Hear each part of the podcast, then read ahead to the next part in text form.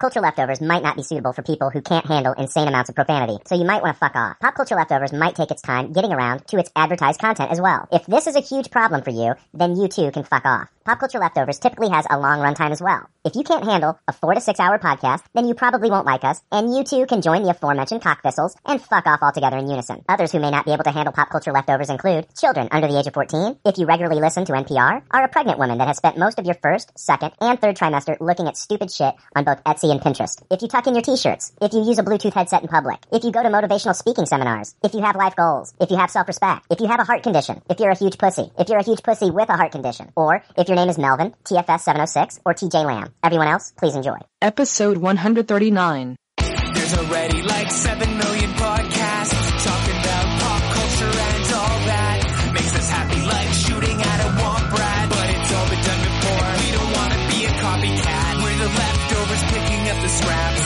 dropped by the cool kids. it's a trap. Gonna toss it, gonna taste it. Do we love it? Hey, let's face it, can't erase it. Let's embrace the Tupperware party. Subculture spill over like a vulture. Carry over counterculture, pushovers, pop culture. Leftovers. And we're the uncool kids. What's to say's already been said. Leftovers. Pretty sure that the only talent is the band that's singing this. Pop culture leftovers. Are, are, are you ready for the only podcast hotter than a human torch? It's Pop Culture Leftovers. Five, four, three, two, one. All right, hey, welcome to Pop Culture Leftovers, the only podcast that sounds even better the second day after it's been uploaded. I'm Brian. I'm Jake, and we're, the leftovers. Yay. it's fucking fun. Yeah, enthusiasm. Yay. Yeah, hammer time, whatever. Stop, hammer. Yeah, whatever. yeah, you know, it's like, uh, it's fucking, it's sad when I've got to have to have a fucking warning at the beginning. And that's good. That warning I'm going to put it, at- I'm putting at the beginning of every podcast from now on. Yeah, that'll help out. Yeah, I'm sure it will. It'll stop all negative comments I'm sure you it ever will. receive. I'm sure it will. It's over. These guys cuss a lot. Yeah. I'm imagining zero complaints from here into the future. Yeah, it's gonna be smooth fucking sailing with you assholes going forward. So I don't know. I'm not even gonna ask you like h- how's your week. It's like whatever, same shit, right, Jake? Totally. Yeah. Okay. Thanks. Moving on, Frank. Yeah, same. Yeah. Fuck off. We're so cool. Ah, Jesus, I I didn't do shit either. um, let's see here. Next week we're gonna have two shows. One where we talk about X Men Apocalypse, and the second bonus episode we'll discuss AMC's Preacher, as well as the Flash season two finale, which I'm sure Jake will just have tons of input on that one. Yes, yes. and, and as well as you, Frank. Oh yeah. Frank just don't know where to get started on that one, and he's and he's just heard all these negative comments about it. Actually, I have. I, yeah, oh, that's what you said on that one episode. Now you're acting all now you're acting all stupid and this shit. this last episode, I haven't heard anything bad about it. I haven't, oh, oh, the last episode. Yeah. I'm talking about the last episode you were on. Oh, well, yeah. Yeah, 60 minute finale for The Flash. they're all 60 minutes. Oh. Some shows do double down on the I don't finales. think I don't think they're going an hour and a half, two hours. Not The Walking Dead. Yeah. Although I do need to try to do some uh, of this CW shit. I gotta double check and see if there's any way I can get it from my cable provider. That CW shit. That's the biggest holdup is I don't have easy access to this stuff. The biggest holdup is you don't watch it, Frank. That's your big. Your Fuck, big I have to buy your- each, no, ep- each your- fucking series on iTunes. You did buy the first season on iTunes. yeah, Flash. I haven't watched Your biggest it yet. holdup is you. Yeah, Yeah. For that, Just yeah. admit it. for that one season that I already purchased. Yeah, Yeah. yeah. Just admit to yourself you don't want to watch it. I haven't seen anything that makes me, oh God, I need to see this yet. I, I did start watching Arrow a while back, but it, it didn't keep my attention. It's not to say it's anything bad about that, just other things took up my time at the time. It's not that it was bad, You're not keeping my attention right now, Frank. obviously. Yeah. uh, Bloodline uh, season two returns May 27th. That means nothing to either of you. No, it does not. Nope. Another show that both of you don't watch. Marvel fanboys.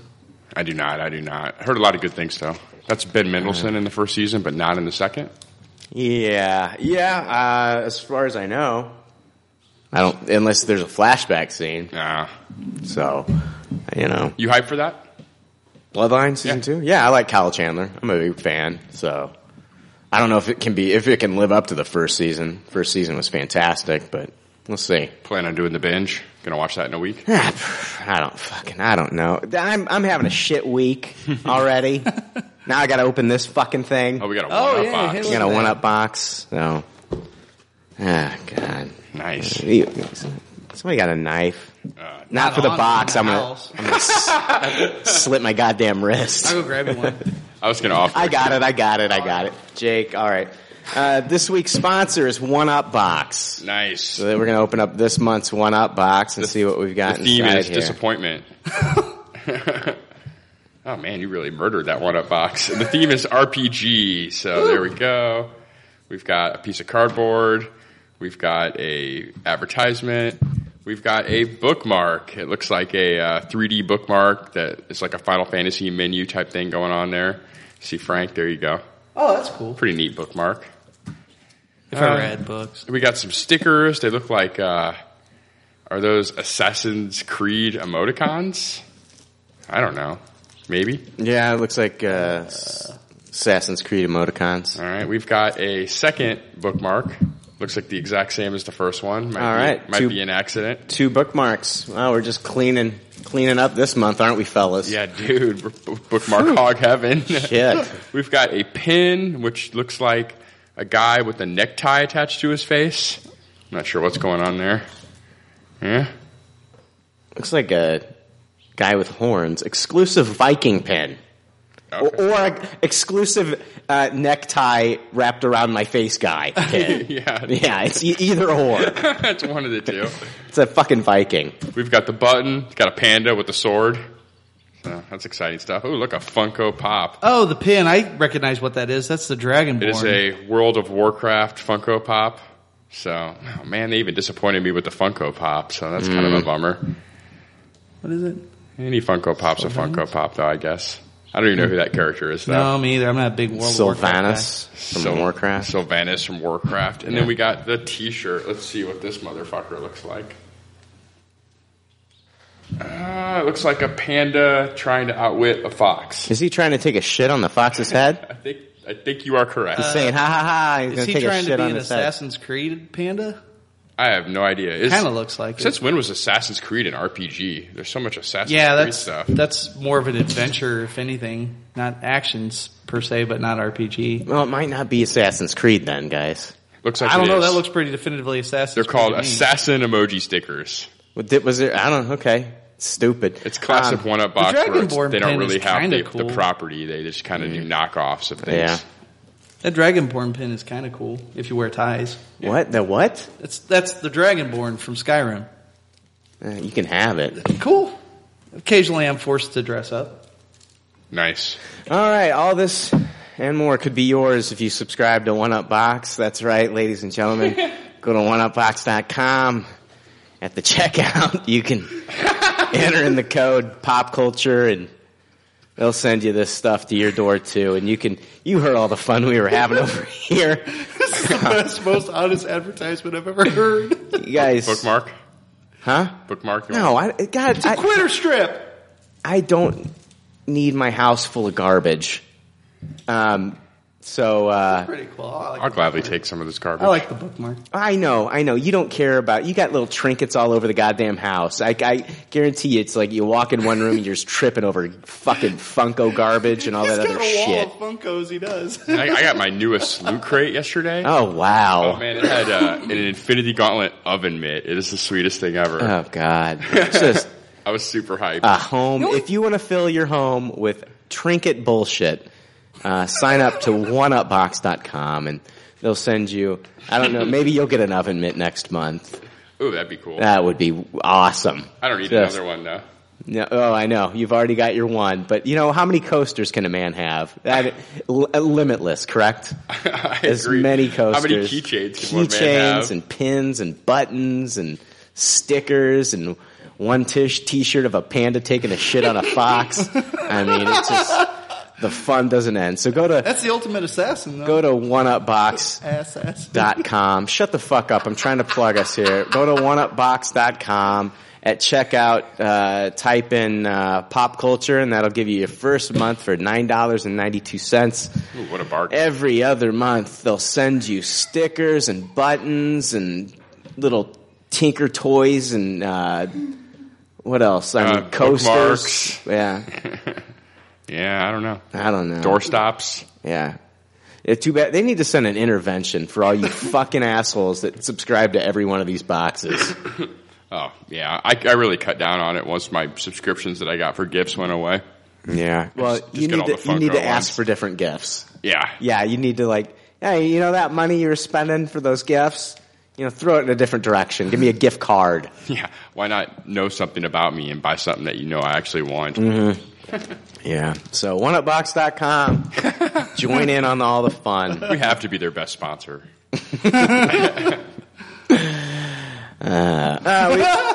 We've got um, we've got some iTunes reviews this week. Nice. I can't find shit on this computer. You know, god damn it! I'm. So- I already hate this episode. that didn't take long. I mean, you got a free one up box, though. What's not to love? I'm, uh, can I pause? yeah, yeah. no, no. All right, we're back, and Frank is back with a second bottle of wine already. Yeah, wow. Jumping into the jumping in the old second bottle of wine already. Well, it's at you know, I know my it's house. been ten minutes. it's been ten minutes. Well, I don't have to drive home today. That's true. Yeah. Yeah, Gotta just take gonna advantage get, of that. Gonna It's get 222. fucked up in front of the old family. And what else is new? Yeah. Drink responsibly. I'm at home. That's as responsible as it gets. Yeah.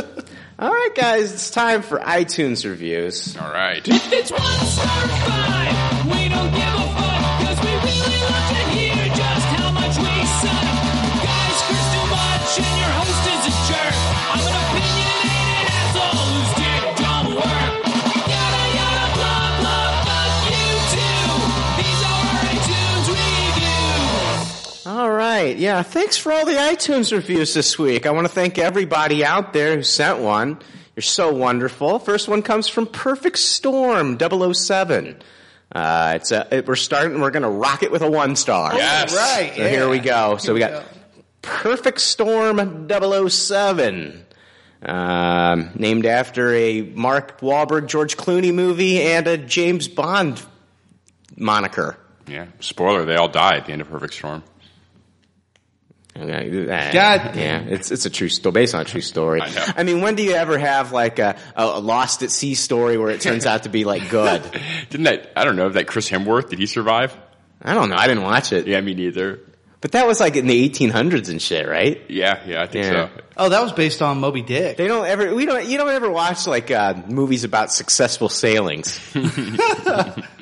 Tom Hanks and Wilson Even made it Gilligan's out. Island, their ship, their their fucking ship got deserted on an island. Yeah, I mean, yeah, Castaway ends okay, but it's pretty bad up until then. I never even saw it. You never saw Castaway? No. Hmm.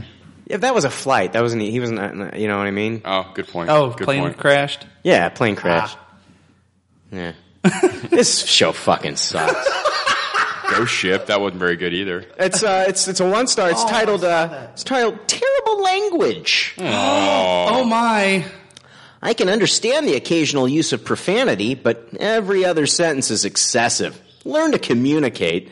And then we have, uh, in quotations here, profanity is the effort of a feeble brain to express itself forcibly.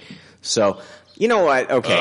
yeah, yeah, yeah, yeah. We got fucking. Wow. Uh, who is the guy? In, you ever see, uh, what was that movie? Uh, with uh, Goodwill Hunting. Mm-hmm.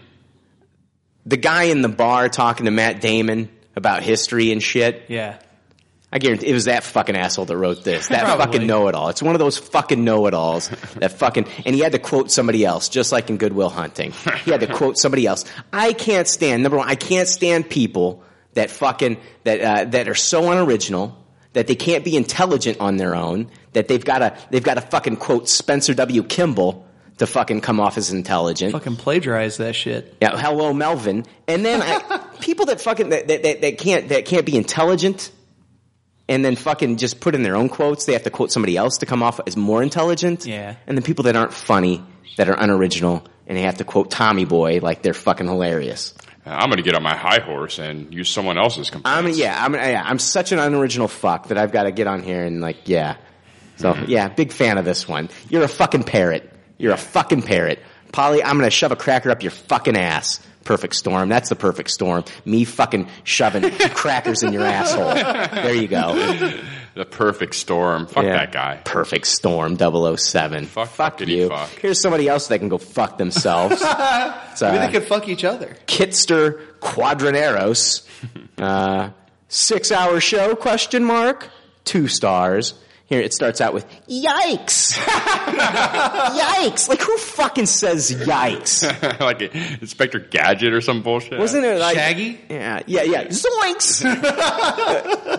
oh, jinkies. Yeah, I'm surprised it didn't start off with jinkies.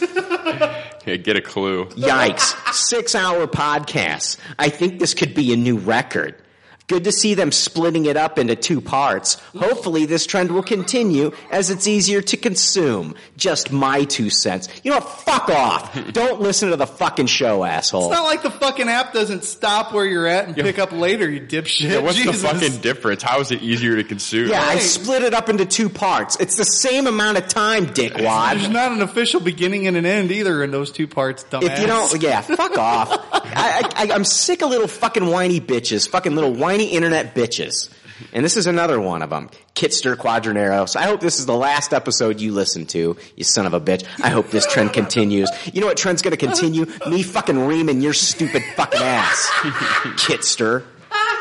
Who who gives a podcast two stars and then tries to give them advice about how to move forward? Too? Yeah, yeah. Where's this podcast? Yeah, where's your fucking pod, podcast, Kitster? your, your 30 minute podcast that nobody gives a shit about. about pod racing. At least I got people listening to my stupid ass, my feeble fucking brain that I can't express. That- My feeble fucking brain, right there, perfect storm. Got people listening to me for five to six hours. What does it say for you? Son of a bitch. Yeah, so there, there's our iTunes reviews. People love us. Not a good one this week. God. Feel the, no, nothing. Feel the love. Feel the love, gentlemen. wow, fuck. Yeah. God, I'm fucking dumb. I just said fuck. Oh, shit. You fucking did. I need to learn how to fucking communicate. We got this podcast. It's Six hours. I should learn how to communicate. this show's gonna blow. I, I don't know. I, I like I told you guys, like uh, I, I'm off caffeine, I'm off carbs, um, I'm back off of nicotine. Yes, I started smoking again. Now I'm back off it again. So what else am I not? I'm just drinking water, no carbs. Back working out too, right? Back working out. You're not drinking. I'm not drinking. That's Yeah. another thing. So I, yeah, I'm going to be a little, I'm going to be a little belligerent and agitated this episode. It's because I've cut myself clean off of like everything that I love. So But you have this podcast. You love it. fuck. Mind candy. You guys ready for good pop, bad pop? Yeah, let's do it. Fuck it. It's time for more leftover reviews with Good Pop, Bad Pop. Not used to you sitting over there. I don't like it. You want to move? You Yeah, want me to sit where Frank is? Yes. All right, cool. I don't like it. Keep him a chair. Pause this up. I am. Okay, yeah, I, I feel better now. Do you? Yeah, I got you across. Uh, you, you, everybody was sitting in different spots. I like it when you're sitting right across from me, Yeah. and I don't have to look right at Frank. I wouldn't want to look right at me either. Yeah, Fuck. I mean, that's, that's the way I like it around here. so. Yeah, it's good. I don't have to. I can see just mostly you now, and not Frank either. I know it's fantastic. Actually, I was thinking If about we could do- just hang up a do sheet, you have like you guys a could pretend I'm not here. yeah, like a barrier. Shower curtain, Right. Or something. Yeah. I can get that. I'm best heard, not seen, believe it or not. All right, good pop, bad pop is where we talk about the things in the previous week and or weeks that we either watched or read. Sometimes we rate these things, and if this is your first time listening to our show, we want you to be familiar with our rating system. The rating system is simple. If the leftovers don't like something, they toss it. If they do like something, they suggest you taste it. And if it's brilliant, it gets a Tupperware rating. If all the leftovers love it, then it gets the pinnacle of success, a Tupperware party. All right, first let's just talk about uh, let's talk about the old uh, the new Ghostbusters trailer. Sure. Uh, what did you think? I thought it was decent. I thought it was actually better than the last one. Um, last one I gave it a taste it. This Yeah. one still a taste it, not a Yeah. Tupperware yet. But I mean, like I've said in previous episodes, I don't want a Tupperware trailer for a movie that's a comedy. That always scares me when, when I'm There getting- are they're all they're already showing you like the funniest parts in the movie at that point. Yeah. Exactly. I have to assume that we're not seeing the funniest parts of this movie, and a lot of it they're holding their cards close to their chest, and Mm-hmm. we're Yeah. going to see it when we see the movie. Yeah. And for a comedy, that's what I prefer. Yeah. So yeah, I'm still just as excited to see this movie as Mm-hmm. I have been. Nothing has deterred my excitement. All right, sexist Frank, go ahead and toss it Uh, I tossed the first one because it because you're sexist. now Uh, Yeah. it has too it had too many beats from the original movie, and this one I like the Leslie Jones bits with the concert. That was great because that's original, that's new, that was funny. That actually made me laugh. Uh, the other bits in the trailer that were just With that rehashed, huge demon on her, right? She's pretending it's not there. She's Just like, "I'm just perched going on- home. just perched on her. Yeah, that was very funny. That was good. And then when she went to jump in the mosh pit, Yeah. they just let her drop on her back. She's like, I'm not sure if this was a race thing Uh, or a lady thing. yeah, I didn't really care for that joke. I cared more for the. I, I don't know. I just thought that like, like somebody jumping in a mosh pit in like the year 2016 and like people getting out of the way. I just felt like okay, that might have been funny like 20 years ago. But Yeah, like, I'm right- sure we've seen that joke before. yeah, exactly. Like, did Wayne's World do that? I I don't know. Maybe they did. Maybe they didn't. I don't know. But it was like it wasn't that funny. I loved like the demon perched on her shoulders. I thought that was great. Yeah, that was fun. Uh, I'm gonna taste this one uh, because I'm hoping, like what Jake said, that they're they're not showing us everything, and I, it to me it's a misstep. Ah, because you got ah, classic, classic Jake, Jake and Frank relationship Huh? here. No. I'm gonna untaste this one because of what Jake said. Well, then ask me first next time because it wouldn't have changed. There's still there's still too many original beats in this, He's like your where they're little- in He's your the. little lackey. It's like it's like Bullshit. anytime I ask Frank to rate something, No. it's like uh, what, what's going through Frank's head is like, uh, uh, how would Jake rate this? No. what, WWJD. What would Jake do? Bullshit! I ain't got enough brain power to think about what somebody else Well, is if that's gonna the rate case, something. he needs to change his Suicide Squad rating. Uh, maybe he will. Yeah, that'd be nice. anyway, but they- they, they still showed you know bits from the hotel when they're just getting there, and it's like the same kind of scenario but a different spin on it. I, I'm not. I, I don't hate the idea of this movie. It just doesn't do anything to excite me. Though I do taste the trailer. I have a little bit more hope for it now because I saw something that was new, original, and funny. So I want to see more of that. I hope there's a lot more of that in this. I'm hoping they're holding that back for the actual film itself. Yeah, yeah. I'm gonna taste it too. Yeah, It was fun. it was fun. It was fun. It was. I mean, it, it's, it wasn't like uh, you know side-splittingly funny. No, Right. But it was still fun, and I, I do get a kick out of seeing like them kicking ass, like in the flash clips towards the end. I agree. I can't agree. wait. I can't wait to see this movie. I'm looking forward to it. I hope it doesn't suck. It, it- I mean, there's a lot of great talent involved in this, man. You've Oh. got you've got Paul Feig, who's done Paul Feig, excuse me, who's done some great movies. Everything he's done has been pretty good, as far as I know. I never saw The Heat, so I can't really say anything I about haven't it. seen Spy yet. But uh, Spy did really well. Um, Bridesmaids was f- fantastic. Uh, Paul Feig's a really funny guy. And then you know you may not like Melissa McCarthy, but she was a member of the Groundlings, and she has brought some of her Groundlings follower, uh, Groundlings friends into the movie. Michael McDonald and her were in the Groundlings together. He's going to be in the movie. We saw a little bit of him in this trailer.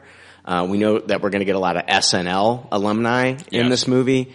I'm looking forward to it. You know, it, it's a different Ghostbusters, and yeah, for people that are like, "Well, it's not my Ghostbusters," it's like Dan Aykroyd and those guys are a little too old. Bill Murray didn't want to come back, and Harold Ramis, uh, God rest his soul, he's dead. So it's Yeah. like w- we're not going to get anything different. I didn't want to see that movie. I didn't either. even ten years ago when they were all still you know good to go. Like I, ugh. Yeah, it it, it would have just have been a bunch of like, "Oh my God, we're getting too old for this" jokes. yes, It, that's what it would have been. It would have been, we're too old. We can't do this. And then it would have been them passing the torch to like younger people. And then like 10 years ago, they probably would have passed it to Shia LaBeouf, just like fucking Mm. Indiana Jones did. And we'd Oh, all be God. screwed.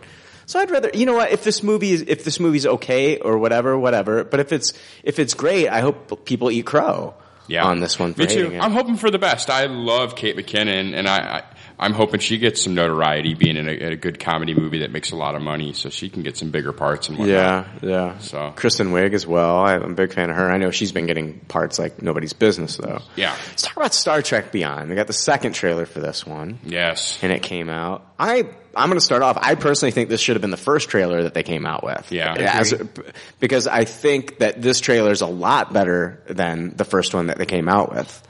Um, and maybe I wouldn't hate this movie or the idea of this movie as much had I not seen that first trailer.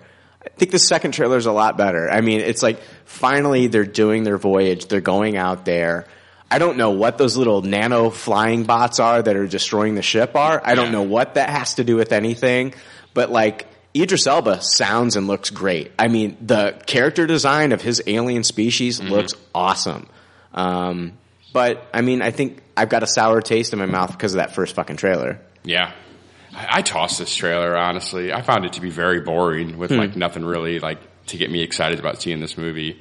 I, I guess it's a little bit better than the last trailer, which was like you've called it Guardians of the Galaxy Star Trek. Yeah, it was. But I don't know. I don't maybe I'm just so fucking sour from Star Trek 2 still that I just I just have so little interest in this movie whatsoever. I think it's I think it's a combination of like it's also coming out after The Force Awakens, and I think like nothing's really going to.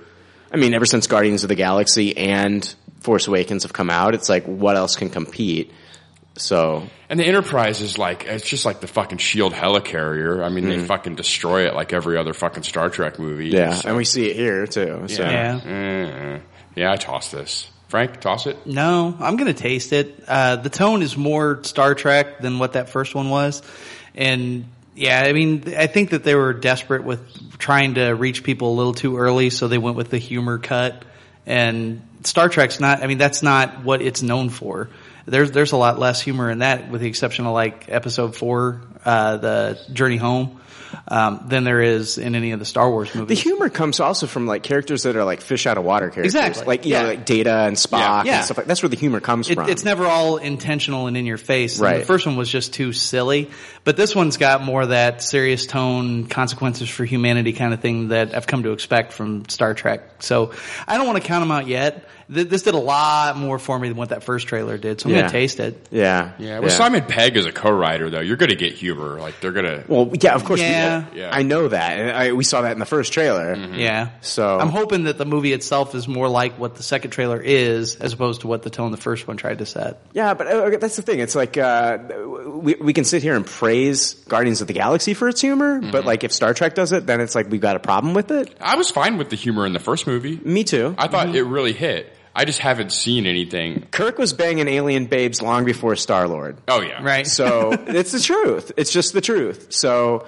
I mean, you know, it's like Kirk did it first. Should be like their mantra. Right, but it has to be like in a in a practical setting, like something that you would expect from that kind of a film. Where in the first movie, it, it did come off as be as feeling very much like their juvenile years, you know, because they they were just getting out of Starfleet and stuff and finding their way. We never got to see them at that young of an age, but they're growing up, and it's time to let them go ahead and be grown up, and then be fill the suits that we are accustomed to. I don't want it to be silly and, and humorous. Guardians, because it's kind of its own thing. People didn't really have a cinematic universe to go off of from it, and only comic readers Yeah, would but have if, any. if you're the studio and you look at the first Star Trek movie that did gangbusters in the theater, right, look at the formula that made it successful. I mean, a- are you going to totally just retool the third movie just because? No, they're not pandering towards the Star Trek fans, and that was clear in the first movie. Agreed. J.J. Abrams made a Star Wars movie in the Star Trek universe, and that's why the movie blew up.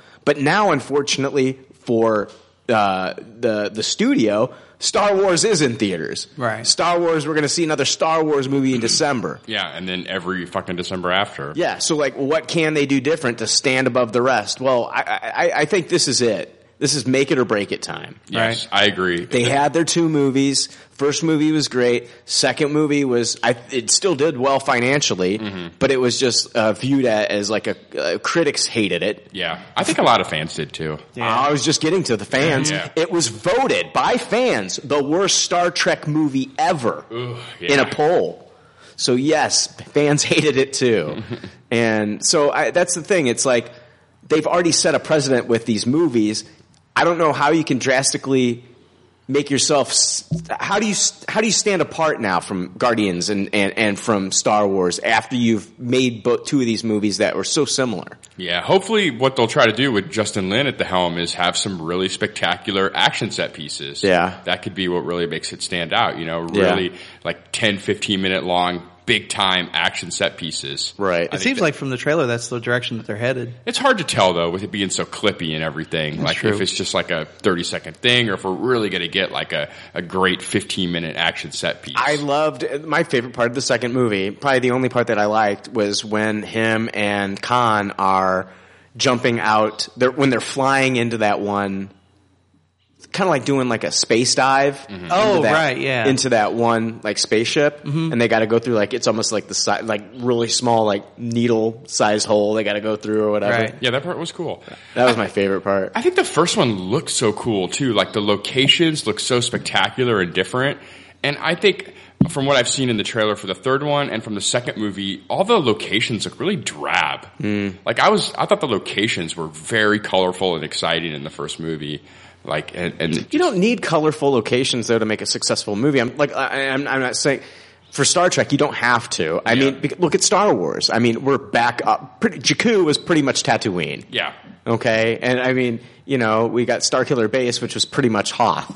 You know, and then we got Takadana, which is pretty much like, oh, we're back on Endor. yeah, You know Some of what I that too in the first movie was the contrast between like the Apple Store pristine look of the bridge of the Enterprise and also the dark, dank, like cavernish look of that one ship from the first film. yeah. And they were and the planet they were on was very unique looking in the first movie and everything. I don't know. When Vulcan was blowing up. Yeah, it was where they were like hanging on the edge, getting ready to fall into that. I- I'm, Yeah. I'm just saying, like a good story is going to make a good movie. 'Cause Yeah. I thought the the Force Awakens had a great story, and it, I mean, basically everywhere they went looked like a location that we'd already seen before in another Star Wars movie. Agreed. There were no spectacular locations or Yeah. imagery. And I mean, the, only thing that was different was maybe Octu at the end, where we're looking at the island where Luke's at, and like everything else is like something we've already seen. yeah, very indoor, very Tatooine. Yeah, I agree with that. And like even like pe- e- even the base that uh, the uh, not first order, but um, the resistance was on, even looked like Yavin Four. yeah, I just with Star Trek, I think like such a theme is exploration that let's let's show the audience something worth exploring. You know, mm-hmm. so eh, we'll see. Maybe we haven't seen everything. We've only seen a couple trailers. Hopefully, I I want to like this movie. I don't wish this movie to be shitty. Oh, I hope it's great too. I love the first one. Yeah. So. Uh, and let's talk about last one I want to talk about last trailer Sausage Party. Oh, Yeah, Um, did you watch this, Frank? Yeah. Uh, I actually saw this. It, they actually showed this in the theater yesterday. Oh, no as well. oh wow. But uh, let's talk about Sausage Party. Um, that trailer. Uh, Frank, go ahead and Tupperware. it. Oh my god, yes, that was great. That was that was hilarious. Fucking food cussing all over the place right yeah. at my Basically, alley. it's like it's like Toy Story meets food meets dick and fart adult humor. Hell yes. and it it's yeah, it's all like uh, CG animation. Yeah, Yeah. it's like what you'd see out of uh, fucking DreamWorks or some shit. Mm-hmm. And, but to have Seth Rogen, Rogen voicing a wiener that's trying to get into a bun and then cussing all over the place, that that was great. Plot, I don't give a fuck. It was funny. I thought the plot was very inventive. I, I'm going to go ahead and Tupperware this too. I, I thought the plot was very clever. Like the food, it's like a pet store where the puppy's pushing up against the glass, wanting to get picked up by the, you know, the new person taking him home and everything. And Yeah. they assume that that's what they want, being in the grocery store. They don't want to be stuck around there. They want to move on and be picked and selected to go to a home. And then to have the dark turn to find out what happens to food when they leave the grocery store. Oh man, when they when they first show the potato Yeah. and the potato's just like cheering, like yeah, I'm the first one chosen. And it's like yeah, blah blah blah blah blah. yeah. They I start think- peeling. He's like, Jesus Christ, this fucking hurts. You're peeling off my fucking skin. yeah, I thought I, the plot and the conceit of this movie, I think, is the biggest reason I'm Tupperware in this trailer. I- Yeah. I, think the plot is genius. Oh, yeah. like I can't believe it hasn't been thought of before. Well, I'm so glad it's genius. I'm glad it's going to be rated R too because if Yeah. like Yeah. kids are seeing this movie, little kids are not going to want to eat anymore. Right. Yeah. Kids are going to be starving themselves to try to, you know what I mean? Yeah, and what a fucking pedigree of a cast this movie has. Yeah, too. Paul Rudd, James Franco, Seth Rogen, Kristen Wiig, Salma Hayek, Edward Norton, Jonah Hill, Michael Cera, Bill Hader, uh, Danny McBride, uh, uh, Nick Kroll, uh, Craig Robinson. Yeah, it's insane. unbelievable. So yeah, I'm super excited for this movie this summer, but I didn't see a date. Do you have the info on that? uh, let's see if I can find the date. It comes out August 12th, so Okay. it is a summer release. Summer is being stretched a little bit more Yeah. into August now. yeah, Guardians so- kind of started that trend. I feel sure, like a couple absolutely. years ago. So yeah, um, I'm looking forward to it. I, I Tupperware it as well. Looks looks fantastic. Does look fantastic. Did you watch Nice Guys? yes. Do you want to have a review? You want to review it? Yeah, let's do it. All right, we watched The Nice Guys. Uh, it's uh, set against the backdrop of 1977 Los Angeles. The Nice Guys open opens when a single father and licensed PI Holland March uh, is hired to investigate the apparent suicide of famous porn star Misty Mountains. As the trail leads him to track down a girl named Amelia, he encounters less licensed and less hands-off private eye Jackson Healy and his brass knuckles uh, and his brass knuckles, both hired by the young hippie. However, the situation takes a turn when, for the worse when Amelia vanishes, and it becomes apparent that March wasn't the only party interested. As both men are forced to team up, they'll have to take on a world filled with eccentric goons, strippers dressed as mermaids, and even a possible government conspiracy. It's directed by Shane Black Your favorite. who directed Iron Man 3. I don't mind Shane Black when he's doing movies like this, Jake. Yeah, I I, hear you. never have, but when he does Iron Man 3, I toss the fuck out of it. Uh, Russell Crowe, Ryan Gosling. It stars Russell Crowe, Ryan Gosling, uh, Angor, A- Angerie Rice plays Holly March, uh, Matt Bomer played John Boy, and then Margaret Qualley uh, from uh, The Leftovers. Yeah, the daughter from The Leftovers. I was surprised to see her pop She up. plays Amelia. Um, wh- what did you think about the Nice Guys? What did I think about The Nice Guys? I thought The Nice Guys was a pretty good movie. It wasn't quite a Tupperware for me, but I by no means hated it. I thought um, Ryan Gosling and um, Russell Crowe had really fantastic chemistry together, and I thought Ryan Gosling was hilarious in quite a few scenes of this. He really had me cracking up with the high pitched voices he was doing and everything. It was really funny. I thought the story was a little bit convoluted. and I don't know. I just kind of didn't really even care by the end. It just there was a little bit too much going on, I think, and they needed to keep it a little bit keep it simple, stupid kind of. And we would have had a little bit more fun with this. But yeah, it, I mean, it was. I'm glad I went and saw it. I was also really impressed by the. Uh, recreation of the 70s that they achieved in this movie. There's one scene where they go to a car show and we see actual footage from the car show. Mm-hmm. And then the movie kind of shows off how well they did by t- transferring from the video to like actually seeing the car Yeah. show in HD in the location. And I, I, I was impressed. I said, wow, they really did a good job recreating this Mm-hmm. 1977 car show. It feels like I'm there. What'd you think? Um, the movie d- it did make me understand why Gandalf and the dwarves kept climbing up uh, Misty Mountains. It totally, that make that makes sense to me now. Um, that was uh, the Ty, Sh- not Ty Sheridan, uh, the little boy. That was the little boy at the beginning Yeah. with Misty Mountains. Yeah. that little boy was the same little boy from Iron Man Three. Oh, okay. also uh, Ty Simpkins is his name. He was in uh, Jurassic World. Yeah, I thought it was the Jurassic World kid. Yep. Uh, anyway, I th- oh, man, this is so this is a hard one to rate. I'm gonna just give it a low taste. It I it was, and it's almost a taste. It it it's just one of those movies where I thought the last 45 minutes were awesome. I absolutely love the last 45 minutes.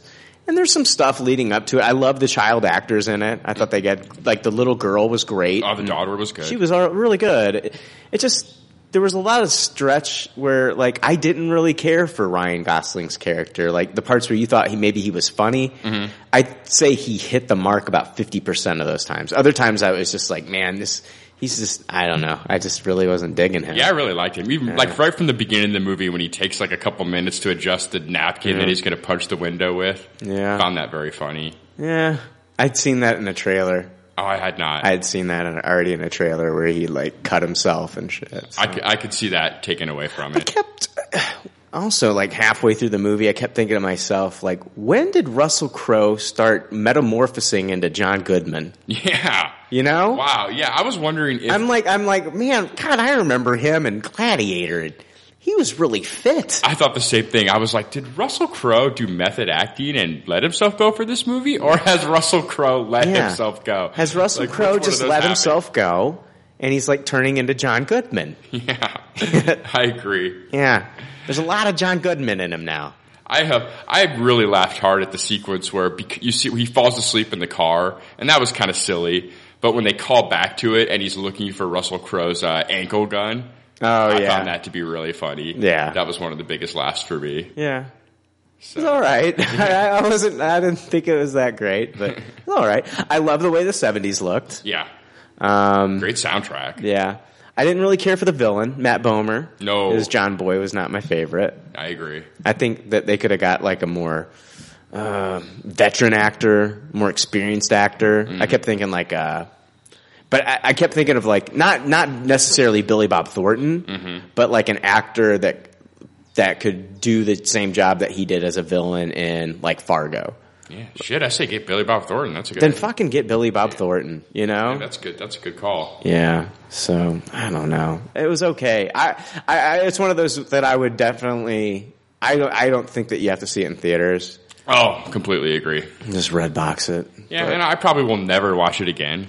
see, that's that's. I kept thinking that too. Yeah. Like, even certain taste it's, I'll watch it again. Yeah.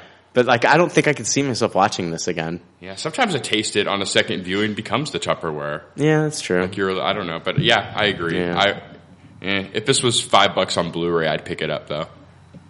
Uh, Yeah, but th- it's still for me. It'd still be sitting in the plastic. Oh, I'd just be like, "Oh, I got a great deal. I got a great deal on a movie that I'll never fucking watch again."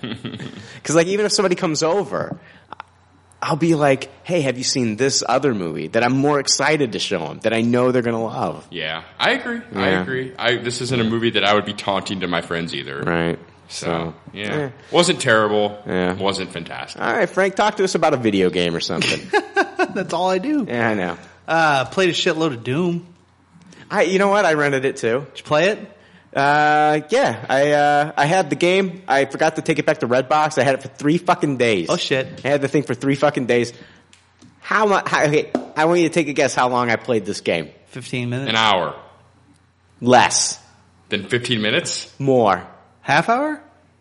about twenty five minutes. Was it because you were just in a hurry to get it back, or you just I didn't? had it for three For days. three days. No, I was in a hurry. I meant like when you finally popped it in. Was it right before you took it back? no, it was on the first day. Really? I was You procrastinating. did not like it? No, I liked it. I thought it was really nice. It's a I thought video it was fun. it's a video game. That's all the more Brian puts into See, him. that's the thing. It's like I, I don't know. There's like there's just like a time where I, I have realized that there's just a time where I when I'm playing a video game, even if it's a fun video game, I feel like I could be doing something else. Mm-hmm. A lot of I people feel are like into I am like that. accomplishing nothing. Yeah. I'm looking at a screen. I am shooting things that don't exist. I I don't feel like I'm like when I was a kid I had an imagination and I Yeah. felt like I was a part of this world. now I just feel like I there's something else I could be doing. Yeah. Like I could be I could either be watching something or I could be out doing something. Yeah, reading a comic. Reading a comic, something. Do, uh, fuck anything, but instead it's like yeah, I'm just shooting demons that keep regenerating. yeah, it's never. Gonna It's never going to stop. I get it. I get it. I get these games.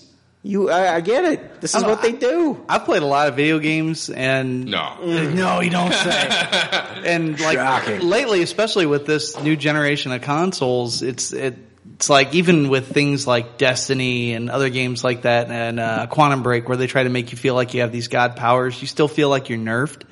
Whereas in Doom, fucking running around to a heavy metal soundtrack, ripping arms off of motherfuckers, beating them to death with it. It's been a long time since I felt so badass playing a video game. You played a lot of fucking Destiny though to be giving it shit right now.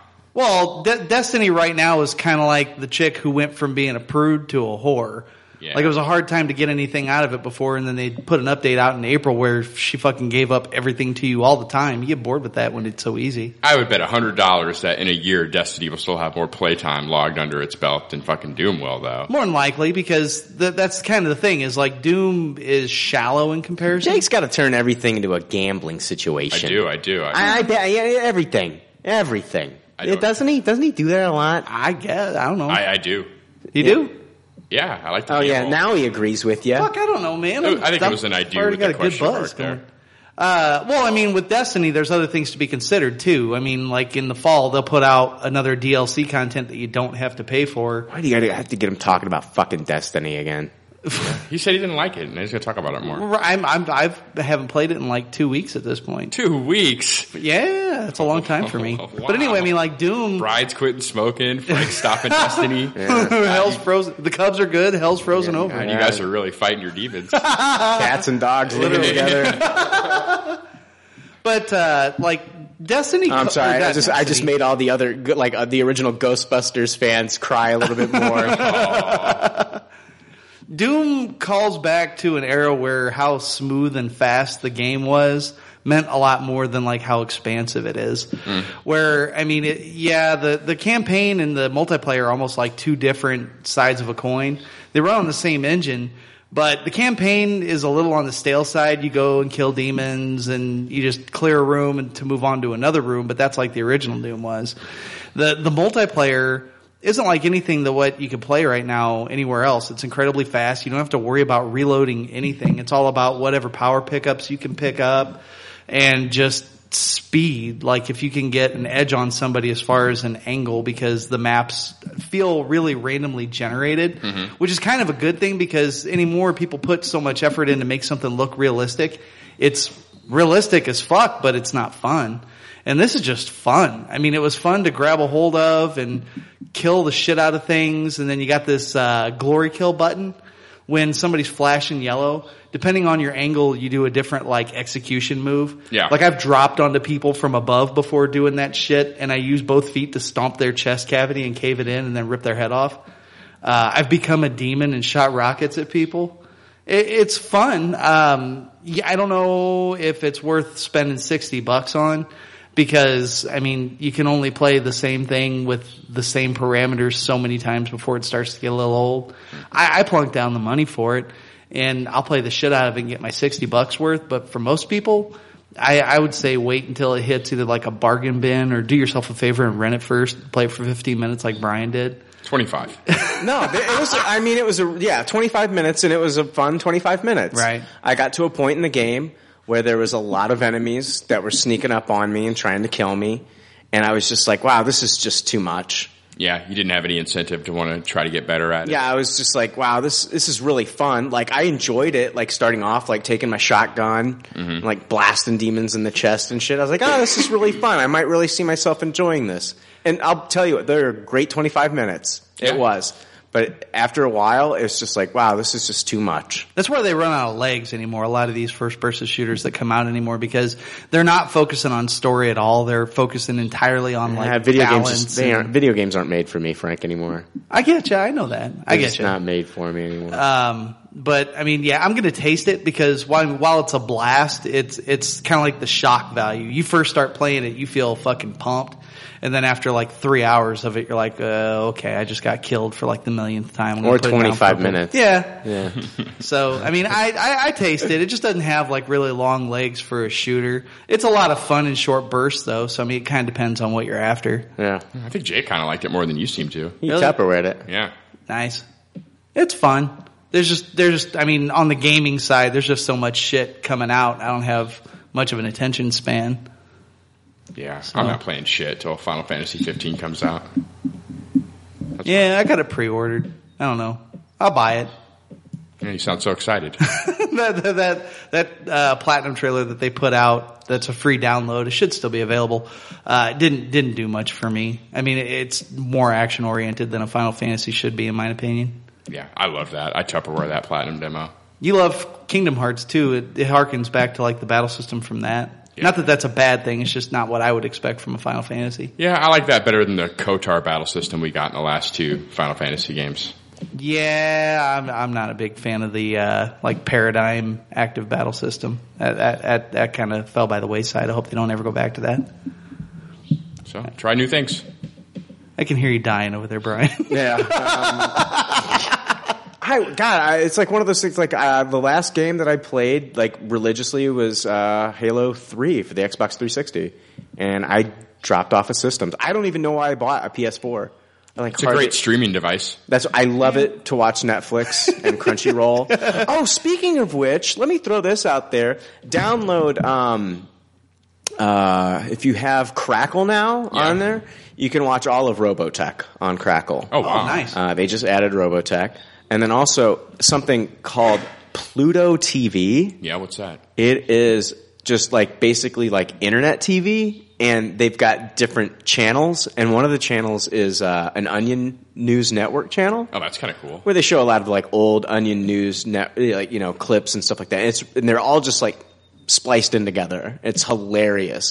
and then there's a Mystery Science Theater 3000 channel. Ooh. And all they play is the old Joel episodes 24 hours. This is all on PlayStation.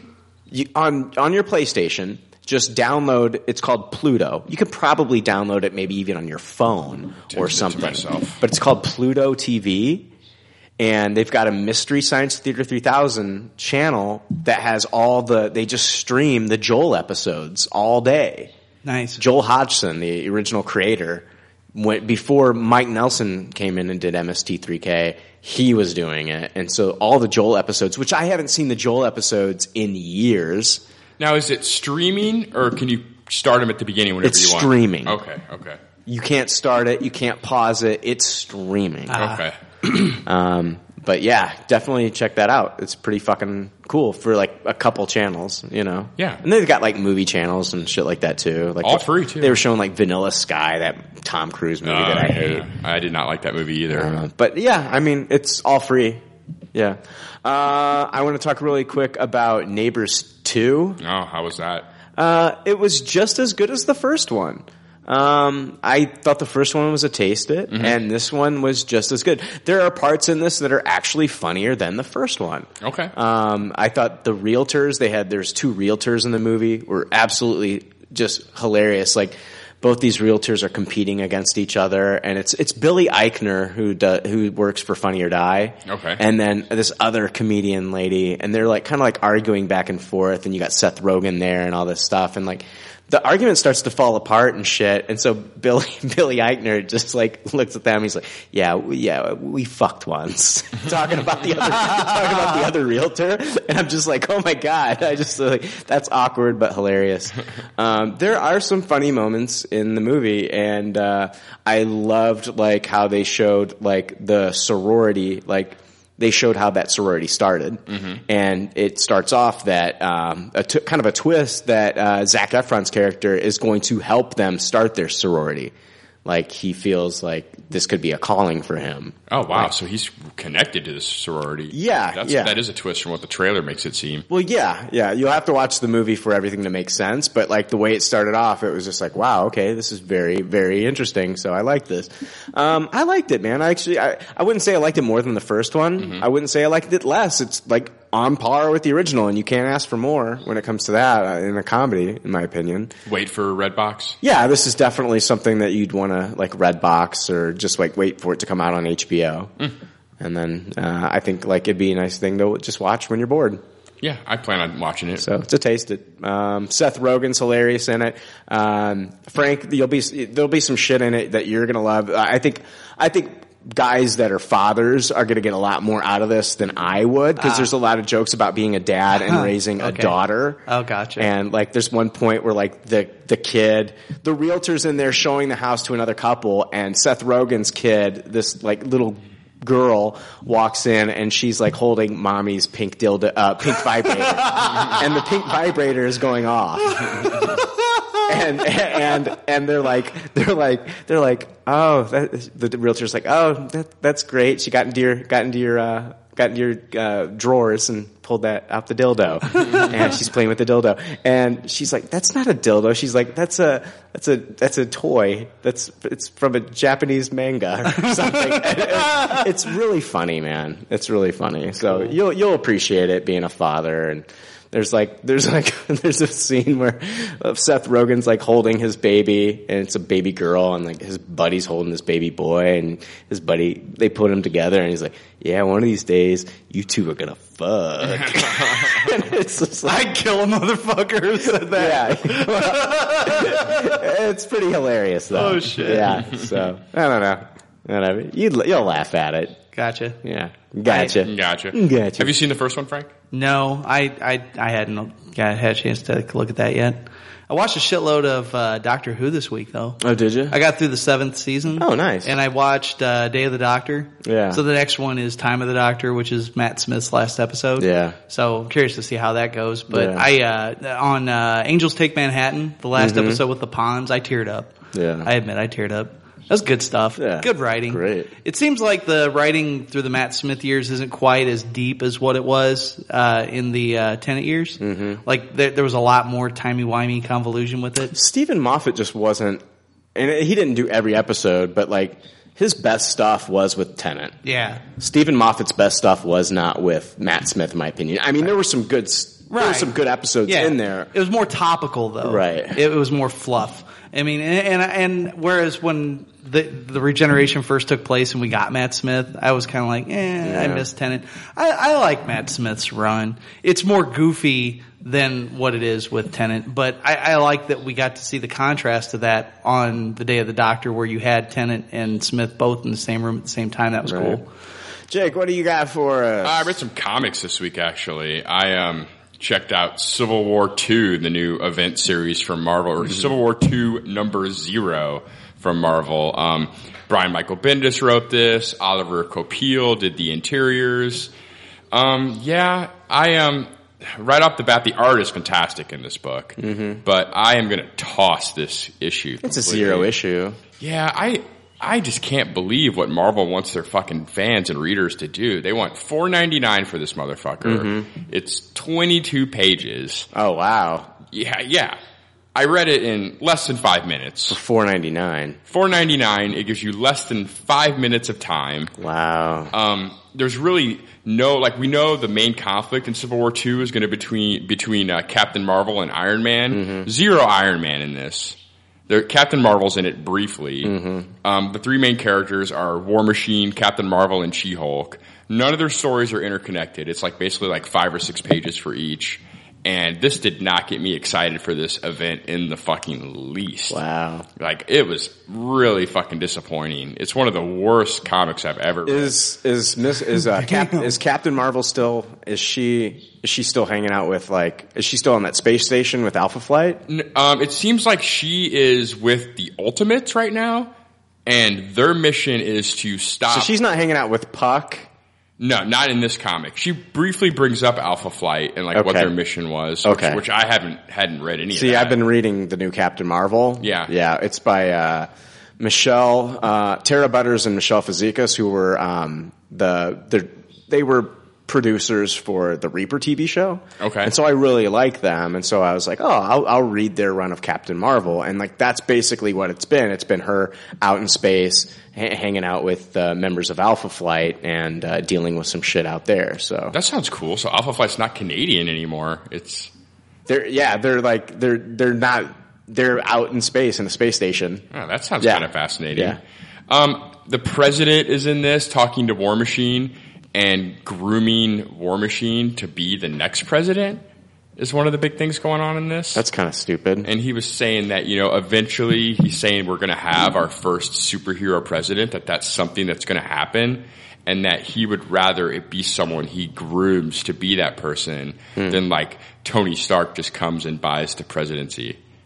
So I thought that was kind of weird. I didn't know if that was foreshadowing to what's going to happen in Civil War Two because we still don't know the crux of Civil War 2 Like, why is there Team Iron Man and why is there Team Captain Marvel? Right. We really don't know what the fuck is going on. There's some stuff with the uh, Terrigen Mist show up at a uh, Ohio campus and trap two people into cocoons, and then one comes out looking like kind of like this demon creature, and then the other one comes out looking normal. But then when they see the demon creature, they totally like destroy the whole fucking campus, and it looks like a bunch of the city of Ohio. And I don't really know what that lead up is to. Let me see if I can find this page for you so you can see this. It's really fucking weird. You're great. Here's this demon coming out of the Terrigen Mist. Yeah. And then all of a sudden, he doesn't know what happened, and the whole fucking city just gets fucking destroyed. So Be that continued. that was very odd. I just I can't believe like at three ninety nine, I would have been pissed at this book. yeah, but four ninety nine. Four ninety nine is ridiculous. How they could charge four ninety Well, nine? they know you're going to pay for it because it's the big event. You know. oh, it's such a fucking ripoff. Like I assume that all the issues are going to be four ninety nine, but I would hope they're not going to be just twenty two page five minute reads all of them. I usually expect Bendis books to be a little bit more wordy than this too, and have a little bit more meat to them. But there's really like the dialogue. It's a really fucking fast read for a Bendis book. Yeah. So ugh, this was garbage. I'm sorry. I'm sorry that I picked it up. It's not. I- I'll get it my next shipment, so I'll have fun reading it. I guess. Yeah, it'll be a great time. I also read the first two issues of the new Black Panther series. Oh, I have the first issue. I haven't read it yet though. Um, it is written by. It's the first time this gentleman's ever written a comic book. Uh, I'm going to butcher his name, Tanishi Cotes, and drawn by Brian Stelfreeze, who I I do recognize. And I thought this was pretty good. I'm not going to Tupperware it, but I'm going to give it a taste. It. I was definitely intrigued. I read the first issue and then immediately read the second issue. And it was a lot of fun, I, you know, catapulting off the success of Black Panther from the Civil War movie. Um, it's a lot of drama dealing with him and what do they call his group of women bodyguards? Dora Milaje or something. Dora Milaje, that's Yeah. correct. There's a lot of drama between those two. One of the people in the Dora Milaje has kind of turned against Black Panther, Hmm. and he imprisons her. And then these people that are like refugees from Wakanda like free her and are like teamed up with her to kind of go against Black Panther. It seems like Wakanda is really split right now and everyone's really pissed off at Black Panther because they've had all these like floods. They had Doctor Doom kicking their ass. Yeah. Um, Shuri, who was the female Black Panther, has been, she's not dead, but she's like between life and death. Do you think that's who we saw in the Civil War movie? I don't know. Yeah. I I was wondered- wondering that. I was wondering that too. Yeah. And uh, but this was really good for this for this being this guy's first comic book. I'm very impressed. Oh wow. Okay. So I will. I'm going to keep reading this one. I'm going to give it a taste. It the the villain was kind of blah so far, but it's two issues. Yeah. So you know a lot of these. That's, com- I'm, I'm getting that. Like the Daredevil, like the like the new Daredevil with Charles Soule, the villain was kind of crappy. yeah. And now with um, I'm reading Black Widow, Okay. and Black Widow, the first issue, it's it's uh, and it's Mark Wade writing and Chris Samney, the Daredevil Oh, team. yeah, yeah. So now they're writing Black Widow, and so it's like, okay, I gotta check this out. First issue was a silent issue. Mm.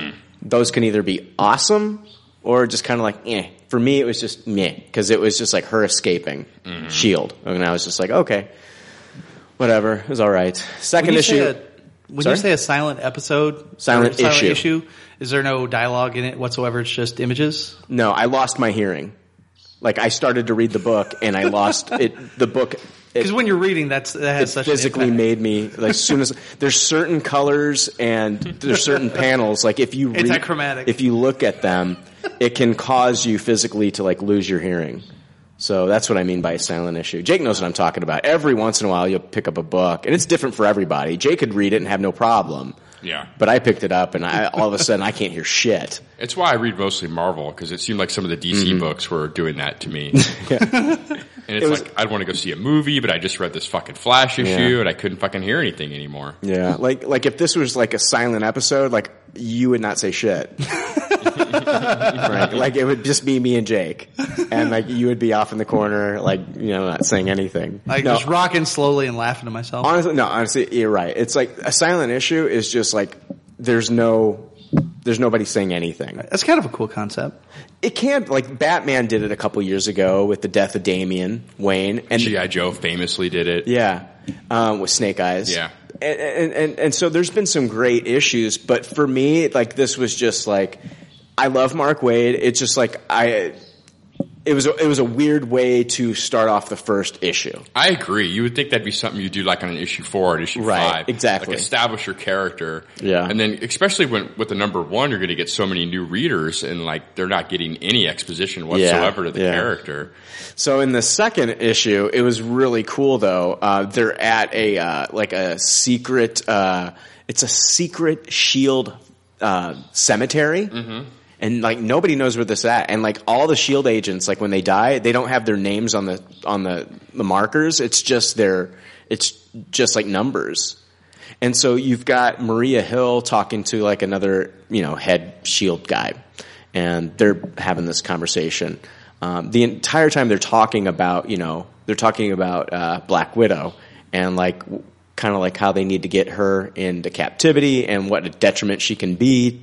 And but you know, he's talking about how she's so skilled. The entire time they're having this talk about Black Widow, there are people that have found there are like um, uh, hitmen, assassins who have found this location, and they're trying to take out the two They're trying to take out Maria Hill and this other agent. Oh wow. And Black Widow's there kicking their asses.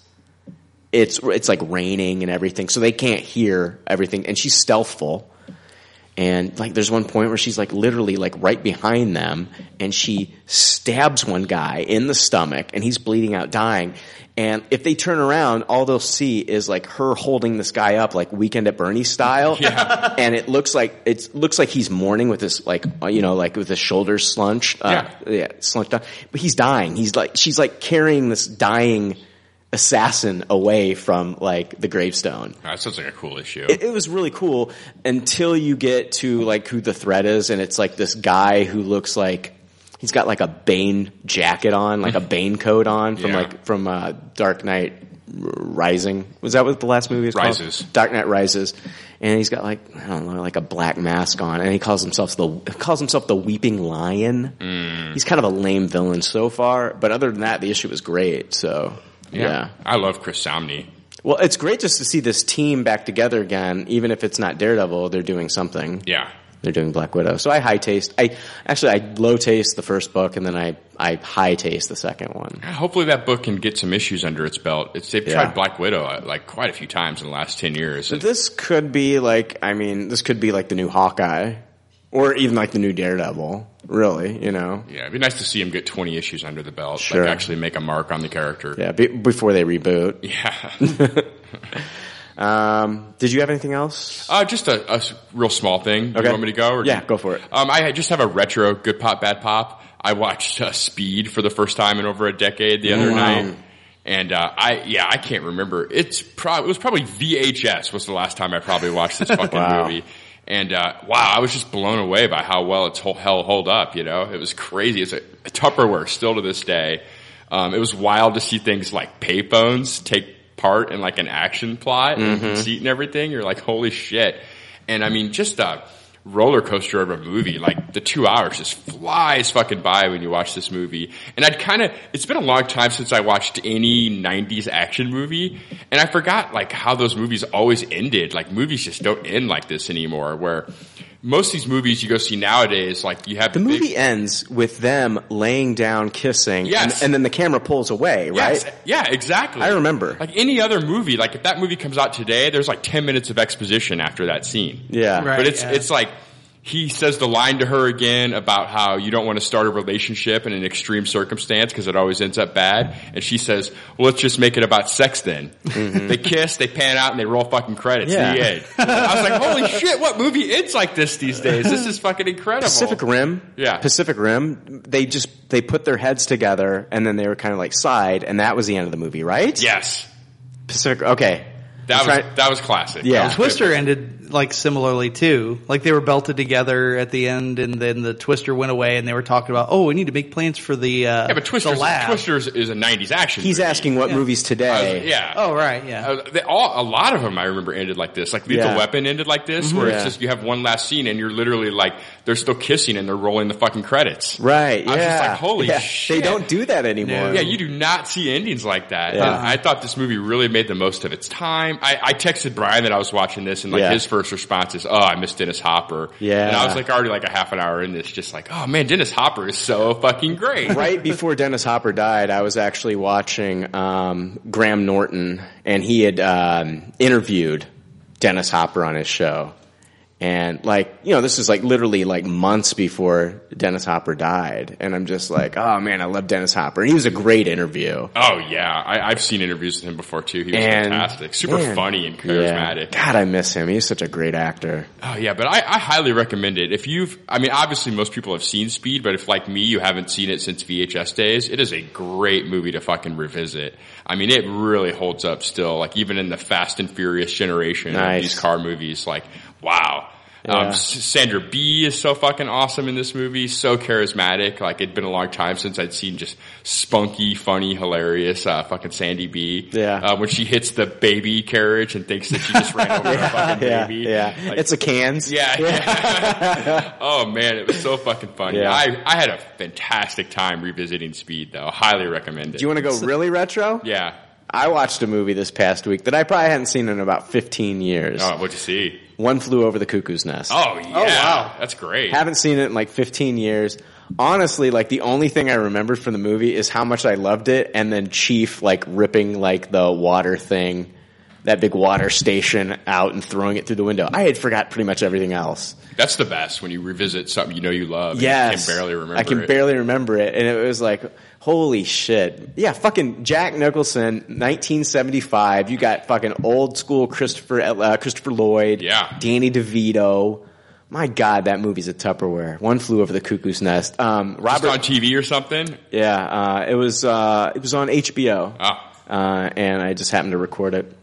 But uh, Robert Parrish, who was a center for the Boston Celtics for years, his nickname was Chief, and he actually got it from Chief from One Flew Over the Cuckoo's Nest. Oh wow. So- that's a unique nickname. Yeah.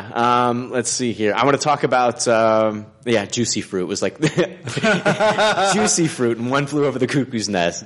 Nothing could make the guy talk until juicy fruit. Juicy then, fruit. Then yeah, as soon as like as soon as he got a piece of juicy fruit, fucking all the words started coming out. Back in the days, they had great product placements. Yeah.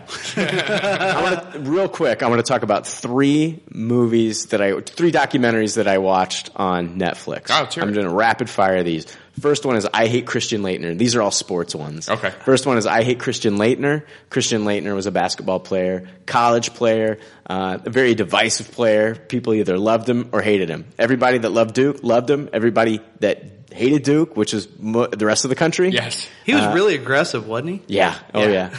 Yeah. what I thought, Um, if I I, remember Tupperware this. I did not know as much about Christian Leitner uh, before going into this. I remember he was a journeyman in the NBA, and I remember him playing for the Dream Team. But I never watched. I saw his shot, you know, like the shot that he's famous for. Mm-hmm. But like, I didn't know anything about his career other than that because I never really cared. Um, he's an interesting guy. It's a, I Tupperware this. Um, the next one I want to talk about is the Prince of Pennsylvania. Um, Foxcatcher, the movie, came out a year ago, Mm-hmm. two years ago, whenever the fuck it came out. I watched it. I didn't like it. I always thought to myself, if I knew more about the story, I might have Tupperware this movie. Went back, watched this documentary. It's about John DuPont, the fucking crazy motherfucker that ends up killing the dude. Mm-hmm. And uh, I'm gonna give this a high taste. It I, and, and it might help me uh, next time I watch the movie because I probably will watch. I was the going to movie. ask my next question: Are you going to Yeah. revisit Foxcatcher? Yeah, I- well, there's another documentary that I'm going to watch too. There's two of them on Netflix. There's Okay. one called The Prince of Pennsylvania, which is this one, and there's another one called like Team Foxcatcher or some bullshit. And that's an hour and a half. This was only like 50 minutes. I'm going to watch both of them. Then I'm going to go back and watch The Foxcatcher and see if I like it more. I'll give this a high taste it though. The final one, I'm going to give it a Tupperware. The final one's called Chic.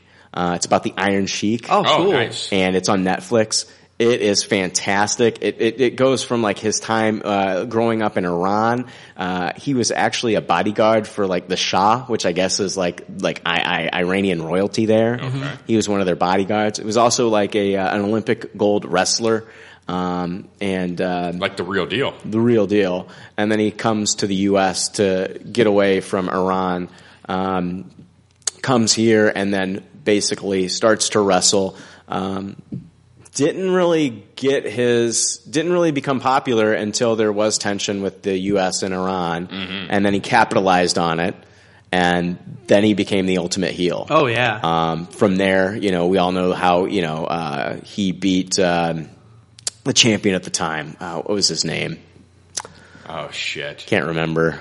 I cannot remember. either. Bob Backlund. Oh, Bob. So he Backlund. beats Bob Backlund, um, gets the title, and then they kind of just groom him to be the villain that Hogan will beat. Um, this has great people in it. Uh, Jim Ross is in it. Uh, Jake the Snake talks in it.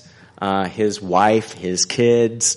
Uh, you learn about hi- one of his, he has three daughters. Uh, one of his three daughters is murdered, oh shit. and that's where he turns to drugs. It goes over his drug addiction, and What then it- decade was she murdered in? uh, I, I'm guessing the 90s. Okay. Um, but yeah, he goes into drug. He goes in a downward spiral and goes gets into drugs, and then it be, then it talks about him being like a viral sensation Mm-hmm. uh, and a Howard Stern celebrity. You know, so I Tupperware this. It's called Chic. It's about an hour and a half, and it is fantastic. Yeah, I'm interested in that. Definitely watch it, man. I actually met him and talked. I would lo- I would have a lot more to say now. I saw him wrestle in person. Him and Nikolai Volkov. Yeah, me too. Me I too. saw them together as a tag team, but I actually met him about six years ago and just kind of said hi and, you know, like he is, a- you know, I I enjoyed watching him wrestle as a kid. Didn't have a lot to say to him. I think I'd have a lot more to say to him now.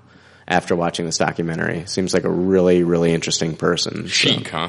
It's called Chic. Yeah, it's called The Chic or Chic. Okay. I really love all the documentaries and behind the scenes stuff that you get from like the WWE because all the Yeah. stuff that happens behind the fucking camera is way more interesting than the bullshit that they come up with to try to put in front of it. Yeah. Uh, I, I back in the day I used to watch a lot of the heart stuff and all the drama with that stuff, and then I, I was actually watching the WrestleMania when his brother died. And like a, a lot of the fucking, you know, like they're a family, even though they don't seem like it. The the tight knit group of people Yeah. that travel together. He did not die at a WrestleMania though. Owen, Yeah, n- not not a re- he died at a pay per view, but it was not a WrestleMania. Are you sure? What I 100%. I, I was watching whatever pay per view it was where he dropped from. He was supposed to come in from like the top of the. We died as a show in episode 139. Ah, fuck that. Agreed. Yeah, we can't. Nobody talks. Yeah. This show's dead. no, no, yeah, he did not die at WrestleMania. I just know I watched the pay per view that he did die on because it was. I mean, it was very obviously like not part of the script. They held Let's everything not up. get There it. was Let's a bunch look of it up people there. later, guys. Yeah. Who gives a fuck? He's dead. Oh, Um, God rest his soul. Um, sorry, I'm just trying to pay my respects. Sure. I'm going to send his family a one-up box. Oh, fuck. Anyway, Oh, Man, Never mind. no, I want to watch the new Jake the Snake documentary that just came out a few months ago, but it's not like I don't know where it's available other than maybe like iTunes or something. oh yeah, is it a WWE film or is it something independent? Can't I couldn't tell. I you. assume the Sheik was not a WWE film. I assume it was independently done. Yeah, I didn't see WWE before because you know McMahon actually kicked him out. Yeah. of the WWE. Him and Hacks. It, go, it talks about that. Him and Hacksaw Jim Duggan drinking and driving, and then him getting caught with cocaine. It talks about all that. I remember when that happened when I was a kid. Me too. Did they talk to McMahon at all in the doc? No, No. No. Hogan. they got clips of him. No Hogan either. I'm assuming. Hogan's there. Okay, cool. absolutely. Cool. They, they show they, Hogan is at conventions and stuff like that, and that's where they get the interviews with him. They show him and Hogan together and, and stuff like that. Um, but uh, there's also they're going to uh, Hollywood is going to be making an Andre the Giant movie. Oh, that's awesome. They've optioned for it. I don't know who they're going to cast to play somebody that's seven foot five, five hundred pounds. Um, I we've seen them do amazing stuff when in um, um, Harry Potter, making look uh, Hagrid look as big as he can is as he is. Yeah, that's true. I think, and we've seen the Hobbits looking all small and shit. I think Hollywood can do it. Just be interesting to see who they cast. But I want to see. I want to see this movie. I want to see this movie about him as a young boy in France and then being discovered and then coming here and all the bullshit shenanigans he got in while he was here. I want to see all these things of like, you know, Andre the Giant shaking somebody's hand and you literally see their hand like disappear Yeah. or you know like people just impressed by like the size of this just this guy he had a massive fucking head yeah. I I met Andre the Giant. i, was didn't i like- never met him but i saw him Yeah, I was in like person. ten and shit. Yeah. And it was fucking imposing. I'll tell Yeah. you that much. Would you i want- went to a boot shop though where after he had ordered some boots in oklahoma from this boot shop and they were going to make them for him and they they made them and he ended up dying so they had to, they just kept them on display Oh, and these boots were huge fucking huge boots they're like snakeskin boots or some shit Remember what size they were? Oh God, I, I was 14, 15 at the time. I just remember they were size fucking huge. Uh, I know Shaq like wears like size twenty threes. I'd just be interested to see where they stack. I don't up. imagine he's got bigger feet. Bigger feet and wide Yeah. and wider feet. Right? Yeah, because Yeah. he was just a mountain of a Well, man. I, his disease with his disease is every part of him continued to grow. Mm-hmm. I don't know if his dick was still growing, but that, that'd be an awesome, that'd be an awesome disease to have. Holy Yeah, shit, my wow. dick just keeps getting Well, bigger. never mind. Let's I'm not going contract to go that right there. But now. like, yeah, th- I'm sure there's plenty of women that would opt out of that. That big. Well, there's plenty that would probably jump on it too. but I'm just saying, like he had this disease where like every part of him would grow, even his organs. So when uh, basically they're saying like when your heart gets so big, it's going to push up against like your your your, your ribs and shit, and it, you're eventually going to die. Right. So It'd be a great movie. It'd be very charming, funny, and then very you know very sad. So Mm-hmm. he was dying when he did WrestleMania three. yeah, totally. So Oof. yeah, Yeah, I would go see that too. Yeah. All right. uh, Let's take a break. we'll be back.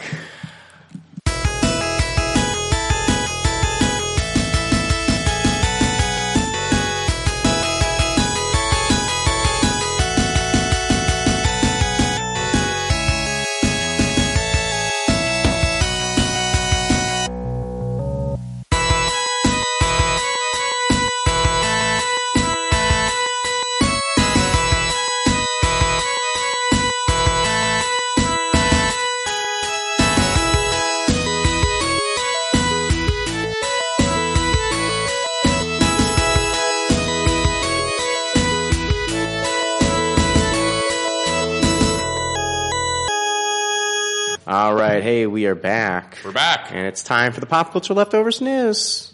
Yeah, yeah, yeah, yeah, read all about it. It's a leftover news and there's no doubt about it. This news is gangsta as fuck, yo.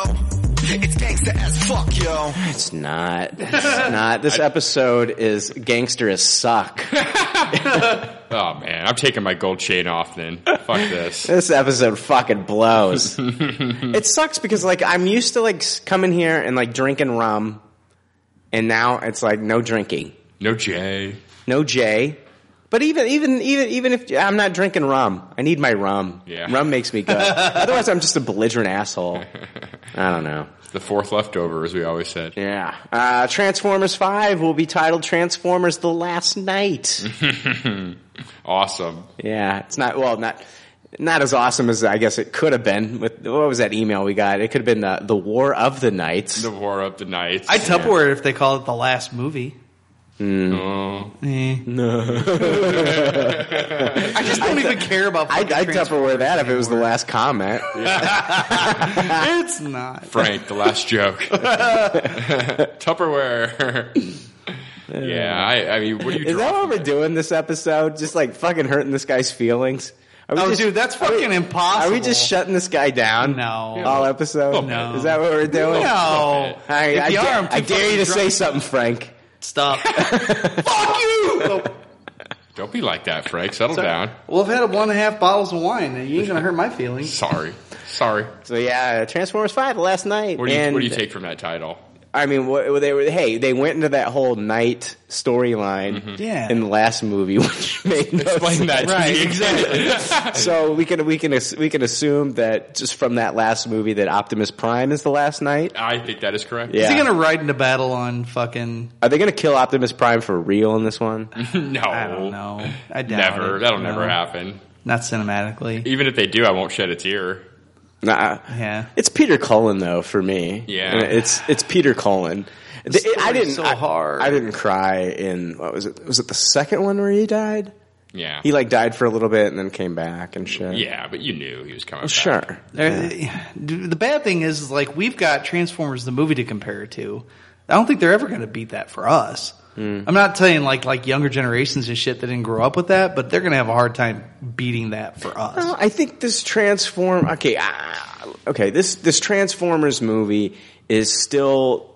It reminds me of like the Singer X Men movies, where they didn't have the faith to just go with what the fans wanted. They like Marvel Studios is doing what fans want now. Marvel Studios is giving us what we want. We're seeing the characters the way we want to see them for the most part. Not everybody's a fan, but for the most part, and box office talks. I mean, we're seeing what we want to see on the screen. Yeah, they're We're- not afraid to they're- have to take them out of their costumes Yeah. and do stuff like that. We're gonna give you a character named Ant Man. yeah. That's happening. Uh, here's a fucking talking raccoon. Yes. And a talking tree that only says the same three words. Yes. We're, we're not ashamed. This is that Marvel's just pulling their dick out. As weird as their dick is, they're, they're, no, they're they're holding their weird dick out there, and they're letting that dick dangle. People are sucking it. and people are sucking that weird dangling dick. They're getting plenty of action. They are getting a lot of action. And I think that like when you look back on like the the X Men movies with the black leather fucking Yeah. suits and shit. Yeah, that's Wolverine. That's a guy. who- He, he's got claws. But on the flip side, it's like okay, it's Hugh Jackman. He's six foot tall. That's not Wolverine. Nah, Wolverine's like what five four. Five three, five three, five four. Or Singer kind of notoriously like hated like the comic like a little bit. Like and not hate hate. No, I get it. No, like we've heard quotes uh, about him not caring about the source material. Yeah. That's changed though. You've got Laura Schuler Donner in there. You've got Simon Kinberg in there. You've got these guys that have seen what's been working for Marvel Studios. And Singer, I think he saw it, you know, w- it- that it's been working for them. So I think he cares a little bit more. Even though Days of Future Past was not at all like the comic. No, no.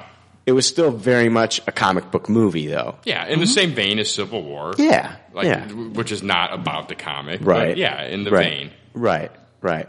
I think the Civil War movie actually did. Uh, I think the Civil War movie, in a lot of ways, was better than the comic as far as like not making one character look worse than the other. Yeah, Agreed. In that aspect, I think the Civil War comic did a better job of creating the reason why we needed the registration. Yes, I get that, but I think like the main the main meat of the story though is Cap versus Tony. Yeah. I felt like the movie did a better job of making making you kind of root for Tony more even at the end. Like Cinematically, it's way easier to be on one side or the other, whereas in the comic, it's very easy to be uh, anti Tony Stark. I think so. I think so. I think I think the I think the the movie did a better job. I agree. Where the comic, it was pretty plain as day that he was a villain. Yeah. Yeah. Yeah. Yeah. But anyway, um, yeah, I think that's what Transformers i- is hurting from, and I think that what they need to do is they need to tap into our childhood. I think they need to do what X Men did, and let's go back. Like X Men went back to the '60s.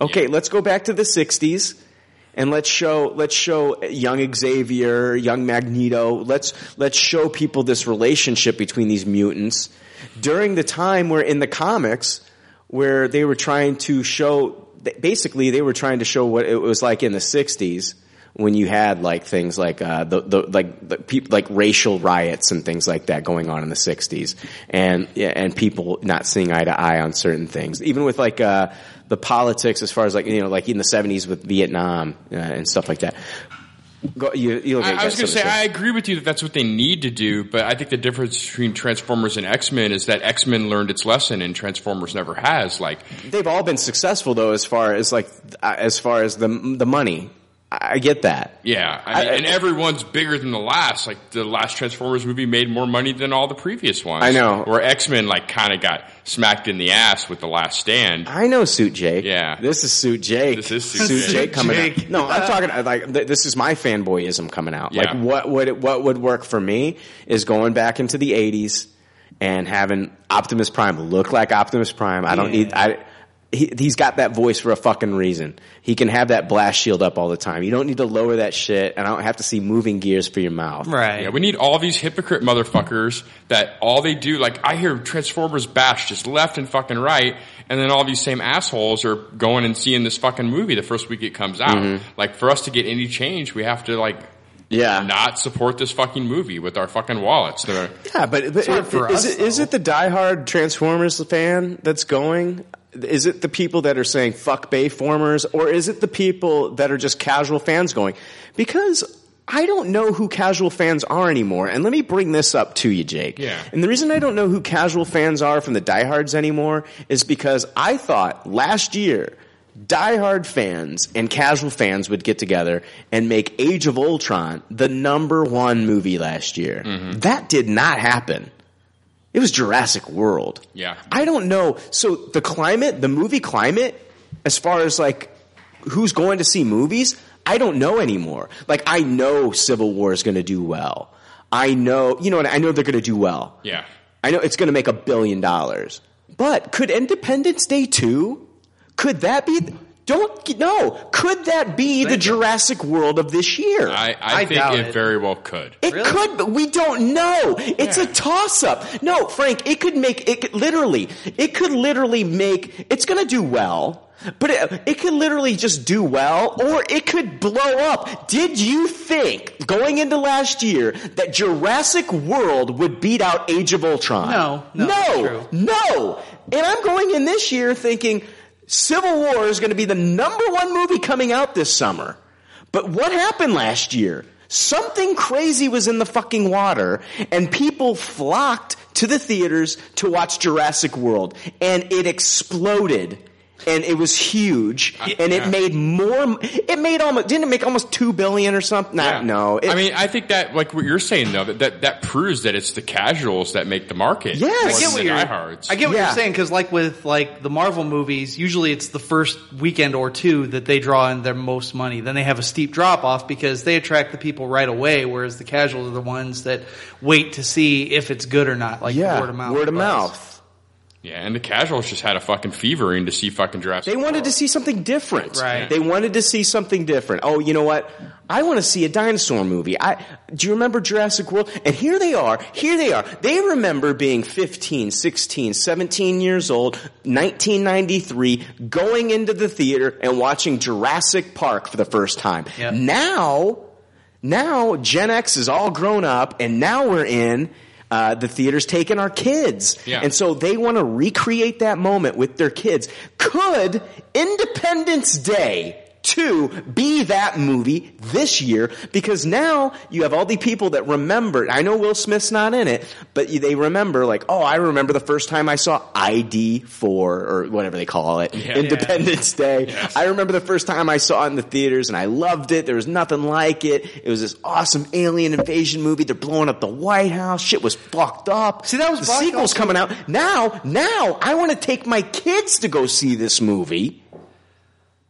Yeah. Don't look at me like I'm crazy. I don't no, think no, you're no, crazy at I don't all. think you're crazy, but I, I- I- I, think I think the key ingredient here is Will Smith because back in the day when ID4 blew up, Will Smith was known for having summer fucking blockbusters. Like if there was a movie and Will Smith, We didn't was in it, have it we was didn't good. have, we didn't have Jeff Goldblum in Jurassic World, and we got him in this one. True. And he was the big draw in Jurassic Park. True. So But it- what- is the big draw the actor, or is the big draw the dinosaur or the alien? I think it I, I needs think to in be the Independence story. Day, it was the big draw was not Will Smith. I think it was the spectacle of the movie. I mean, that tr we'd never seen a trailer like that in our lives. yeah, They- but how they many blew movies the have we fu- seen? Uh, how many movies since Independence Day have we seen? Landmarks be destroyed, The Day After Tomorrow, That's Right. true, all but- these other movies. But it's got that Jurassic Park recipe that Sure. you're talking about. Where it's I- got, uh, the I nostalgia, agree. like you said, is for the movie. Mm-hmm. Now, Will Smith out of the equation uh, is not going to take away from the nostalgia. And I'm not saying that, I'm not saying that it is going to blow up. Right. I'm saying it has the chance because I don't understand.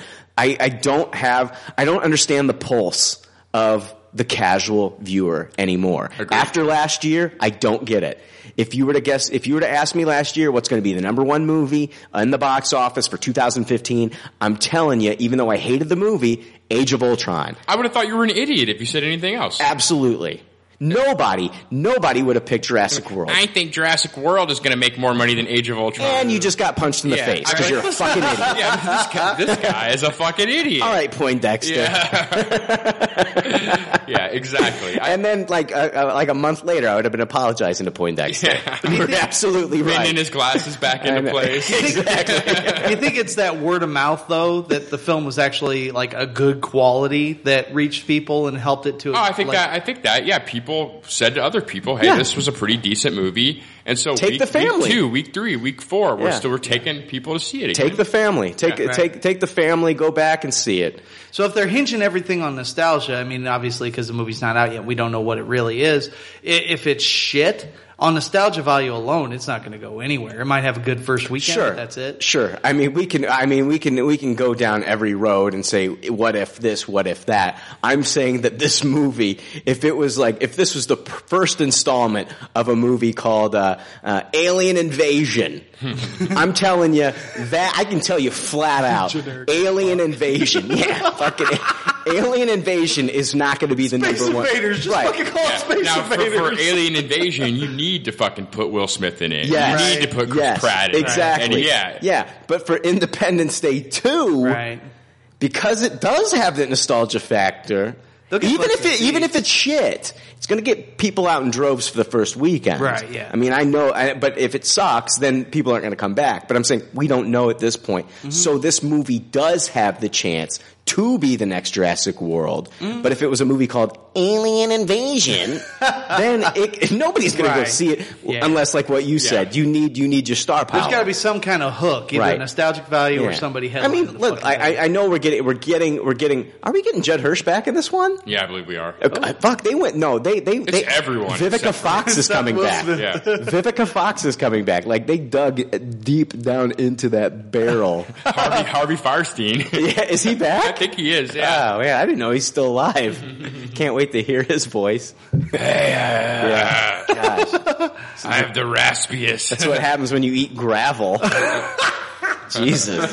smoke five stogies a day. Yeah. Scott. Wash it down with gravel. That's interesting, though. I, I agree. I think Independence Day Four does have, or Independence Day Four Two does have I, ID four Yeah, point two. two. Yeah, aren't they making two of them? Isn't it already in, in greenlit that they're doing a second and a third one? I think so. I hate that idea. yeah, but it could be another one of those things where they're just trying to pump the movie up more, just like they did with the the green lighting of uh, Fantastic Four two. oh, that's true. They greenlight everything. Anymore though, like the fucking telegraphing of like, oh yeah, we got more planned for this fucking series. Anymore that turns me off as opposed to turning me on. yeah. I, I, I want to know that what I'm going to get in the first place is good as opposed to like, oh, we'll just wait till we got like two or three movies down can the I, line. Can I be 100% honest with you? Like, I, when I saw, um, the Independence Day 2 trailer in IMAX 3D, Yeah. the effects were amazing. Yeah, they were. They were. I was like, God, You damn got to it. admit. I, I when I saw it, I was Yeah. like, "Fuck, that The actually looks 3D like something I have to see." it in ha- you IMAX have to, 3D. s- it, the I've only movie seen may it on suck. my phone. I have not caught it on the big. The newer big screen. trailer looks way better The than the, newer last trailer. It The newer looked really trailer. good. yeah, I mean the the effects, the flying around the ship. Was it the younger Hemsworth is in this one? Yeah, like Liam yeah, Hemsworth Liam. when he's flying the ship around and shit. It looks fantastic in 3D. Like if if anything.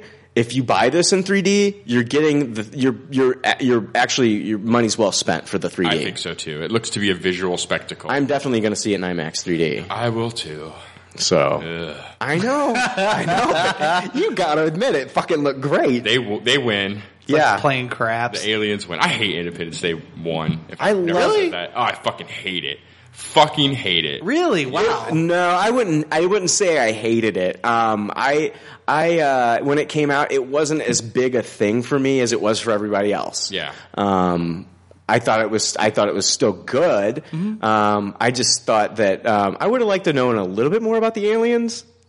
You know, Yeah, yeah. It was kind of, kind of like, uh, like for, I also kind of like that they didn't. I mean, if we were to be invaded, we wouldn't know the fuck about them. And you, you, sa- you make it sound like it's a smart movie when you say stuff like that, though, which it hardly was. Like it was popcorn theater. for well, sure. it served its purpose. I mean, they let you know exactly as much as what you needed to know. These fuckers are here and they're going to kill us. I don't need to necessarily have a backstory of their motivations. Yeah, I liked that. It, it really did start the trend of um, having a cold start to a movie, though, and I appreciate that. Mm-hmm. Like, Independence Day is like one of the first movies I can ever think of where it was just like, well, blam, movie starts, no credits. We call it by its name at the end of the movie. Right. Like it really like ushered that. I'll give it Right, credit that was for cool. that. I really like that a lot. yeah. So we started talking about Transformers Five the last night. God, I thought we were only going to take like two minutes to talk about that. shit. I We know, talked but about it- something more interesting. but it spawned more interesting conversations. Yeah. Yes. uh, which this episode desperately needed.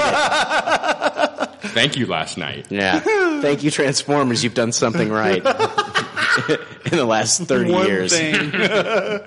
All right, guys, let's move on to uh, do any last thoughts with that? With Transformers? Yeah. I'm excited. Yeah, but Yeah. Mark Wahlberg's back as Cade Yeager. Oh, is that true? Boy, I can't wait to see people try to fucking sexually accost his underage daughter. No, I can't. Ugh, no. Comes back uh, Transformers Five. It's going to be in theaters June twenty third, two thousand seventeen. So Nice. I'm already reserving my seats. I'm, I'm on Sounds movie lit. phone right this second. Yeah, no. All right, let's move on to Marvel news.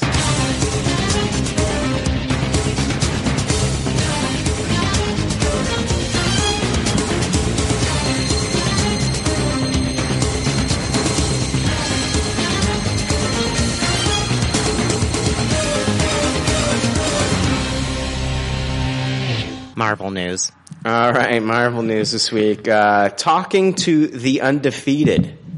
So yeah, uh, it was uh, executive producer Nate Moore for Black Panther. He was talking to the undefeated. What does that even mean? It was, I I guess, that's a news outlet, like Okay. a media outlet. Okay. I don't think it's like a guy. Like, like I've never been beaten. He was talking to Goldberg from WCW. I don't get that joke. Oh, yeah. Uh, but Nate Moore revealed, we'll do our stage work in Atlanta. They've been doing a lot of that. That Civil War, they did a lot of the stage work in Atlanta. Yeah. Uh, and we're definitely investigating shooting in Africa. Yeah, I think they should. Both Marvel and Ryan feel that would be really good for the movie. We just haven't drilled down on it yet. The, correct me if I'm wrong, but the scene of Wakanda with the uh, the rain, the waterfall Mm-hmm. at the end, uh, at the first post credit scene in Civil War, that was filmed in Brazil. I I cannot say yay or nay on that. Okay, so that was filmed. in I know it Brazil. was not in Africa. Yeah, it was not in Africa. I'm Pretty sure. I'm 99.9% sure it was Brazil. Pretty sure. pretty, pretty, pretty sure. But it's, uh, I think it was filmed in Brazil. So, uh, yeah, uh, shooting in Africa, that's pretty exciting, man. Yeah, they should do that. That Yeah, would be they awesome. should. That would really give it like it, its own like levity and prestige. I think. Yeah. I mean, they could do that or. That's. I think that's what they should do, but it's not like it's not like the Jungle Book was filmed in Africa either, and that looked like a fucking jungle. Yeah, that's It true. was all green screen. It was all green screen. all of it, everything but the boy. Yeah, the it- boy's just standing there by himself. Ah, God, that kid was so incredible. A lot of people didn't like him.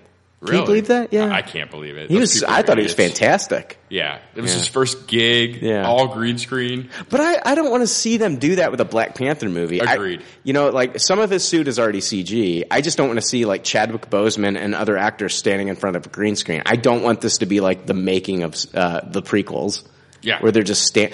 I would love to see them actually out in the jungle, and I think that would be fantastic. Yeah, it, I, That'd be I think cool. Wakanda needs that I- to really give it that grandiose like feeling, like that Yeah. it's legit. Yeah, but like I, but also remember the Jungle Book. I mean, I think you could do both, though, But remember- and I think that's what we'll get. him jumping well yeah you could i guess you could do both Uh, but see like like remember like the scenes of like the little boy jumping uh, on the tree branches and like finally the la- la- remember that scene at the beginning where he's jumping and hopping along the branches and that Yeah. la- he jumps on the dead branch and it breaks that scene was all CG and it was so amazing. It's like, can you imagine like, you know, like the Black Panther running through the jungle like that? Yeah. That would look so spectacular. I think it's the best of both worlds. I think for the action sequences, you go for the CG, but when you have like him addressing his people and stuff like that, then you're at a real location. Uh, Yeah. I think you, you kind of mix the worlds. Yeah, yeah. It's just as long as everything looks the same. Yeah. You know what I mean? I could see like having like the main Wakandian village. if they can make Robert Downey Jr. look like he's fucking 19 again, yes. they can do this. And they get better at that every fucking time. yeah, Cr- Michael Douglas looked young as shit. Yeah, but even the Robert Downey Jr. was the next That level. of was that was really really really next level. Yeah. incredible. Yeah, I hope it's a, a mix. I want to see them do some some live shooting in Africa. How much money did it cost to make Robert Downey Jr. look young again? How much was that one scene? One million Mickey bucks. Gosh. You know, pretty soon they're just going to be able to do that with Yeah. every character. It's like, we don't need to recast Indiana Jones. Yeah, We can just have Harrison Ford be Indiana Jones. I'd wondered if they're headed that way because, like, especially like in video games, they're doing a lot more like facial specific animations. I, I've seen, um, oh god, what Nathan Fillion in fucking Halo Five, and it's like fucking like pit mark perfect on his fucking face. They can make anybody look like anything anymore. So I got a question about that. So does Robert Downey Jr. still do the performance when they do the effects like that? He- I would think you'd have to. And then they're putting the effects over a Robert Downey Jr. uh, performance? I don't know. I've I've not seen the breakdown of how they do it. Yeah. but I would imagine that he's doing that. He is acting it out. The mocap can be so specific, yeah, so specific anymore. It can catch like inflections, you know, like facial d- differences, and then put that on a younger frame. So I mean, it's it's his acting still, but on a younger. Yeah, remember when they made Steve um, Steve Rogers, Chris Evans? Remember when they made him before he took the s- the, Yeah. the serum? Mm-hmm. yeah. I mean, that looked for being a movie that came out in like what was it, two thousand Eight or nine? Yeah, two thousand eight, that two sounds thousand right. nine. That that looked pretty good too. I guess what I'm asking is how long until the actor isn't with us anymore? Like, how, when can we do those effects? You know what I'm saying? When can we bring actors back from the dead without them delivering a I think it's like performance? voice. It's the voice. Right. Yeah, I think it's got to be the voice. I, I I don't know. I mean, because I don't want everything looking like fucking weird, looking weird. Like what was that fucking Tom Hanks CGI movie with the train and shit? That fuck- Oh, Oh, Polar uh, Express. Polar, Polar Express. Express, Yeah, that looks yeah. like garbage. Yeah, like I, Because- that's what I, I don't want. I don't want people looking like Polar Express, like like looking with their little dead eyes. Yeah. Well, you wouldn't think so, but like the facial expressions and stuff, like with this mocap, to the point it's it's advanced to when you have somebody that's not present, you can really tell because the image does not match the voice and what's going on in the scene. Really good actors have the ability to express shit with their face as well, and it translates when they're here and present with us. So I don't think that doing it with a dead person is going to have the same impact because it would all be guesswork as far as like how they would look when they're giving a specific line. Yeah, I could see that. It's, the technology's great though. It's crazy. Oh yeah. All right, guys. There's some tons of casting news coming out of Marvel this week. Uh, let's get started here. Uh, Carrie Ann Moss, who starred in Jessica Jones uh, and uh, had a cameo in Daredevil season two, will be reprising her role as lawyer Jerry Hogarth in Iron Fist for Netflix. Good. Glad to see her back. So I think that'll kind of like tie the worlds together uh, a little bit more. Um, heard a lot of rumors about people wanting uh, Kingpin cast in the Spider-Man. Yeah, I movie. heard a lot of that this I week heard too. that, I heard too. that um, D'Onofrio himself was kind of trying, being a proponent of that, saying that he wanted to be in the movie. Do we really want that? Do we really want to see this R-rated, mature character in a PG-13 movie? I think we don't. I also don't want to see his story. I want to see his can storyline love- resolved you can- in the Netflix stuff. What's that? I also don't want to see his storyline. Like, cr- I want to see he was created in the Netflix universe. Yeah. I want to see it come to fruition in that universe. I don't understand this whole I want to see my Netflix characters in Marvel movies movement. Mm-hmm. I don't understand it. It's like you've got like in an episode of Jessica Jones, you've got fucking Luke Cage railing her. and then you want to put these characters in a Marvel movie? Yeah. Which which I know like we, we can see Marvel movies go a little dark, but they're going to get about as dark as like Empire Strikes Back dark, right? I Agreed. mean, it's going Yeah. to get PG thirteen dark, but it's not. It's not like fucking like Jessica Jones, where you know old girls getting eaten out under the sheets. Yeah. it's not like fucking people getting shot in the fucking face Right. and rim, limbs getting ripped off. eh, eh, Head unless- smushed into car doors over and over and over again. yeah, and I- yeah, and I know that people's arms get ripped off in Marvel movies. It's a thing with all of them. Yeah. But but I understand like it's not as dark. And so it's like I don't under uh, just because you like a character in something doesn't mean that they would mix well in another part of the universe because I feel like the Marvel Netflix stuff is so dark that yeah, you're not going to see Kingpin slamming some motherfucker's head in a car door Right. uh, with a car door in a Spider-Man film. Agreed. You're toning that character down. You're basically neutering the Kingpin at that point. And It's like, why fucking throw him in a Spider-Man movie just because you like Spider-Man and just because you like Kingpin? Are you not thinking this all the way through? yeah. If It's you're- the if- medium. If you're gonna do it, do it very small, so that's not an issue. You know what I'm saying? Just prove that he's in that universe, pulling some strings in the background, and get out of there. Like, don't give him too much screen time. can agree with that. Yeah. Like it'd be cool just to just to connect the universes. You know, we see that Mm-hmm. we see him like briefly in the background, like signing the check or something. But when you start giving him screen time, like what you're talking about, then it's like Mm-hmm. you're diluting the character. You've got way too much fucking water in your Kool Aid at that point. yeah. I think a lot of that comes from like casual people too, because they don't understand the concept. No, that I don't. I mediums think there's are a different. lot of diehard fans that are really pushing for this that really haven't thought it all the way through. Right. Well, I mean, they're obviously ignorant of the idea of it's completely different mediums. With a movie, they need to get their budget back, so they need to reach a broader audience. So they can't do the things with them on film that they can on Netflix, where they're pretty much off the chain and can do whatever they want to with the character.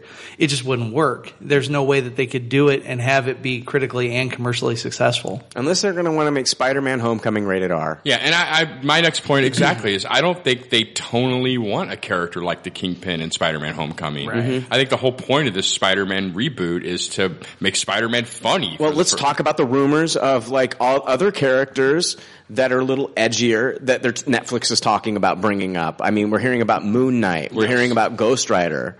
Who else? I mean, they're talking about uh, multiple characters. Punisher's getting a series. Punisher getting a series, and then like Moon Moon Knight and Ghost Rider, which all can be like you can give it that mature content in those. We've heard Misty Knight rumbling. Yeah, and so Mm-hmm. Yeah. like all these things can be like mature content, and that's where you have it on that on the Marvel Netflix side. I don't understand why we have to merge every goddamn thing ever. Like people were upset that Stephen Amell wasn't going to be the Green Arrow for the movies and stuff like that, or like why aren't we getting Grant Gustin in the movies for the the the Flash movie? And it's like Do you have to? com- Are, do we want everything to have the same problem as Agents of Shield? Yeah, that makes even less sense than the fucking Vincent D'Onofrio shit. Right. I mean, Yeah. let's- they've clearly separated their movie and their TV universes Yeah. in DC. So, like, Well, and the effects don't even match up. yeah, exactly. I want CW effects in a major motion picture. Right. Well, and then when wh- okay, you put Grant Gustin in the Flash suit. Yeah. And let's say you you say okay, well Grant Gustin's in the Flash suit, but it's not the Flash from the CW. He's going to be the cinematic Flash. Yeah. It's going to confuse the fuck out of people. Yeah, no one's going to understand it. Nobody's going to understand it. And then also, even if they have the, let's say they did combine the worlds and you've got Grant Gustin and he's the Flash from the CW and the Flash in the DCCU. Yeah. So now his effects look amazing when he runs in Yeah. Mm-hmm. the movies. and when he goes back to the CW, it's the same old effects. It makes no sense. It does not work. Agreed. Here, tonally, I mean, that's technical shit. Here, tonally, they don't work. Yeah. The character doesn't work tonally with uh, what I think that this movie would call for if it is PG-13, which I'm banking 99 point, I'm 99.9% sure that Spider-Man Homecoming will be PG-13. Yeah, I think you're right. Yeah. But yeah, I think totally it won't work. They want to make a really fun movie with the Spider-Man movie. Yeah. That's what the feeling I'm getting. Yeah. Especially with having, uh, you know, Tony Stark in it and Yes. everything. There's going to be more of that banter and more of that humor. Right. You know, oh yeah, let's have this guy that smashes people heads in the cars and fucking, You can like would the throw it character all all you, off. I'm sorry? I would just throw it all off. Yeah. The, the character itself doesn't fit with the tone of the film. You're neutering the Kingpin at that point. Mm-hmm. right. To make him fit. But I, li- I like the Kingpin, Jake. Well, watch more fucking Netflix, asshole. Oh man, too. but it can't. But I like the Kingpin. I want to see him in a Spider-Man movie, Jake. and I I've, think, no, man, I've thought, I've thought about this, man. and I've thought about things that I like, and those are two things that I like, and why wouldn't I like them when they're together? I don't know, man. It's like chocolate and peanut butter, man. It's like, and if Marvel ever does have an R-rated movie, like if that ever happens, Yeah. I guarantee you, it's not going to be a fucking Spider-Man movie. right. It'll be a, well, and I don't, I I think it- it'd be like a Venom Carnage movie, but then, even then it would be Sony. Yeah. So Marvel Studios is not making. Well, Marvel Studios isn't making the Spider-Man movie. Oh, that's Sony that's is. true. In conjunction, though. You know what I'm saying. Yeah, I'm technically yeah. I'm right. If Yeah. you want to get it right, it's Sony. Yeah. It's Sony. I know Kevin Feige's on board for this, but it's not going to say Marvel Studios. It's going to say Sony. Sony Pictures. Yeah, it's gonna say both, isn't it? Did did Civil War say Sony Pictures? No, but Hulk, like Hulk's kind of the same boat. Like it says, it has the Marvel Studios and Universal logo. Yeah, but I mean, Hmm. we're using Spider-Man in a Marvel Studios film. Did it say Sony Pictures? No. It may have said at the end credits, you know, so, like uh, Spider-Man is the property of Sony Pictures or whatever. If they've got faith in it, though, I'd be willing to bet that when those when the beginning of the movie rolls, that we'll see the Marvel Marvel Studios logo. I agree. with, I agree with Frank. you always see the Marvel logo at the beginning of all these movies. That's true. That's true. Eh, yeah. I'm just saying, and, and it may say Marvel Studios if they want if they want to trick people. Yeah. but it's a Right. Sony movie. Well, yeah. But So if it says like, Marvel- super casual people aren't going to get. But I'm that. saying it's Sony, Sony, Sony Pictures is, is gonna is gonna have top billing when it comes to this movie. You're Yeah. gonna see Sony Pictures. If you watch Deadpool at the beginning, it's got the flippity doo dah fucking Marvel logo. Yeah. it doesn't matter. Point well taken. So, all right, I'm getting all worked up and shit. I need fucking, I need fucking rum. I need, I need rum and a cigarette. I offered one. I know you did. All right. Um, Marvel announced uh, new castings for Thor Ragnarok that comes Yeah. out November 3rd, 2017. First up, Carl Urban will be playing Scourge the Executioner. it's awesome. Uh, Scourge the Executioner, he was born the Ill- illegitimate son of a frost giant and an Asgardian goddess. And uh, this guy, he I rocks. don't want to it- watch that porn. Yeah, That's one cold pickle. I might watch it, man. I'm into that freaky You're a weird fucking shit. sick freak like that. Yeah. I'm, I'm not watching that. Every once in a while, I have just like a hankering for some weird fucking weird, weird shit. Mm-hmm. I'll be like, what are little people doing in the bedroom? Never mind. you know I've got a fucking story about fucking midget porn, but never mind. Don't call them midgets, you un-PC piece of shit. They're little people. Well, that's who God, we you are. just offended all of our... You, Pe- All of our Peter Dinklage little people listeners. listens every week, Ah, and this is his last I episode. wish. You'll be giving us a one star wish. review. the old dink is giving the old stink eye. The dink eye. Dink eye. giving you the old dink eye. No, uh, we're talking about Scourge. Uh, Scourge is very PC. He would never call them midgets. No, never. Sure. No. Anyway. Anyway, Scourge. Carl Urban in a Marvel movie. Carl Urban in a Marvel movie. He, he this guy he wields a magical battle axe, and uh, found this interesting. Uh, he later joined the Masters of Evil with Baron Zemo. That could be happening. I don't know. Yeah, maybe. I don't know. We do have Baron Zemo in this universe. Most now. likely he'll probably just die though before Mm-hmm. this movie's over. I wish they would get away from doing that shit. Yeah, it's Scourge though. I don't think I don't think he's like the Marvel Bible people are like, oh my god, we have to have Scourge Right. in eight movies. I'm not so much saying that about Scourge, but just quit fucking killing off your villains. Baron Zemo left. Yeah, but Baron Zemo fucking didn't live up to the whole lot. I don't know what that means.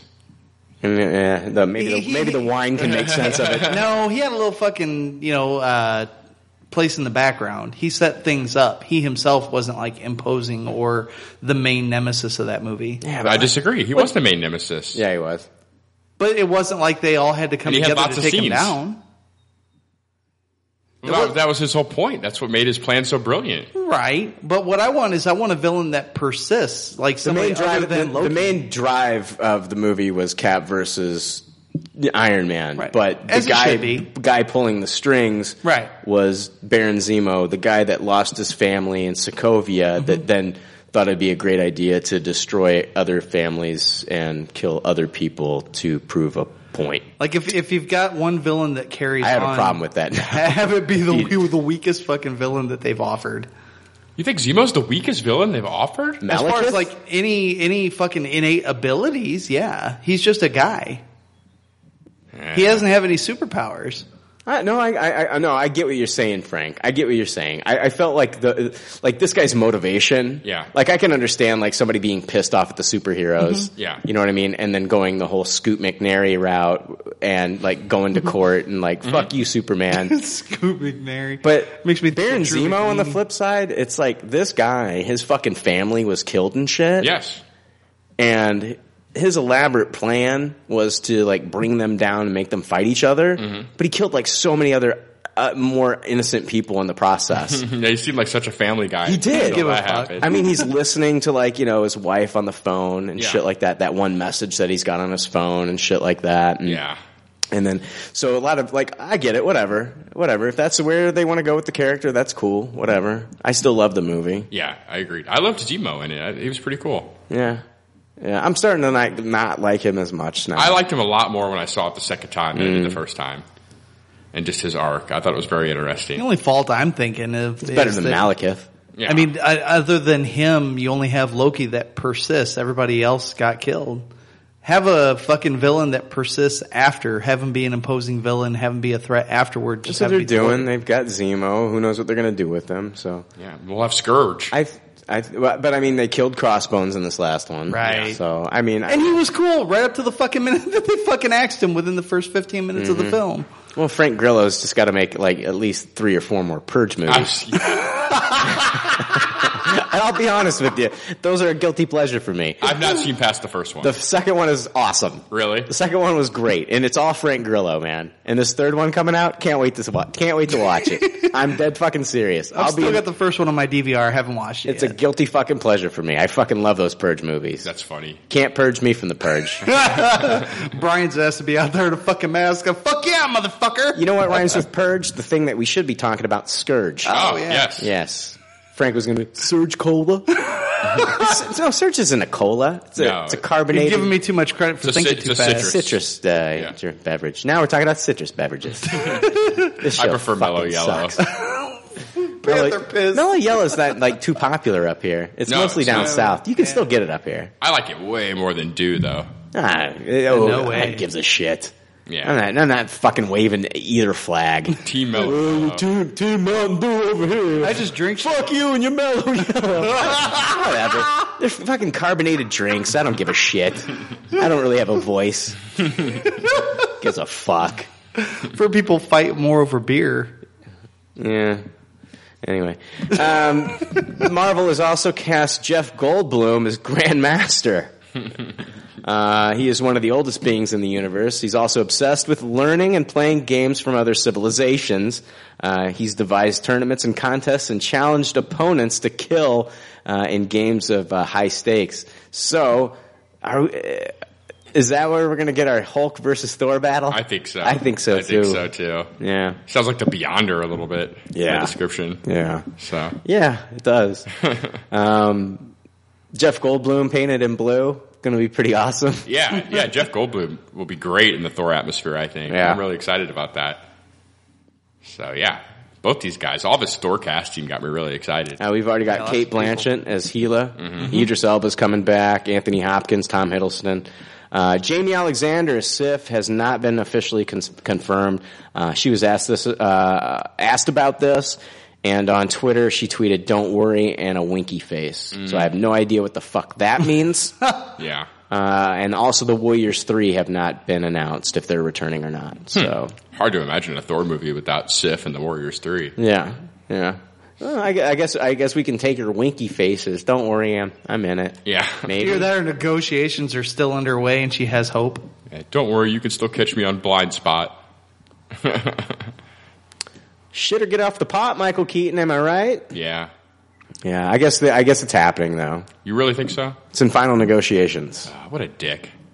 Did you see the tweet that Are somebody you just let upset out with because the, whole gif of- Birdman thing? Yeah. Get the fuck over it. Get outta here, Get the Michael fuck Keaton. over it, Jake. You want a good fucking movie or not? It'll be good without Michael Keaton. Fuck off. I mean, he's a great fucking actor. He's going to be a great fucking villain. Yeah. Come on, Y- y- uh, this could be the best superhero movie of all time. It, this very well could be the best superhero movie of all time. Do you want Joaquin Phoenix or do you want Benedict Cumberbatch? This is who they wanted the entire time. Yeah. This is who they wanted. They tried to get him. Negotiation I'll get over it. negotiation stopped, and then they, they, they Marvel actually started looking at other actors, Mm-hmm. and they were like, you know what, fuck it. Just like a vulture, we're going to circle back around to this guy, and they circled back around to this guy, and this is who they fucking want. Mm. They want Michael Keaton. They have a vision for him, and Marvel casting. Hey, hey. Am I am I am I right or am I right? Marvel casting's been pretty damn good up so, this so far. Oh, I yeah. agree. I agree. So if they get their guy, yeah, I'd say nine out of ten times when they get their guy, they get their guy, and we all love their guy. Right. And if Michael Keaton's their guy, I want to see what they're going to do with him. Yeah. I'll get over it. Just a little Can you bit. blame him for the whole Birdman movie, though? I Yes. mean, I can't. Yeah. It's like biting the fucking hand that feeds He didn't you. want to be. No, he didn't want to be typecast after that. And I, I think he's proven as an actor after Birdman and Spotlight Mm-hmm. that he's had a lot more to offer Hollywood all these years. People kind of been sleeping on him. Yeah. yeah, he's gotten some parts here and there and shit, but he's not been where he should be. And I think Hollywood kind of slept on him because all- everybody just viewed him as Batman. This is not fucking Dustin Diamond and Screech. This is not Jaleel White with Urkel. This is fucking Michael Keaton. He is not Batman. Yeah. He can be, he can play other parts. Yeah. I agree. So it's like I, I kind of I, I I feel like he kind of made a statement with that movie, just like I feel John Favreau made a statement with Chef Mm-hmm. that Marvel kind of did him wrong. You know, Yeah. so Yeah. I hear you. Not as overtly though as the statement in Hmm, Birdman. I'm You not. gotta really read between the lines on the chef thing. I guess so. I mean, if you know the story, it's not that easy to piece it together. Yeah. If you don't know about you know John Favreau's relationship with Marvel, then y- it might go over your head. But Yes. like me knowing it, as soon as I started watching the movie, I was like, "Holy shit!" Yeah. Yeah. Agreed. But This like- is John Favreau saying, "I'm going to do it my way." This fucking this. Th- I'm going to do it my way. I'm going to make this movie my way. I'm going to I'm going to I'm going to reinvent myself as a fucking actor and a director.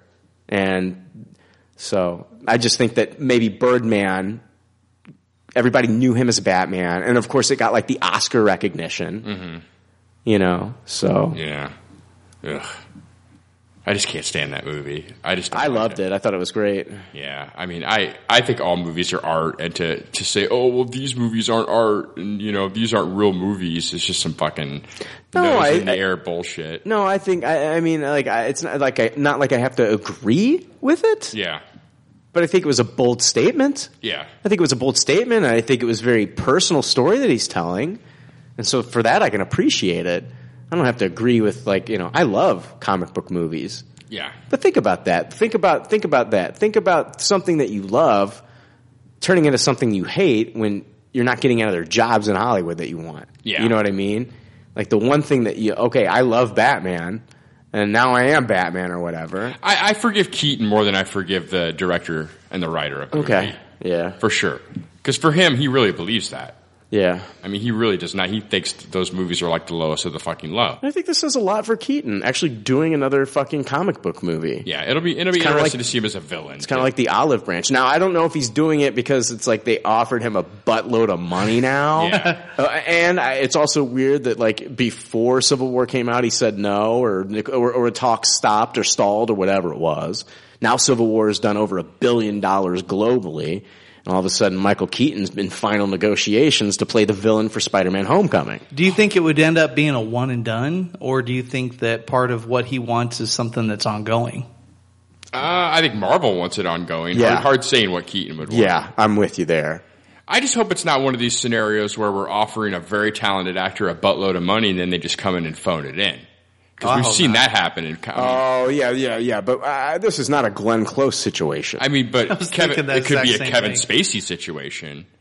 I mean, Kevin Spacey's a fantastic actor, and he just totally phoned it in in that Superman movie. Do you think he really phoned it in? I, I, I didn't like the performance. No, I think it was. I don't think it was good. I don't think he had his heart in being Lex Luthor or really cared about it. I don't know. I can't really say to that. I just didn't. I didn't like the performance. Yeah, I didn't like. The, I didn't like the whole setup of the movie. Yeah, it was Yeah, all it really was Weak. terrible. They they they they didn't think that Superman could stand on his own two legs anymore. That you had to involve the original Donner films Mm-hmm. in order for you know Superman to stand on his own. Those movies are so beloved that you can't. You know what I mean? You Yeah. can't. Right. You can't go away from this.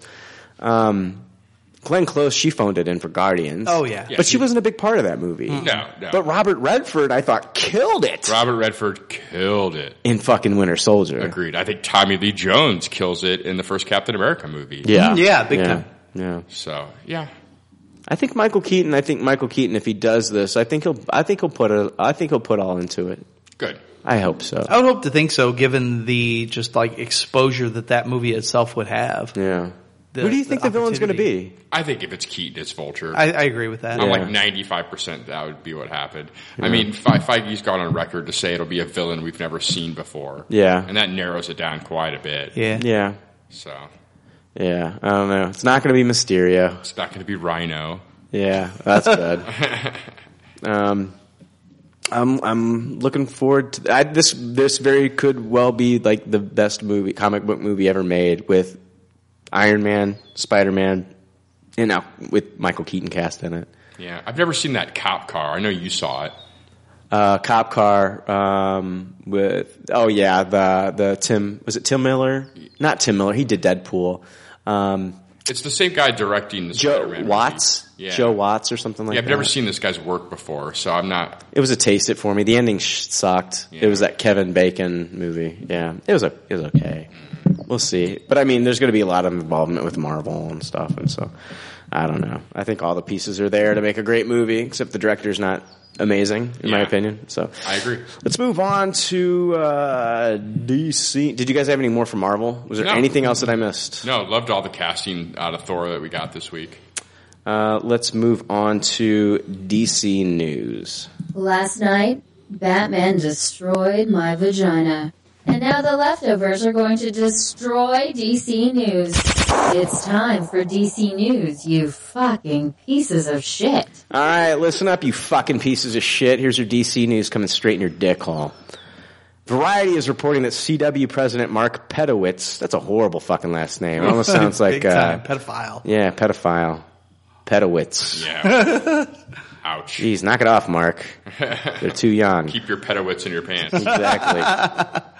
Mark Pedowitz spoke uh, about their uh, the CW superhero TV lineup and said our annual crossover event this fall will be the biggest one ever. So it looks like we're going to be getting an epic four show crossover that's going to include Flash, Arrow, Legends of Tomorrow, and now Supergirl, who's joined the CW lineup. Who they've already started promoting commercials Wow. for Supergirl joining the CW, uh, I watched the season finale of Legends of Tomorrow, and right before like one of the last uh, breaks, they had a Supergirl moving to CW commercial. I was just like, Nice. "Holy shit, they are ready!" Yeah, they jumped right on Mm-hmm. that. Jumped shit. right on it. Um, there was also a little bit of a, a acknowledgement about what I alluded to last episode, where I said Callista Fo- uh, Flockhart might not return.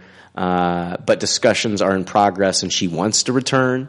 Um, I think it's just the fact that they are now going to be filming up in Vancouver It's the logistics. and not in Los Angeles. And it's like, you know, that's got to be a huge, I mean, her home is probably in Los Angeles.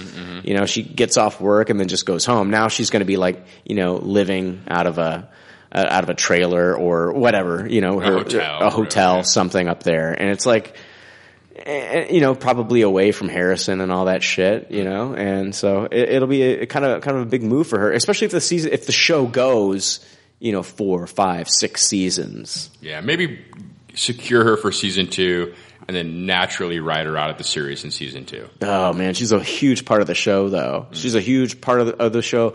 Uh, she's a huge reason to watch the show, and so losing her would be a huge blow um, to the show. I mean, I, I, she's great. I mean, you've got her on one side, and then you've got like the guy that plays Max Lord on the other side, and he's great. Okay. I, I love their villain. He's kind of like he's, it's kind of like uh, Supergirl's l- version of Lex Luthor. This guy Max Lord. Max Lord. Yeah. So um, I'm looking forward to the crossover, though. Uh, it answers the question, though, that they are going to have her in the universe somehow.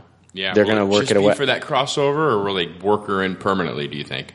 Uh, I'm thinking. See, that's the thing. It's like I don't know if it's going to be like uh like an Earth three type situation where she she jumps over to their world for a while. I don't know. I don't know how they're going to work it, man, or if they're going to combine all the worlds somehow. Hmm. If any show can do it, it'll be the Flash. Yeah. it'll be the Flash that does it. Um, Legends of Tomorrow finale was it was okay. It was okay. Spoilers for that, but um, um, yeah, I'll give you spoilers. Uh, Leonard Snart, Captain Cold, Mm-hmm. sacrificed himself and died, Oh, that sucks. and but it was fucking awesome the way he did it. Yeah. But we know he's coming back because they've already reworked his contract so that he comes back next season and does like some Flash episodes Oh, okay. Oh, shit. and then he might do some Legends episodes. Um, Hawk Girl and Hawkman, their story arc ended. you haven't really cared for them either, have you? I am fucking thrilled. Um, So I am thrilled that they're gone. Um, but they did introduce um, a new character, Our Man. oh, So Our Man from the Justice League of Justice League of Superheroes or some shit. Yeah, he's going to be joining the team next year. that's cool. So- Anyone important cast as him? Uh, some guy that was in some show. I've seen that. I think. Yeah. It- it's some guy. I know he was in some show. I just don't know what guy and I don't know what show. All right. So glad I could help out. thanks, thanks for putting me on the spot. Might be a Chief. good break for him. All right, guys. THR uh, had an article titled "Batman v Superman Fallout." Warner Brothers shakes up executive roles. Did you guys hear about this? I did. Yeah, I did. John Berg and Jeff Johns will co-run the newly created DC films in an attempt to correct course correct Warner's comic book movies. The fallout from Batman v Superman Dawn of Justice continues to ripple through Warner Brothers. The Burbank-based studio is making changes to the way it handles its DC entertainment-centered films, giving oversight of the feature projects to a pair of executives and creating a dedicated division for the film. Current executive VP John Berg and Jeff Johns, DC's chief con- content officer, who successfully launched the comics labels foray into television, will co-run the newly created DC films, according to multiple sources. Um, the move is part of a broader refinement of executive roles at Warner's, which has suffered a disappointing run of movies and has vexed producers and filmmakers, some of whom complain about murky uh, about a murky greenlight process. Um, see, I've got a lot. Actually, there's a lot to this article. Um, I guess we. let- I guess we'll- let's talk about this. Uh, Jeff Johns. Uh, he's going to be the new Kevin Feige for DC. Makes Uh, sense. Great decision. Yeah. I, I think get someone that understands the inner workings of creating a comic book universe in this position. Um, even putting aside all my Zack Snyder hate, I, I just don't think that's the guy that you need to like interconnect all these movies. Like even even if I love Zack Snyder, I feel like I would feel that way. Yeah. He's a unique director with a unique vision that's good for one series of the movies. He's not your guy you want to go to. But this is not this is not a Wachowski sibling film where they can just do whatever the fuck they want to do. This is not Jupiter ascending. Yes. This is a fucking property Yes. that's been around for 75 plus years, right? Mm-hmm. Yes. Do you need someone to rein these guys in? You kind of do. Yes. The answer is yes. You need, Yes. and Jeff Johns is a great guy to have him. Great guy. I, as far as DC properties go, I don't think you could have picked better. Yeah. I just watched uh, Man of Steel again this past week for the first time since I saw it in the theater. I still love it, even though I hate on Batman v Superman as hard as I do. I, I just don't think that Snyder's the guy to handle multiple storylines, multiple characters. He can deal with like one character, one storyline, one focused vision, but not an ensemble cast. I, I, I- I don't I don't know I don't know about that. It Um, makes no fucking sense. I thought to he me. did great job with an ensemble cast in Watchmen. Yeah. I I just, I I think that I just, I, I- I think that they need somebody to rein Snyder in a little bit. There needs to be one focused vision, and I'm all for that. Yeah, So- I, I agree. I don't get that. I don't get how on the Man of Steel thing. Like, I don't understand how one one person can love Man of Steel and then that same person can get zero value from BVS. That makes no sense to me. Because for me, for me, from my perspective, after having watched Man of Steel recently again, every scene, every action has to do with the development of one character in particular, and that's that's Clark, that's Superman. Whereas in Batman vs Superman, there's so many different storylines going. There, there's a convoluted plot that doesn't make a whole lot of sense. At least Man of Steel makes sense from beginning to end, as far as like motivations, who's doing what for what reason. I don't get that out of Batman vs Superman. yeah, but to complete completely hate one and love the other, I I don't know. It's crazy to me. One's confusing from a narrative point of view, and the other makes sense. I mean, for me, it's that simple. It's weird, Jake, because like I loved Man of Steel too. It Yeah. was like my favorite comic book movie. I loved it. Yeah. Thought it was great. After watching Batman v Superman, which I tasted, I am not rushing to go back and watch Man of Steel now. It's kind of it's kind of like affected like my anticipation for you know I don't know Everything but Wonder Woman. Well, and Suicide Squad. Yeah. Can't wait for Suicide Squad. Yeah, that's true. That's true. What's interesting though is like I, this is what I was kind of confused about. They- Let me read the rest of this article from THR. They said with Berg and Johns, Warner Brothers is attempting to unify the, uh, the disparate elements of the DC movies with a seasoned filmed executive and a comics veteran that together hopefully can emulate the way Marvel Studios has produced its films under the vision of President Kevin Feige. But sources also say Warner still wants to remain a filmmaker driven studio. As part of their as part of their new jobs, Berg and Johns will become producers on the Justice League movies. I have said in many episodes that Warner Brothers considers themselves a filmmaker studio. Mm-hmm.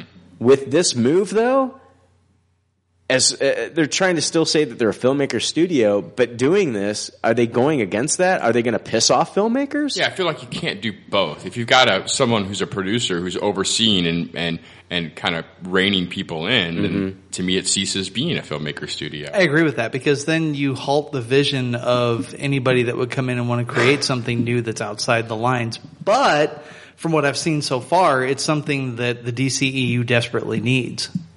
Maybe maybe they'll on a writing standpoint they're going to pull the reins, but as far as a cinematography directing standpoint, they're going to completely because Jeff Johns doesn't know dick about dick when it comes. But now to, you're neutering your filmmaker too. yeah In a way. I mean, yeah, visually, you know, you're, you're going to get Zack Snyder. yeah But on the flip side, it's like, okay, you know, it's like he, he doesn't have like the free reign to do some of the other stuff, Uh, which I think is great. I mean, I think Prometheus, I love the movie, but I think it would have been a better movie had we not had the Ridley Scott rewrites of the script. yeah. I, I I tend to agree to that. So I think that these movies could be f- great going forward with this move. But on the flip side, I, I, I'm not saying like don't do this. Like this is a bad move because, but you're gonna you might in order to you know, make that omelet, you're gonna break some eggs and you might piss off some filmmakers. The key to that is just casting the right director to the right film. You want the tone, like what that director has proven in the past to be able to provide you, to But they've fit been- the tone of the mo- They've been movie that you doing want to things fit. they've been doing things one way though, Frank. They've been doing things one way. Right. Now you got Zack Snyder, this guy who's had pretty much had a lot of freedom making these movies, just you know, fucking up the DC universe. you know, just it's just he's just like a little kid picking up a puppy dog and just flinging it around and shit. just you know, just you know, a little kid. You let him loose in the fucking let a little kid loose in a china shop and they just destroy everything. Uh, I'm fucking around. I love Zack Snyder. I know, I was, I'm- like, I'm, shocked. I'm kidding. I love Zack Snyder. Huge fan of Watchmen, 300, Man of Steel. I love all his movies except for Sucker Punch. But anyway, I like I like Zack Snyder. The thing is, it's like I think if they try to rein him in now, it could piss him off. He's had so much freedom. You see what I'm saying? Right, but I think some of that goes into the combination of like the story you're wanting to tell, the writers that you put with it. If it's a focused vision, I think he can do a great job. Mm-hmm. But when it it- when the focus is too scattered, when it's too broad, he has a hard time being able to bring you any quality visuals, any quality cinematography that like slams home the point of what that narrative is. That's a good. That's a good- that's a great point. It's it, when it's just too loose and too all over the place. He can't focus on any one thing and like drive it home. It's a I really don't good. think point. the cinematography is what the problem in Batman v Superman. No, was. no, no, I don't either. But but but but see, the thing is, like what what Frank's saying though makes perfect sense to me because even with the cinematography being as beautiful as it was, in my opinion, and some people don't care for Zack Snyder's cinematography, they don't think it's as beautiful. I think as that's I the do. best part of Zack Snyder. Okay, I think his cinematography is fantastic, um, but for those scenes where it's supposed to hit you as hard, it even with the great cinematography, it doesn't. Like I got more out of like I'm not saying the cinematography in like the Marvel movies is shit. It's really good, but it's it's not on the level as the creative, like the the artistic level as like a Zack Snyder, Right. in my opinion.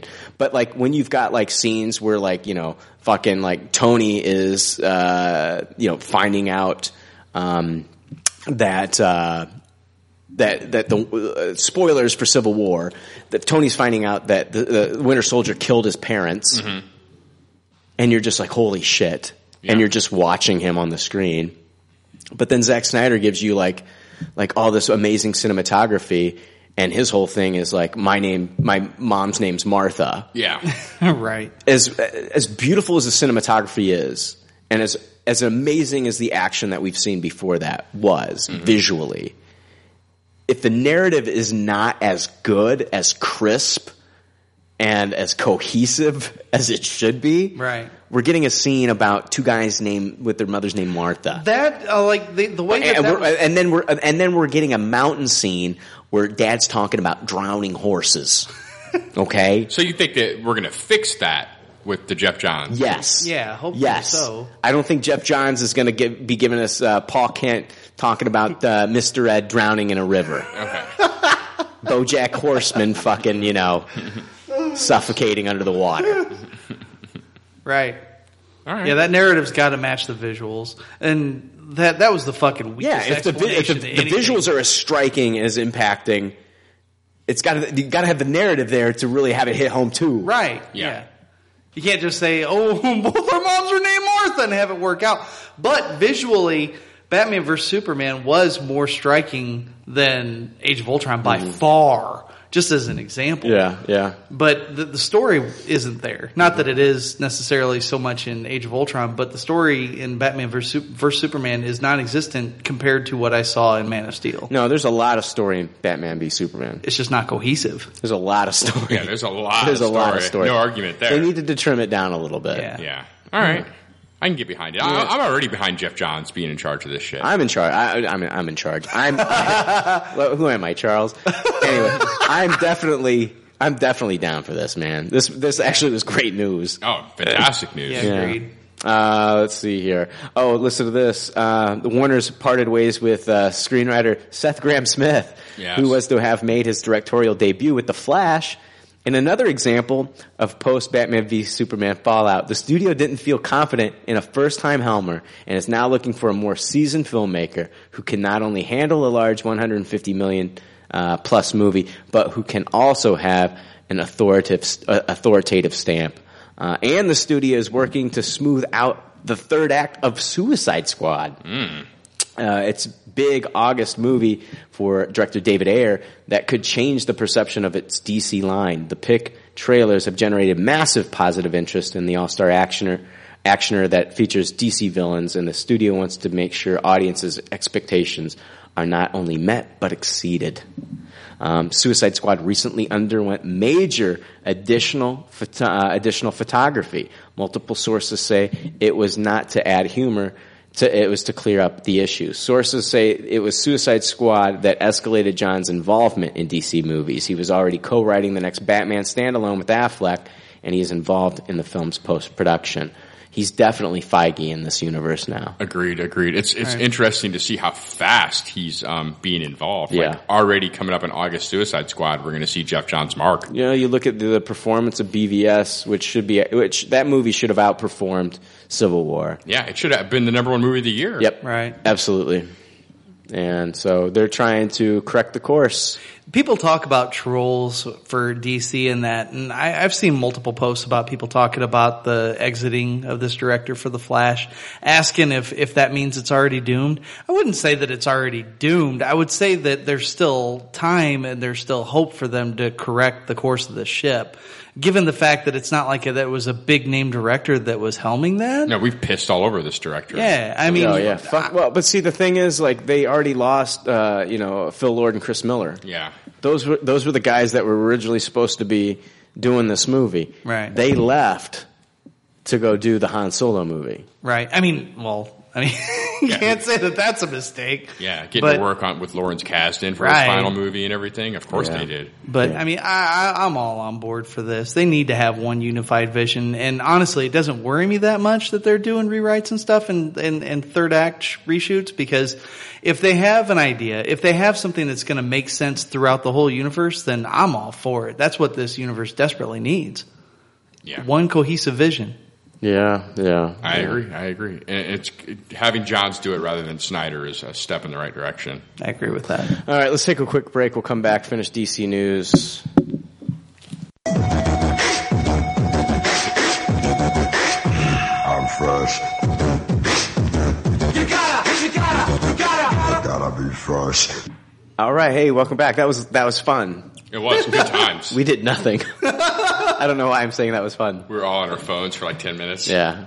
Um, uh, last bit of DC news. Variety is also reporting that Warner Brothers and DC Entertainment are developing a new standalone movie featuring an all-star cast of female DC heroes and villains with Margot Robbie attached to reprise her role of Harley Quinn. Uh, Robbie will also produce the picture, which will not only feature Quinn, but popular characters such as Batgirl and Birds of Prey also making uh, appearances. Uh, who exactly will be considered the lead opposite Robbie is still unknown. Exact plot details are also unknown currently. So, Hmm, isn't there, what's the team of DC villain females that they had a comic for? for oh, like Poison Ivy. yeah, and what was that called? I can't remember. Because that's what this reminds me of. Yeah, yeah. God, why am I fucking drawing a blank? That's Yeah. not Birds of Prey. Is Not it? Birds of Prey. Oh shit, it's gonna drive me fucking crazy. Give me a second. All right, we'll pause. All right. Didn't have the impact I thought it would either. Yeah, what was it? What was it called? Gotham City Sirens. Yeah, I don't know. and you remember that? You remember? Everybody remember that? Yeah. Yeah. I, I remember. Yeah. Cool. yeah, man. I don't know, man. Um, is this a, is this is a rumor? Yeah, I don't know. I, I, Variety's reporting it, so I guess it's true. I think it'd be better off making a Did you hear about- Harley Quinn solo movie than doing this. I know that they've got a property plan for her, but I hadn't heard the bit about, you know, other characters with her. Yeah. Yeah. I don't know. It'll be interesting. Um, uh, did you hear about Margot Robbie bitching about uh, her wardrobe for Suicide Squad? No. No. Very upset that she had to dress like really skimpy and stuff. Really? Really? Yeah, yeah. Oh, Frank's like sexist Frank over there. No, no, no, no, What? no. Fucking Wolf of Wall Street, motherfucker. You're telling me she's worried about what the fuck she's wearing. Well, Oh, that was her first big gig, man. She she did that, and honestly, like she told, she was embarrassed by that. She told her parents that there, she's like, yeah, there's nude scenes in the movie. She's like, but it's not me. They used a body double. right. So she was like really embarrassed about that. So yeah, she's not happy with it. She's just one of these actresses that you She'll do the fucking nude scene to get famous, and then when she gets enough fucking power behind her, she's like, "Now I don't want to do it anymore." That, that's so fucking stupid, though. Oh, whatever, Frank. Like, like, can you be pissed? Like, it's different for women. Shut the fuck up, man. It's not like Brad Pitt's like doing dick scenes. Like, it's not like Brad Pitt got famous for like showing his cock off in every fucking movie. Well, yeah, but it's not like that. That Does was the she have only more to draw for me offer? with Does she her. have more to offer than just her body? Yes, she does. Frank's all pissed off that she's not going to dress skimpy and get nude No, anymore. no, no, no, no, no, no. I, I don't like the idea that they want to bitch about it and then use it to get where they want to go and then bitch about it. Yeah. It does That's seem, bullshit. It does seem odd that she would accept this, like this role. Like it just Mhm. seems like part of this role. Yeah. Like that's basically like the Harley Quinn New Fifty Two costume. If- If, you Oh, got get it. convictions, they're fucking convictions, and you hold them whether you're fucking poor or not. You don't do it to get famous and then be like, "Oh no, I'm not going to do that anymore." No, I got tons of convictions. There's a lot, of, but you pay me enough money, those convictions go out the window. Yeah. Fuck. So do you think future Harley Quinn I'll appearances punch a won't be as fucking, I'll snippy? punch a baby in the face. Stay away from my kid. I'll punch a baby in the face for the right amount of money. So do you think fu- future appearances as Margot as Harley Quinn are going to be less skimpy? Oh. It, it sounds like it. Yeah. It sure does. But what are we going to see? Are- We're not going to see the fucking uh, jester costume, are we? If, if it's up to you, we will. Yeah, if it's up to you, we will. And she'll be talking in her accent too. I'm Harley Quinn. It was jarring, okay? God damn it. Mr. J.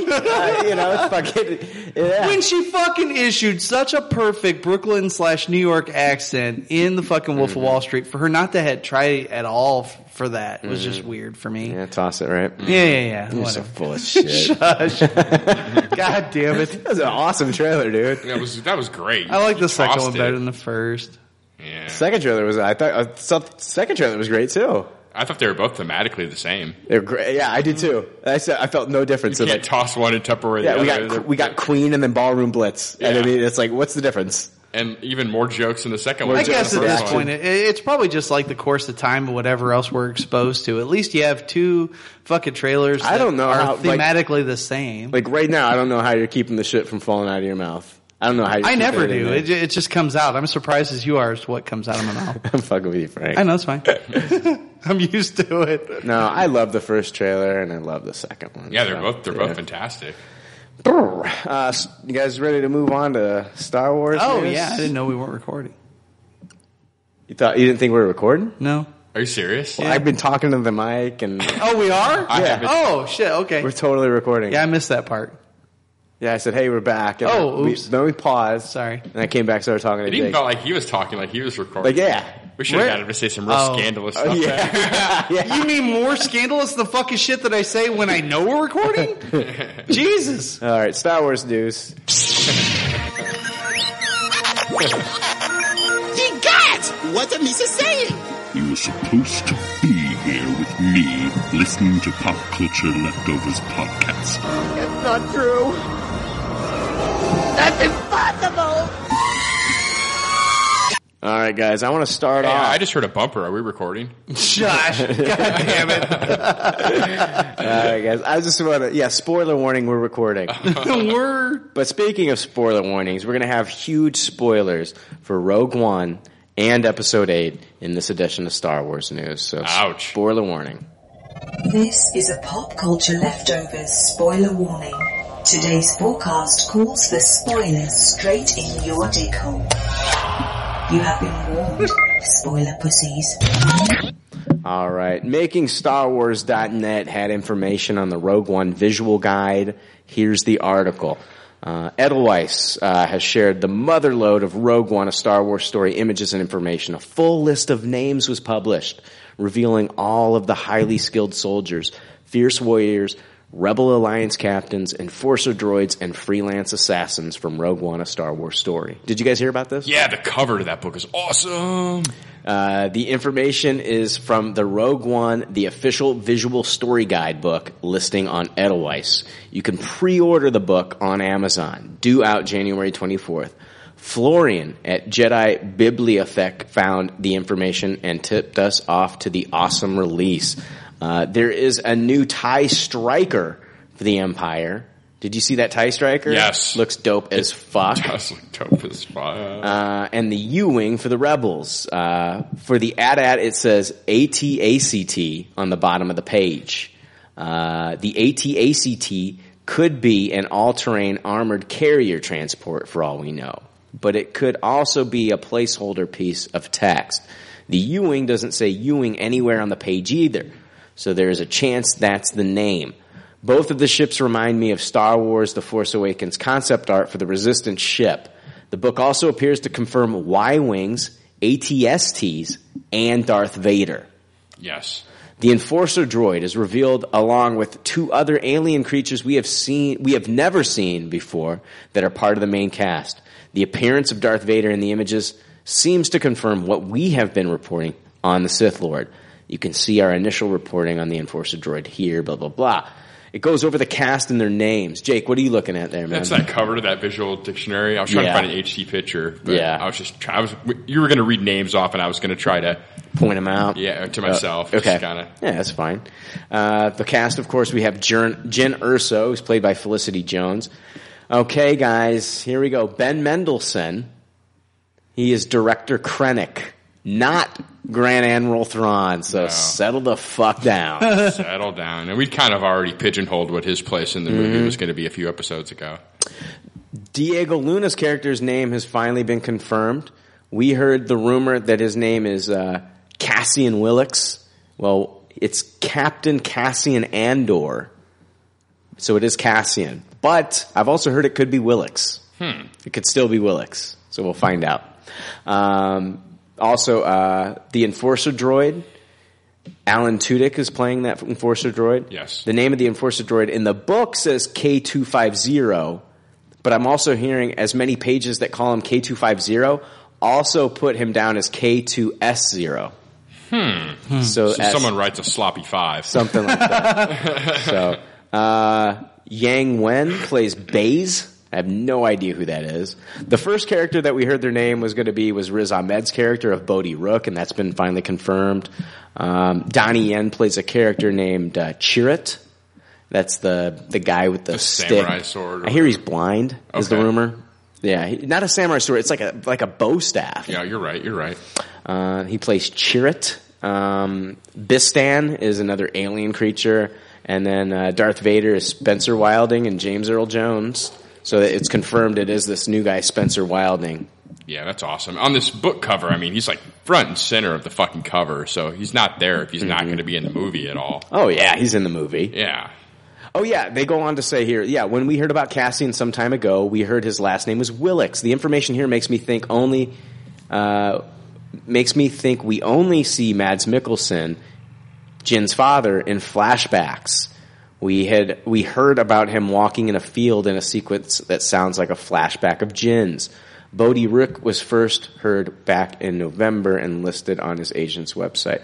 Oh, it didn't go into it. But I've also heard that Cap uh, Willix could still be his last name, but they got the Cassian right. Um, so man, a lot came out. Was there anything that you any takeaways that you had from it? I was just excited from these visuals. Like, I there's this alien right here that I just love. I can't wait to see like motion on the movie, like with this giant mouth with these it's like a Mhm. round mouth with teeth coming out. Did you get his name? Do you know which n- alien name his is? That could be Bistan. Okay.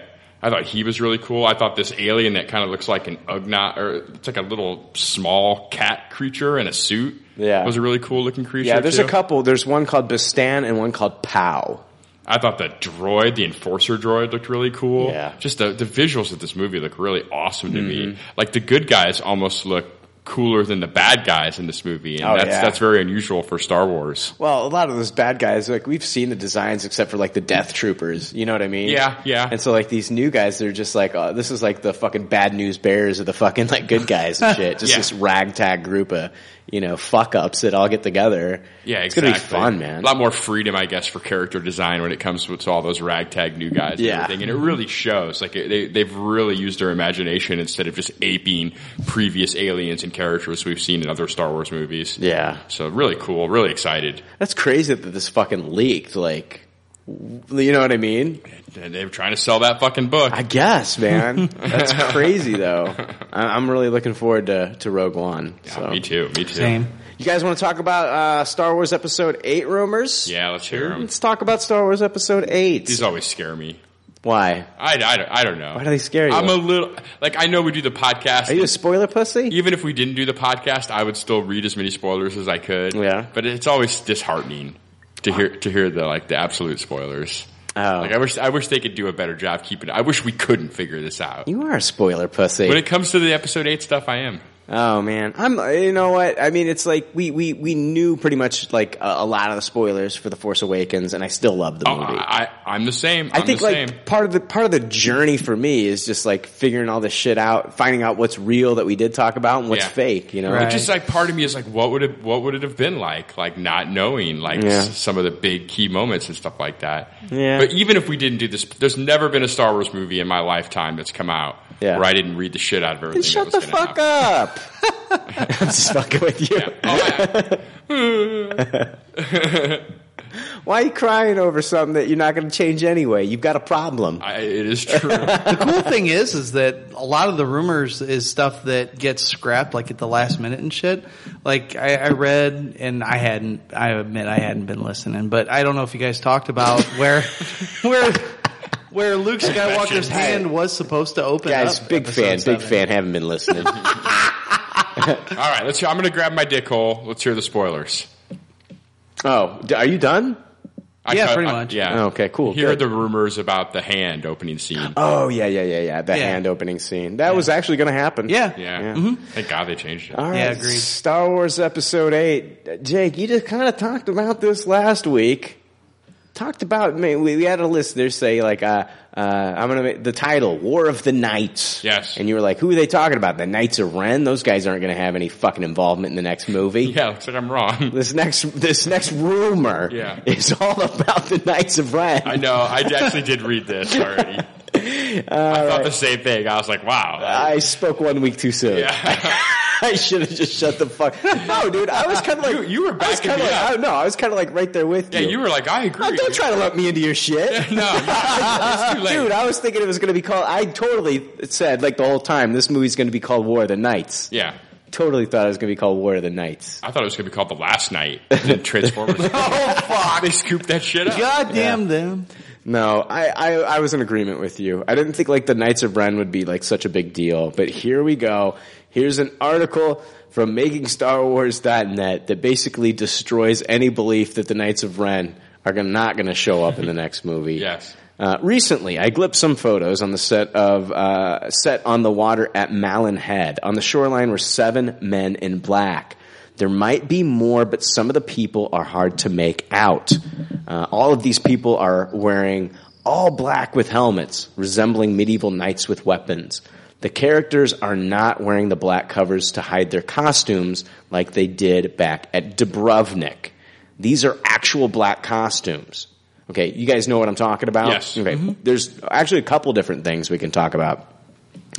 When um, when uh, Daisy Ridley films a scene, Mhm. before they film the scene, she's actually wearing like a black something black over her, and then when they do the scene, they take her out of it. Also, when they were filming in Dubrovnik, um, that that everybody called it the funeral scene or whatever the Han Solo. It's not a Han Solo funeral scene, but it, people were talking about those people walking in the streets. They were all wearing black. So this is not that. They're saying that this is not. These are their costumes. These are their actual black costumes. It is my opinion and the source's opinion that these are the Knights of Ren. Kylo Ren could have uh, could always have another gang of warriors in black, but I think it's likely they're the guys we saw in The Force Awakens. There are black helmeted medieval looking figures going after Luke Skywalker and Rey on the coast of Aktu. The guys I once referred to as Jedi hunters back in the day were described in the same way back during the production of Star Wars The Force Awakens. Uh, from what I have heard a few times, Rey is reluctant, if not angry, at Luke Skywalker because she has to kill Kylo Ren. She doesn't want to do it. The scene that follows appears to be when the showdown finally begins. I suppose she accepts her duty or has no choice but to fight. This is this third act shit? It sounds like it. Yeah. Or maybe, I mean, at, it's definitely not first act. It's either late second or third. But do you think that we're going to see a conclusion to heard. that conflict in the second movie? We've heard. What, uh, what did you say, Frank? Do you think we're going to see an end of that particular conflict in the second movie? That they're not going to wait until the Oh, third film? Not to an end end, Kylo but I Ren? mean, if, even Empire Strikes Back gives us Luke versus Vader. no, it's true. So the movie, the movie starts on Act Two and it ends on Act Two. Yeah, that does seem wild. And oh. unless the other main storylines have a lot going on too. Because like I thought at the beginning of this movie that we are going to have a scene where Kylo is brought before Supreme Leader Snoke, and Kylo says, "You know what?" And like like and we talked about like you know what's Snoke's what's what's Snoke want to do? Well, it was in the opening crawl of the last film. He wants to hunt down the last Jedi, Luke Skywalker. Yes. So I thought that Kylo would be brought before him, and we'll, of course we'll have that classic like Hux versus Kylo, s- you know, Uh, of course, going on with Snoke. Like, uh, no, Daddy loves me more. No, Daddy loves me more. My mission's better. My- yeah, exactly. More important. And so, but I think like, you know, fucking um, Kylo's kind of got holding on to some information in his hip pocket that Hux doesn't know that he has. And Kylo's going to say, you know what? When I did interrogate her, I've been piecing things together from her mind. I saw an island. I saw, you know, I saw ocean. Yeah, and we know what he, that he did. And I think he's going to know where the location is. And I think at the, I, I I always thought at the beginning of the movie we're going to get a scene of like his ship showing up to Octu and chasing Luke and Ray off of Octu. But I don't know. I still think we're going to get that Snoke Kylo at the beginning. Yeah. I think we're going to see that Kylo ship at the beginning as well, but I think it's going to be to show up with Hux to talk to Snoke. I saw, and I can't remember where I saw it. That, um, But why why would he show up at the end of the movie to Octu? So you're basically saying Ray and Luke are going to be on Octu the entire movie up until the third act. Yeah, I, I see it being possible. I really do. I think there's going to be a lot of stuff going on with the other characters. I think much like in Empire Strikes Back, how, how much of the movie was Luke on Dagobah getting his training and everything. I really think Ray and Luke are going to be on Octu for a majority of the movie. Yeah, it's just weird to think that there's no movement and that like the big reveal is like Kylo Ren by the end of the movie knows where Luke's at at this point. Okay, I hear you. Maybe it's end of second act. Yeah. I don't. I definitely don't think it's first act though stuff. I really Yeah. don't. Yeah, but it, let's break down this scene and then we'll revisit this conversation. Okay. How does that sound? Yeah, yeah, okay. Uh, the text below is what the source witnessed. Luke Skywalker and Rey are on Octu just before nightfall as the sun sets in the background and it starts to rain. Rey's hair is pulled back. She doesn't have the vest from seven on. That makes sense. We've, we've seen the picture, Mm-hmm. or we've heard the descriptions that she's wearing more like a tunic. Yes. That looks like one of Luke's old costumes. Mm-hmm. Luke and Ray are wearing the costumes we described before. Uh, Kylo Ren and the Knights of Ren turn up along the coast. Kylo Ren continues advancing towards the heroes with the Knights of Ren. Kylo does not wear the mask here. Kylo has the same crossguard saber as he did in Seven. It's the same design. If it's the same, s- I don't think it's the same saber because that one got cut in half, right? Yes. at the end of Force Awakens. People were saying like, "Oh, did she cut his hand off?" But what I thought happened was she cut the lightsaber in half. That's what it looked like. The big spark. It looked like she cut the lightsaber in half. I could be wrong. I think he repairs that lightsaber He could have repaired it then. because it's got to be the same crystal making that same effect. Yeah, yeah. Um, so we've got the we got handyman Kylo repairing the lightsaber. Yes, yes. yes. He went on YouTube how to repair lightsabers, and he's like, Well, he already made one. I'm sure he- fucking yeah, with yeah, you. yeah. I'm fucking with you. Yeah, he probably fixed it. I want to know if he gets because he didn't get the helmet.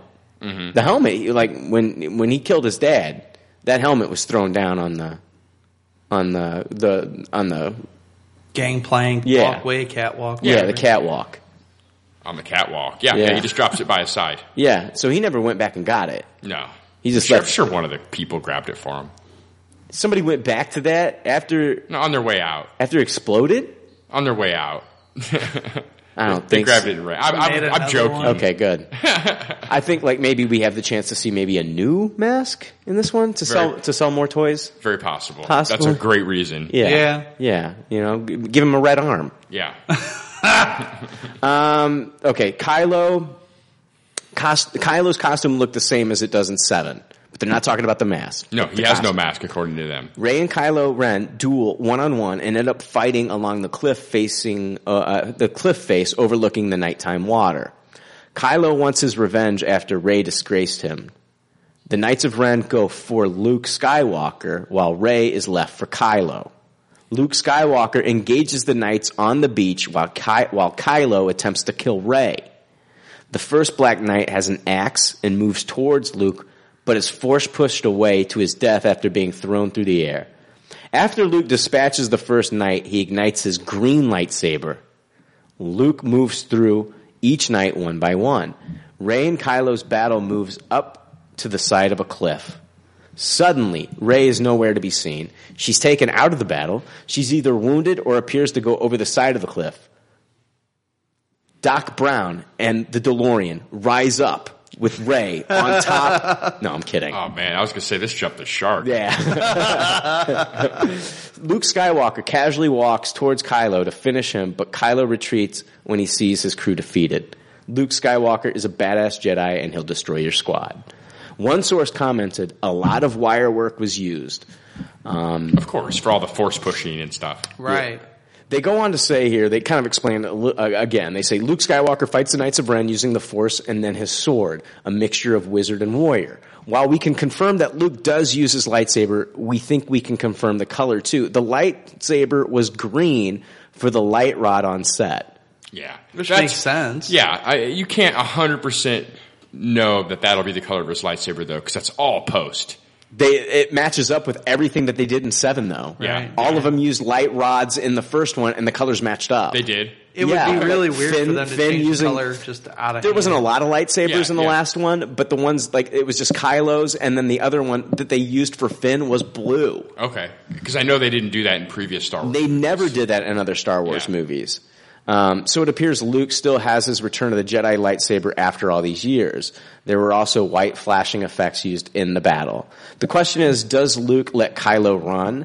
Can he not kill him for familial reasons, or because Rey must do it as part of her training? The impression I get is that Luke knew Kylo would run and allows him to. Luke's behavior doesn't indicate he believes Rey is killed or anything like that. My guess is they may film something back at Pinewood of Rey hanging on for life or injured on the side of the cliff. It sounds like Luke Skywalker arrives in time to save her from Kylo's treachery, and Rey is really uh, is a really good free climber after all. We theorize that the location is the final Jedi ruin site Luke and Rey need to visit. Uh, based on some rumors out of Pinewood, we also theorize that Kylo may be running inside the location Luke and Rey are heading towards, so the fight will continue inside the spooky ruins of the Jedi Temple there. So this is a different location. Yeah. It's still on that planet, though, right? It doesn't say. It says we that's theor- where the Jedi Temple is. we theorize that the lo- he's in search for Jedi temples. On that planet, though. and it sounds like it sounds like in Bloodline he might have been doing that with Kylo too. Mm. You know, them searching the galaxy for answers, and they, you know, this is what might lead them to Octu. I He might just, be on a different island on the same planet. Yeah, I guess. I disagree with their uh, theory that possibly Rey may have to kill Kylo herself as part of her training. Like, that seems completely. Yeah, they're just coming up with different, you know, scenarios. Um, Do you think that if they do hold off into the third act for that, that the first two acts are going to be interspersed with them having like mixture of training versus like flashbacks? Because they'd have to fill up whatever it is that they're doing on their own with something. You can't just have more of uh, like you know the Yoda stuff where Luke's trying to just train her out of hand. Maybe it could be the search for the, the temple the whole time that's going on with those two. It could be there. There has to be some kind of like tension there. You can't just be training for two acts. Well, we got uh, all kinds of other stuff going on with the we, other characters. we got we got um, we got Finn hanging out with a brand new female character that Kelly Marie Tran. Yeah, what, Um, what's Poe? I've heard Poe has a much larger role, Well, role Poe- in this movie. Yeah, Poe is sounds like he's overtaking Laura Dern's character. Yeah. you know, um, sounds like Princess Leia. Excuse me, um, Senate, not Senator, General. General Leia has been taken out of taken out early. Something she's injured, and so you know she's been taken out of this battle early. And that leaves Laura Dern's character in charge of whatever is less, left of the resistance. Well, she acts like a complete idiot, doesn't know how to lead or something, or is just making just stupid bullshit decisions, and there might be a mutiny aboard the ship. And Poe Dameron might be the guy leading this mutiny because he's trying to do what's right and trying to do what's right by Leia Organa. So he's got his own thing going on. And then, of course, they're going to flip over to Kylo and what's going on with Kylo, and then probably introducing the Knights of Ren. We got Snoke. Yeah, so it's not going to be two hours of, of her training. Even if the whole thing takes place and that's what they're doing, it's going to be intercut with all kinds of other stuff. Not that I have any reason to doubt, but I hope that they're able to tie all these different moving parts into one narrative that actually makes sense, like for the story. Because i- if they're disconnected from everybody else in the in the universe, just on their own on this planet, that there needs to be ha- there has to be some kind of connectivity. I mean, Empire Strikes Back is arguably the best Star Wars movie, and what Luke is doing on Dagobah and Yoda has very little to do with the adventures of Han, Leia, and Yeah. C-3PO. Yeah, he's right. Agreed, but it, it does end up being the driving force for why he leaves early. But if this is the, at the end, Yeah. this doesn't make sense for the third the, the third act. Like if this is the end of the third act for our heroes, it doesn't make sense to me Kind of sounds like the beginning of the third act. Like w- one big Kylo runs away. They just got done saying that he destro- he defeats the Knights of Ren on the beach, and then Kylo runs away. But then he's running after him in this temple, it sounds like. a- Uh. after the fact. We theorize that the location is the final Jedi ruin site Luke and Ray need to visit. Based on the rumors out of Pinewood, we also theorize that Kylo may be running inside the location Luke and Ray are heading towards, so the fight will continue inside the spooky ruins of the Jedi Temple there. Um, Yeah. That definitely sounds like final act business. okay, then shit, neither one of you were on the fucking episode where I talked about um, the other ending to this, where it was um, Vaughn Mm-hmm. Vaughn fighting uh, Luke and Ray was fighting Kylo again, and then Finn shows up and comes in there. He has to blow his way into where they're fighting and shit. Mm-hmm. And that all I sounds wonder- like it fits into all this. It could happen like that. Yeah, and the Jedi ruins and whatnot. Yeah, yeah. I'm not sure if that's what's going to happen or not, but you guys really should listen to that video. Okay. It's definitely worth. You got a listening link to that? Send me a link to that. I have sent you a link. I think maybe I did. I could have sworn I did, or I talked about it, or something. Yeah, I mean, we taught you. Yeah. The episode after that episode, you filled me in on it verbally. Yeah. But I, don't think you sent me a link or anything. Eh, probably didn't. I'll send it to you. I'll watch that. Um, but they were signing like that was fucking um, Vaughn was going to be uh, Benicio del Toro's character. Oh, okay, okay. Yeah, I don't know, man. Um, So I don't know, man. Uh, yeah, I guess it, it continues on the inside of that uh, on the ruins. It just seems weird. Like Kylo would just be going in there. Is he looking? So he's looking for something inside the temple, right? Yeah. There, it's like a race to get to something. I feel like that's the case. It has to end badly then for. It has to end badly for Ray and Luke. Agreed. Kylo wins. Agreed. So I think it's going to end badly. It's the Empire. This is the second act. Yeah. To a three-part trilogy. It always it always ends badly for the heroes. Yeah. Have you heard the title? There was some title rumors this week. Yeah. Did you, are we getting to that too? The new title of the film could have been leaked. Supposedly, a member of Star Wars Celebration staff leaked a video on Reddit, and you can see a poster where the title is "Fall of the Resistance," and this poster looks fucking legit. It does. It looks totally legit. And the reason I brought this up now, I wasn't trying to jump ahead, but I really think if let's let's go ahead and buy into that that that's the title of the movie. Yeah. Then I, I think that our final stuff is gonna is gonna have to do with that a bit too. Well, the resistance has to fall. Yeah, and I think we're gonna so we're gonna intercut the badness that happens to Luke and Ray with whatever badness is happening with Leia and Poe and, That and makes the sense. stuff going on on there, and that the final bad moment may have something more to do with that than it does with the whole Ray and Luke storyline. Yeah. Could good could something good happen from the Luke and Ray storyline? Could we get a Kylo redemption and then uh, they leave the temple all hunky dory and shit?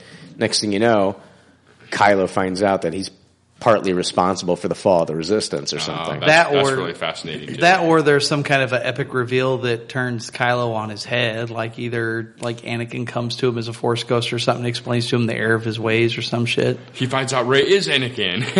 no, god damn it! That's why I don't click on anything anymore because all these fucking theories. Jesus, Settle down. Ray's just Ray. God damn it! She's All right. Anakin reincarnated. Ray- Ray- Fuck, Anakin. Re-Anakin. Reincarnated. The Reanacanator. oh, there you go. All right. Yeah, fun. Uh, you guys, I'm buying into that title.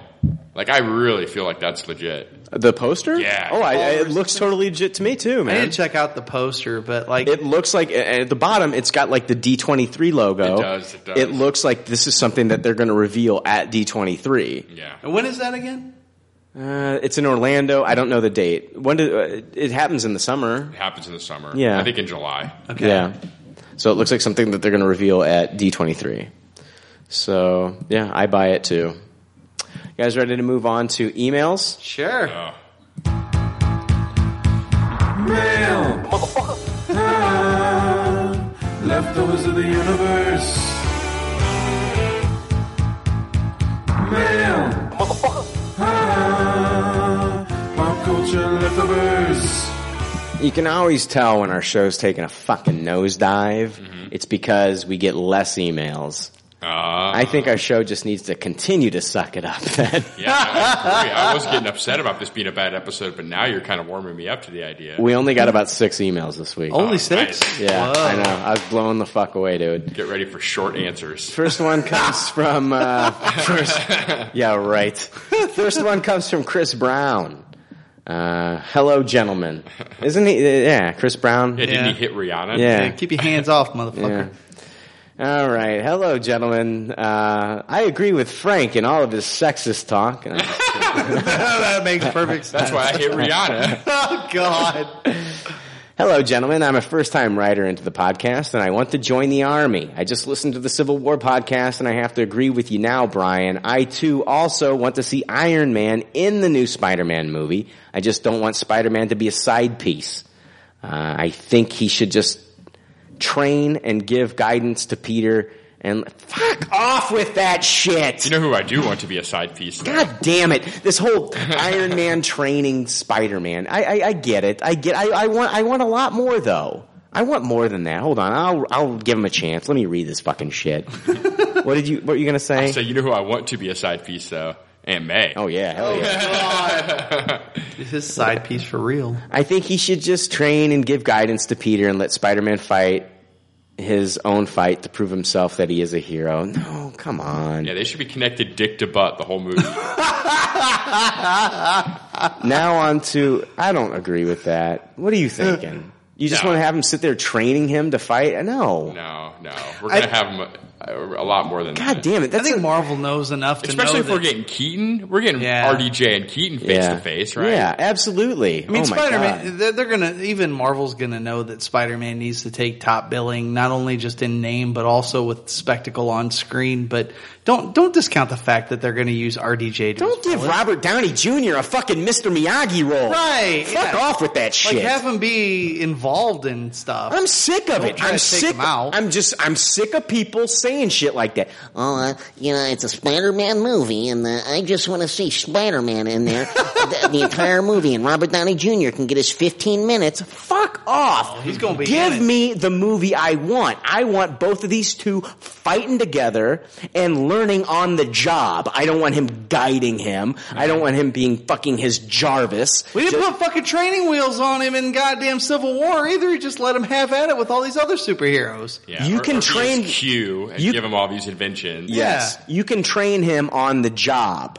and you can do the job together. He's already been doing the fucking job. That's kind of the point. I want to see I want to see Spider-Man in the whole movie too, Chris, but I also want to see Tony Stark in there just as much. I want to see just as much Iron Man. That's the movie I want to see. Yeah, it's gonna be a this good fucking, handoff. this fucking, this, this fucking. Let's be conservative with our Robert Downey Jr. in this movie. Oh, we don't want too much of a good thing, Jake. What are you yelling at me for? No, I'm not. It's Uh-huh. all your fault. I'm not yelling. God, don't get so defensive. what the fuck, man? He's holding his hands up. Yeah, no, we don't- we I'm, don't- I, I, I, Don't hit I, am trying to make a point, and I Ah. just happen to use your name. That's kind of like my way I'm for not you to Chri- chime in. I'm not Chris Brown. I know. That's what you get for sitting right across from He just got done saying, I have to agree with you, Brian. I also want to see Iron Man. No, you don't agree with me. If you're just saying you want him in there being Mr. Miyagi and making him prove himself as a hero, Did you say that? he said it. But he says he agrees with you. You Yeah, said he no, he says I just listened to the Civil War podcast, and I have to agree with you now, Brian. I too also want to see Iron Man in the new Spider-Man movie. I just don't want Spider-Man to be a side piece. I think he should just train and give guidance to Peter and let Spider-Man fight his own fight to prove himself that he is a hero now. Yeah, what kind of a fucking person is Iron Man if he's just like, all right, kid, don't get killed. I'm sending you off. Yeah. All right. You got any questions? Uh, you know, text me. Yeah, you got my number. You got my number. It's, not like I'm going to call you a dick. Fuck that. I want to see a fucking team up movie. I want these two fighting side by side. Yeah. They gotta. That's what they're all about They right gotta. now too. Is these team up kind of scenarios? It's, If you're Sony, you don't negotiate for 15 minutes of fucking Robert Downey Jr. to let your Spider-Man be in a Marvel film. What I don't understand, I, Jake, I don't understand it. I, Frank, I don't understand it. You got people out there saying, "Oh, I want to see my, I want to see every fucking Marvel Netflix character in every Marvel movie," Hmm. but you tell people that you're going to get Robert Downey Jr. and Spider Man in the same movie, and you want to be conservative on the Iron Man? What the fuck are you smoking? What the fuck is wrong with people? Seriously. No, you're right, you're oh, but I, I gotta have Charlie Cox in the movie. I gotta see him in there. I gotta see Kingpin in this movie. You want you would have you would have D'Onofrio in there. You would neuter D'Onofrio and have him as the main fucking villain in this movie. But you don't want Robert Downey Jr. palling around with Spider Man. You're out of your fucking mind. They don't know what they want. They don't know what yeah. they want. Yeah. I, I I don't know, man. I don't get it. I don't get it, Jake. yeah, it's crazy. It's crazy. I mean, even I've come around on this. I was very anti it. We've seen a lot of solo Spider-Man movies. Yeah. After Civil War, I, I mean, I completely 180 on this. Yeah. It's like let's fucking have This it guy together. says he agrees with me and then fucking totally goes against everything I've been fucking fighting for. It That's gives why- him- that's that's why, why I was I'm getting loud this Just episode. look at look at the fucking. That's why I'm evidence for- screaming at you, Jake. Look at what we get to do. Look at the fucking character development that you can have if you put a Spider-Man, a good Spider-Man, along with Robert Downey Jr.'s fucking Tony Stark and Iron Man. Oh God. The fucking interplay right there will fucking make him a character But alone. you know, Oh, Marvel Studios is saying Merry fucking Christmas. They are giving everybody their fucking wishes. And I got Chris Brown saying, no, I don't want that. I don't want that. Aren't you glad you finally wrote in, Chris? He's saying he agrees with me. Yeah, thanks. Thanks for the email. This is- yeah, go, go, go beat another singer. Now, the thing, the fucked up thing is, Call me a sexist, God damn it. go go beat the shit out of another pop star. No, the fucked up thing is, man, is that he- it's like I, I, I don't get it. I don't get it why people would want to not see that on the screen. They think want there's- to they, they want to be conservative and just have him be like Mr. Miyagi and saying, uh, you know, wax on, wax off in the background. Fuck that. Do you think there's a chance of that happening at all? No, Yeah. no, No way. What a fucking boring movie that would be. Yeah. There's no way Sony, like I said, is gonna fucking give up Spider-Man just for 15 minutes of Robert Downey Jr. It was cool to watch Colossus come in every half hour in Deadpool Yeah. and try to recruit him into the X Men. Yeah. That was cool. That is not this movie. Do you think there'll be more Robert Downey Jr. in Spider Man than there was in Civil War? Hmm. You know what? The thing is, it's like it, it, it depends. There wasn't a lot of ar- there was not a lot of. Um, that's a good question, man, because there wasn't a lot of um, Robert. If, if you if you want to compare, there wasn't a lot of Robert Downey Jr. in Avengers and Age of Ultron either. A lot of the scenes like we saw of him, he was like in the suit. We saw his face. He really didn't have to do a whole lot. You know what I mean? Correct. Yeah. I think that with this being a team up movie, I think we're going to get a lot of RDJ. I think So we're getting a lot of You think him. more more than Civil War is what I, you're feeling. I think he's kind of really embraced this. I think that I think he really embraced this because I think we got a lot of him in Civil War. Yeah, I think he feels a kinship to Tom Holland at this point too. Yes. and I think even on, Yeah. beyond an Iron Man, Spider Man mentor level, I think there's a real life Robert Downey Jr. Tom Holland mentor thing going on here, True. where he's you know These two are going to have fun on the set. yeah exactly, and Robert Downey Jr. wants to help this kid you know f- fly for the first time. Yeah, and he's going to help this. Yeah, you're absolutely right. I think the the mentorship is actually going to be just like the acting, Yeah, exactly. but I think like uh, as far as like watching these two together on the screen and everything like that, that's what I want. Oh, I don't understand like this like the whole mentor role. I, and sure, he can be a mentor to Peter, and I'm sure he But I will don't- have I- a star convention for him. and Sure. everything, but it's going to be more than that. But I, I don't want him to be a mentor from afar. I want this to be on the job training. Yeah. Like, Mhm. yeah, let's let's go out and do this together. You know what I mean? That's what I want. I like the fact that it's already been established that he's already been doing this for a minimum of six months. Uh, At the time of Civil War, let alone where we get him at in Homecoming. yeah. He's going to been at this for a little while. He's going to be beyond your common fucking criminal and needing help figuring out how to take out thugs with guns. I'm not even in a, I- I'm not even a third into this fucking email, and I'm already yelling and screaming. That's only a third of the way into it. Yeah. All Oh, right, all right. Move on, move on. All right. He goes on to say, I fucking Tupperware, uh, he's talking about Civil War. Now on to Civil War. I fucking Tupperware this movie really, f- this movie really fucks me days up when I watch, eat, uh, dude, Chris. Hold on. I'm gonna, I'm gonna read this the way he wrote it. I'm not gonna try to guess. I'm sick of trying to guess what people are fucking saying. I'm just gonna read it the way he fucking wrote it. If you illiterate sound like, bastards. yeah, if you sound like, you found like, if you sound like Tonto on crack, that's your fucking problem. Proofread your fucking shit. He says, Jesus, Frank. I fucking love the fucking illiterate shit. Yeah. fucking He says- motherfuckers on the internet. I fucking Tupperware this movie really fucks me days up when I watch a eat superhero movie like this and then wanting the same for Batman v Superman and we get that shit. I know I want to eat that shit too. He wants to eat that shit. Not to beat a dead horse, but what the fuck, DC? I did slightly enjoy Batman v Superman, and I am more a DC fanboy, but Jesus Christ, Marvel really killed it with this movie. Was never a real fan of all the other Marvel movies, but this one was great. The fight at the airport was phenomenal, as Brian would say. And you spelled my name wrong. You spelled my name Brain. I'm a huge Spider-Man fan, and his banter with Bucky and Falcon was the shit. Tupperware Tom Holland. Can't wait for Homecoming. Hope it wasn't so. It wasn't too long, and really hope you read this brain. It spells my name wrong again. It's B R I A N. Why the fuck would my parents name me after a fucking organ in the body? Five bucks says he Or a did this laugh off at. his fucking iPhone where it constantly autocorrected Brian to Brain. Yeah, Uh, no. Here's our here's our son brain. Here's our son kidney. Here's our son pancreas. We, we love this motherfucker named Hart. Let's name him after an in- intestine. Here's their son, intestine. Cola gets the shit. Frank's losing it. Frank's dying. over You're in your there. own little- I forgot. I was like watching the show just for a Sorry. second there. Sorry, I'm, I'm good.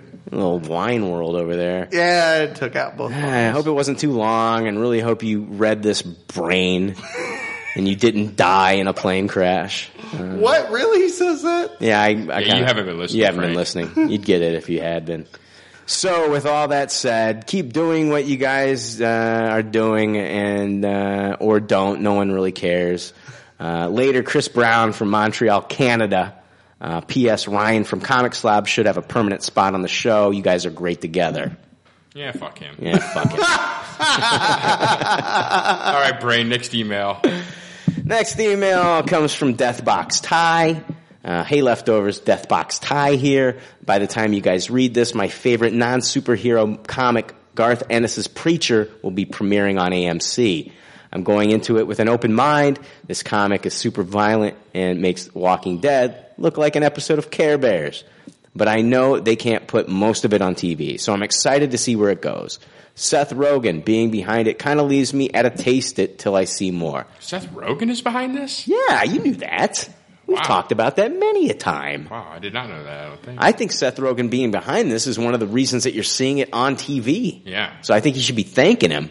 Yeah. No shit. I don't think that Seth Rogen, I think Seth Rogen being a fan of the comic book is going to be the one fighting for this to be, uh, to even uh, achieve a, a rating to where it's going to be, it's going to be able to compete with like The Walking Dead and shit. Yeah, I don't think he would have even tried to get it on the air if they were just going to fucking shit it down. Like, Shit all over it. Absolutely. Absolutely. He's a fan of the source material. Yeah. It, it's not like he's going to turn this into a Judd Apatow fucking show. Yeah. Uh, welcome to Wacky Preacher. No. and then, and then Seth Rogen's going to be Preacher. No, I mean, I think he, I think him being a fan of the source material, I think that he, he wants to s- see them do justice.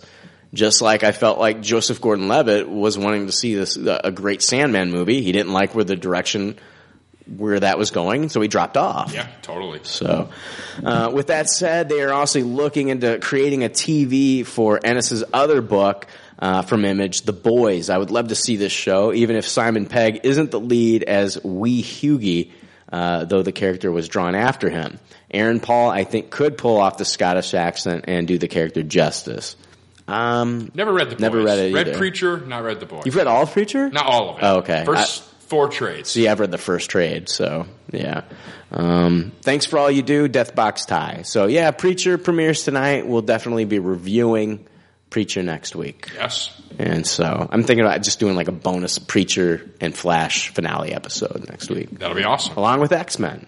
Big week next week. So looking Yeah. forward to that. Deathbox Tie, I hope you enjoy the Preacher premiere tonight. I hope it doesn't let down you diehards. See, that's the thing. It's like I see a lot of the diehard Preacher fans excited for this show.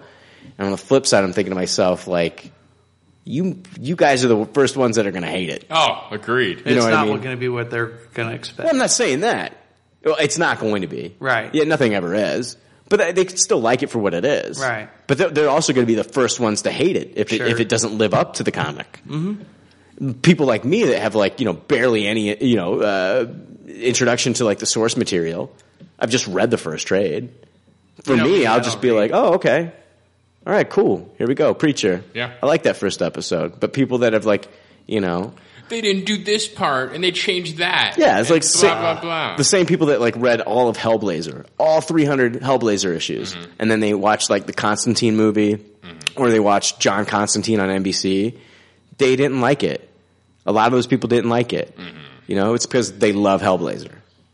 You know, you spend 300 issues and it, the show is one way, and then they make crazy changes to the character. hmm Some people didn't like it, so Shit We'll see. don't transfer as easily from one medium to another as they expect. Yeah.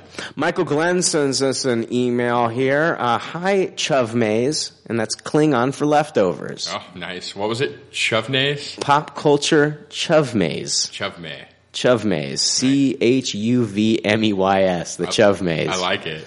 And we're the Chuv Maze. Come on. I like it. I'm Brian. I'm Jake. And, we're the Chuv Maze. Frank, Frank can't say it. No, I, I'm trying to figure out what Klingon for left, Left out. out. is. Choke not. Uh, really looking forward to this week's show. I am guessing it. Uh, your reviews for. Uh, I am guessing it. Your reviews for Angry Bird. Toss it as far as that shitty red bird can fly. Oh yeah, I forgot that came out this Yeah, week. Angry, Bir- Angry Birds, the movie came out this week. Yeah, it knocked off Civil War. Yeah, it's Did got it a really? great cast. Got a great cast. See, I, that's what I, like. I, I I don't understand like the insta insta hate for that one. I mean, having not seen the movie, Yeah. I, I understand. Like, okay, so you can look at the Rotten Tomatoes reviews, and it's like under fifty percent. I guess if you're going to look at that and take everything that Rotten Tomatoes says as gold, I guess then you can attack the movie. But it's got a great cast, like Josh Gad, Jason Sudeikis, um, a lot of McBride. Danny McBride. It's got a lot of great voice talent. So it's like, are you just tossing it because it's Angry Birds and that's not cool anymore, or you you know what I mean? I don't understand that. From a video game perspective, it's like the perfect property because there really is no story to draw from. They can just do whatever the fuck they want. Yeah, that nothing's held sacred as Yeah. far as storyline, as long as the pig is green and the bird is red. Exactly. and they're faithful. I mean, like this could have been like the like the next Zootopia, where like people were just kind of like, oh my god, I really love this movie. Like Zootopia blew up. Yeah, oh yeah, I did. Like Zootopia did better than. Did it make more money than Inside Out? Mm, I think it may have. I think it may have. It did really, really, really well. It wasn't like Frozen well, but I think you're right. Yeah. I don't know. I don't know. It did really well. I don't know what the numbers were compared to Frozen, but I knew I knew it beat out one of those other big time movies like Inside Out. As far as the box office, Frank's right about it. Frozen's in the top ten still. Okay. Oh yeah, Frozen's up there. That's right. It is up there. Um, and X, he says, and X Men Apocalypse. Wait, That's next week, dude. Yeah. Uh, Jumping was- the gun. Uh, and w- was going to watch this one, but my second son decided to be born that night. I am no spoiler pussy, so can't wait to hear what you think. Oh, he's in Australia, Uh, dude. Oh. you guys get it early. Yeah. Yeah. they're already watching X Men Apocalypse. Yeah, have Dan to- West already posted like a spoiler-free review. Yeah, so like we, I have no idea. So we're not doing that one till next week. I won't be able to watch it till Thursday. Me neither. Uh, anyway, like Jake, I am a big Star Trek fan, and with the new show coming out next year, uh, rumors are starting to warp in. I like his little play on words there. This guy. Warp in. Rumors are starting to warp in. Apparently, it is set just before Next Generation and not on the Enterprise. A new f- uh, new ship, fucking cool. Uh, what does the leftover captain think about this? Who the f- You're a fucking uh, captain. He's talking about you. No, he said. I, anyways, No, he says he knows that I'm excited. What do you think about it? no, he doesn't. Doesn't even mention me. It says the leftover captain. He's referring to You're you. the leftover captain. Really? He says rumors are starting to warp in. Apparently, it's set just before the next generation, and not on the Enterprise. A new. Sh- what does the leftover captain think about this? He's talking to you. Talking about you, he says. Anyway, like Jake, I'm a big Star Trek fan. Right. It's already established. He already knows what Jake thinks. he wants to know what you think. You. No. You're the captain. You're at the helm. He of the knows ship. you're a big fan, but like, what do you think? That's what he wants to know. He don't give a fuck about me. He's calling you the captain. I'm pretty sure he's calling you the captain. I ain't the captain. You're the fucking captain, goddammit. You got the fucking ship right there. Yeah, I'm excited. I- Mm-hmm. I'm super hyped for it. Yeah. Can't wait to. I've been missing Star Trek on my TV for the longest time. So Yeah. I was a big fan of Enterprise, loved Enterprise. So excited. TV's really where Star Trek belongs, in my opinion. I agree. yeah, the movies are great as far as like quick one-off pieces, but like as far as like continuing a universe, the TV series is always where it's at. They have the best character development as far as like ongoing struggles and things like that within as well as without. I always miss Star Trek when it's not on Mm-hmm. TV. Yeah, it's fun to you know get 26 episodes of Star Trek and see like all different kinds of genres and voyages and stuff instead of waiting every three years for a movie. It just kind of doesn't really fit the franchise as well as TV. Yeah. seeing all Mm-hmm. different kinds of aliens and planets and cultures and everything. You want to Mhm. you want to keep moving with that kind of shit. I agree with that. Do you think that they're making this show just to launch CBS All Access a little bit more? Oh, I don't think it hurts. Right. I don't think it hurts. They're at all. making that they're making that leap into like the Netflix, Hulu, Amazon Mm-hmm. streaming services. We are kind of long overdue for for a TV series though for Star Trek. It's been a while since Been a Enterprise long was time. left. Yeah, been How a long long? Like eight years? yeah, it's been something like that. The last one was the Scott Bakula one, right? Yeah, that was Enterprise. Yeah. Yeah. So I mean, it's it's a great property. To Like what I'm fucking saying though venture is, is off like with. this is going to be like they're going to premiere the first episode on CBS, and every other episode after that is going to be on CBS All Access. Yes. So this is basically them with original programming making that leap into the streaming services, Right. a la Hulu, Netflix, Mhm. Amazon. Um, so yeah, this is just them saying we want you to subscribe. If you're a Trekkie, you're going to fucking subscribe. I hope it's successful, but I don't know that one series alone is going to be successful enough to get me to pay another like seven to ten bucks a month. Yeah, I'm already a subscriber, so I'm. Good Oh to go. shit! Fuck. But he says, uh, "Live long and podcast, Melbourne Mike." I- I'm looking forward to it too. You know, uh, I-, I was a big fan of the Next Generation, Deep Space Nine, and um, I didn't. Wa- I don't know. I didn't watch much of like Voyager or Enterprise, but I fell off at Enterprise, but I watched all of Voyager. I heard Enterprise is really good though. Yeah, Enterprise was. I heard Enterprise was awesome, and it's like one of those things like where I watched the pilot and maybe the second episode, and I just didn't stick with it. But um, you know, I was a huge fan of Next Generation and Deep Space Nine. So. Oh yeah, Deep Space Nine's my favorite actually. Next Generation's my favorite. I just really like the long form storytelling that Deep Space Nine pulled off. I love Next Gen too, Mhm. but I just I really enjoyed seven seasons of one story as opposed to how Next Gen was basically one and done's for seven years. Yeah, I just I, I- I f- I fell in love with the characters on, on Next Generation first, and so it was like one of those things where like I, it's hard to replace them. Yeah, and d- d- don't get me wrong. In Deep Space Nine, when Worf shows up, I get super excited. Oh, yeah. Right, Just he to becomes see the that- captain of the yeah, Defiant. just to see that next gen come into it. That was my favorite part of that series. But I always kind of had a special place in my heart for Voyager because they were out where no one else would, could get to them. Mm. They were on their own in every issue. But that they had faced- a but they had a female captain. Frank. Yeah, yeah. I thought Sexist Frank would be. Fuck that! God damn it! She was one of the best fucking female lead fucking characters ever because she didn't have superpowers or anything. She and they didn't fucking make her like all about having relationships either. She was just fucking strong. Best female lead since Young Murph, Yeah. hands down. I agree. I Hands agree. down. Hands down. Next email comes from Cody Shackelford. Uh, hey, leftovers. Haven't wrote in a while. Just wanted to let you all know I watched Vinyl on HBO, Absolute Tupperware. You hit it right on the head. Loved everything about this show. My favorite character is by far Ray Romano. Also thought it was cool that the Nasty Bits frontman is Mick Jagger's son. Um, anyway, thanks for suggesting such a bitchin' show.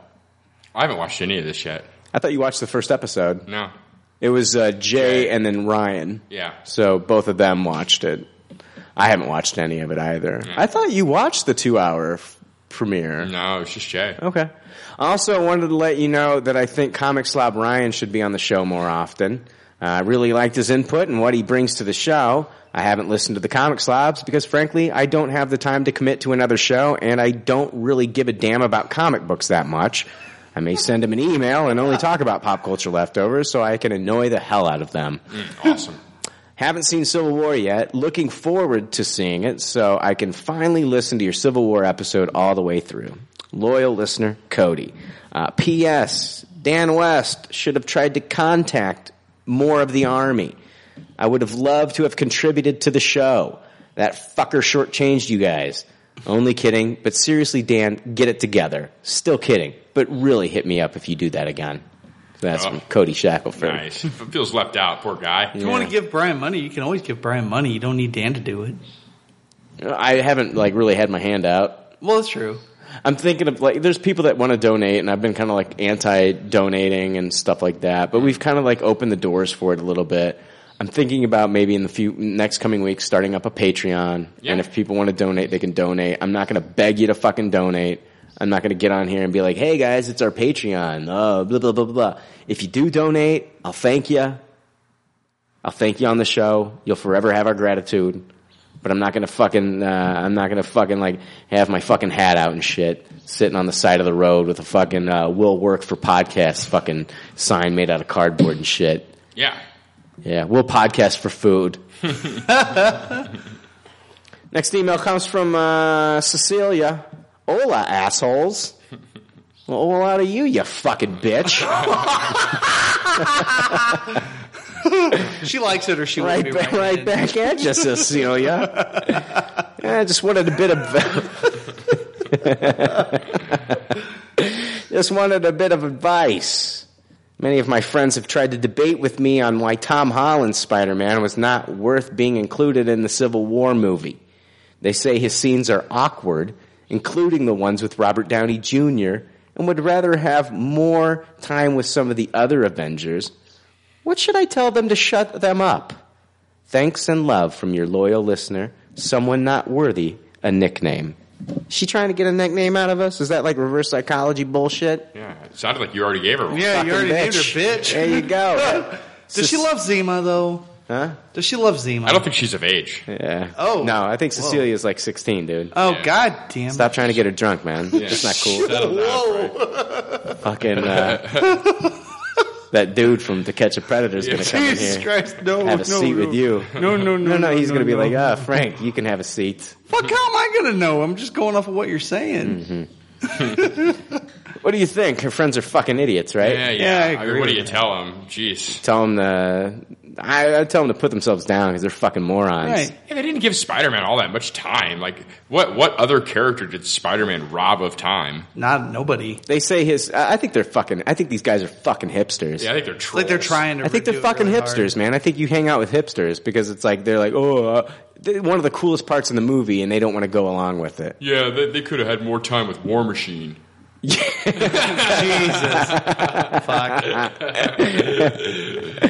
No, they- they're saying that his scenes are awkward. Well, Peter Parker can be awkward when he's Peter. Yeah, It was awkward, like intentionally awkward. Like it was awkward in a way that worked. Fucking You had for the a- story that led up to it. Yeah, you have a billionaire showing up unannounced to your place, hanging out with your hot aunt, No shit. and then going into his bedroom and fucking you know calling, Calling him out. calling him out on Yeah. being a superhero and shit. It was awkward, but it was still funny. I was laughing my ass off. And here he is in his little contained world, and all of a sudden he's on a field with all these fucking superheroes that he's seen on TV do shit with, like the uh, New York event and Mhm. stuff.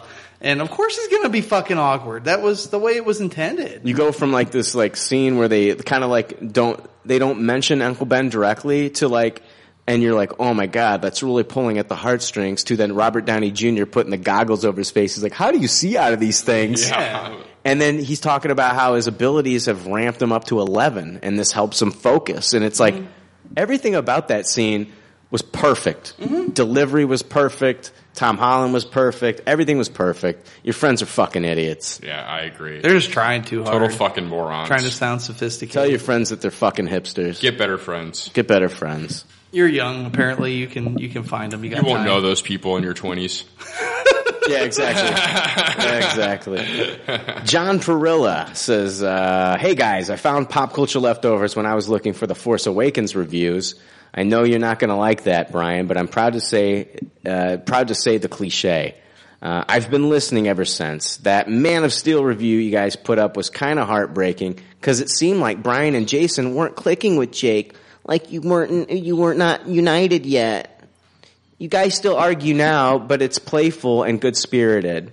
Oh, people feeling sorry for Jake back in the early episodes. Jesus. Oh, poor Jake. I don't like it. I it was so makes, mistreated. No, it makes me uncomfortable. I and can't think of anything that's been that uh, like absurdly divisive since, like out of the nowhere. Oh come on, come on, come on! It was Um, our fucking Terry Crews. Terry Crews. Okay, yeah, I witnessed that shit firsthand. Okay, that was awkward. Yeah, but it was, uh, dude, it was like early on in the fucking pocket. It was our eighth episode. Yeah. It was our eighth episode. And the chemistry just wasn't there with without being face to face like it is now. right. Yeah, because you guys were still doing Skype then, right? Yeah. uh, Yeah, it was wow. Skype. Yeah, that that would be different.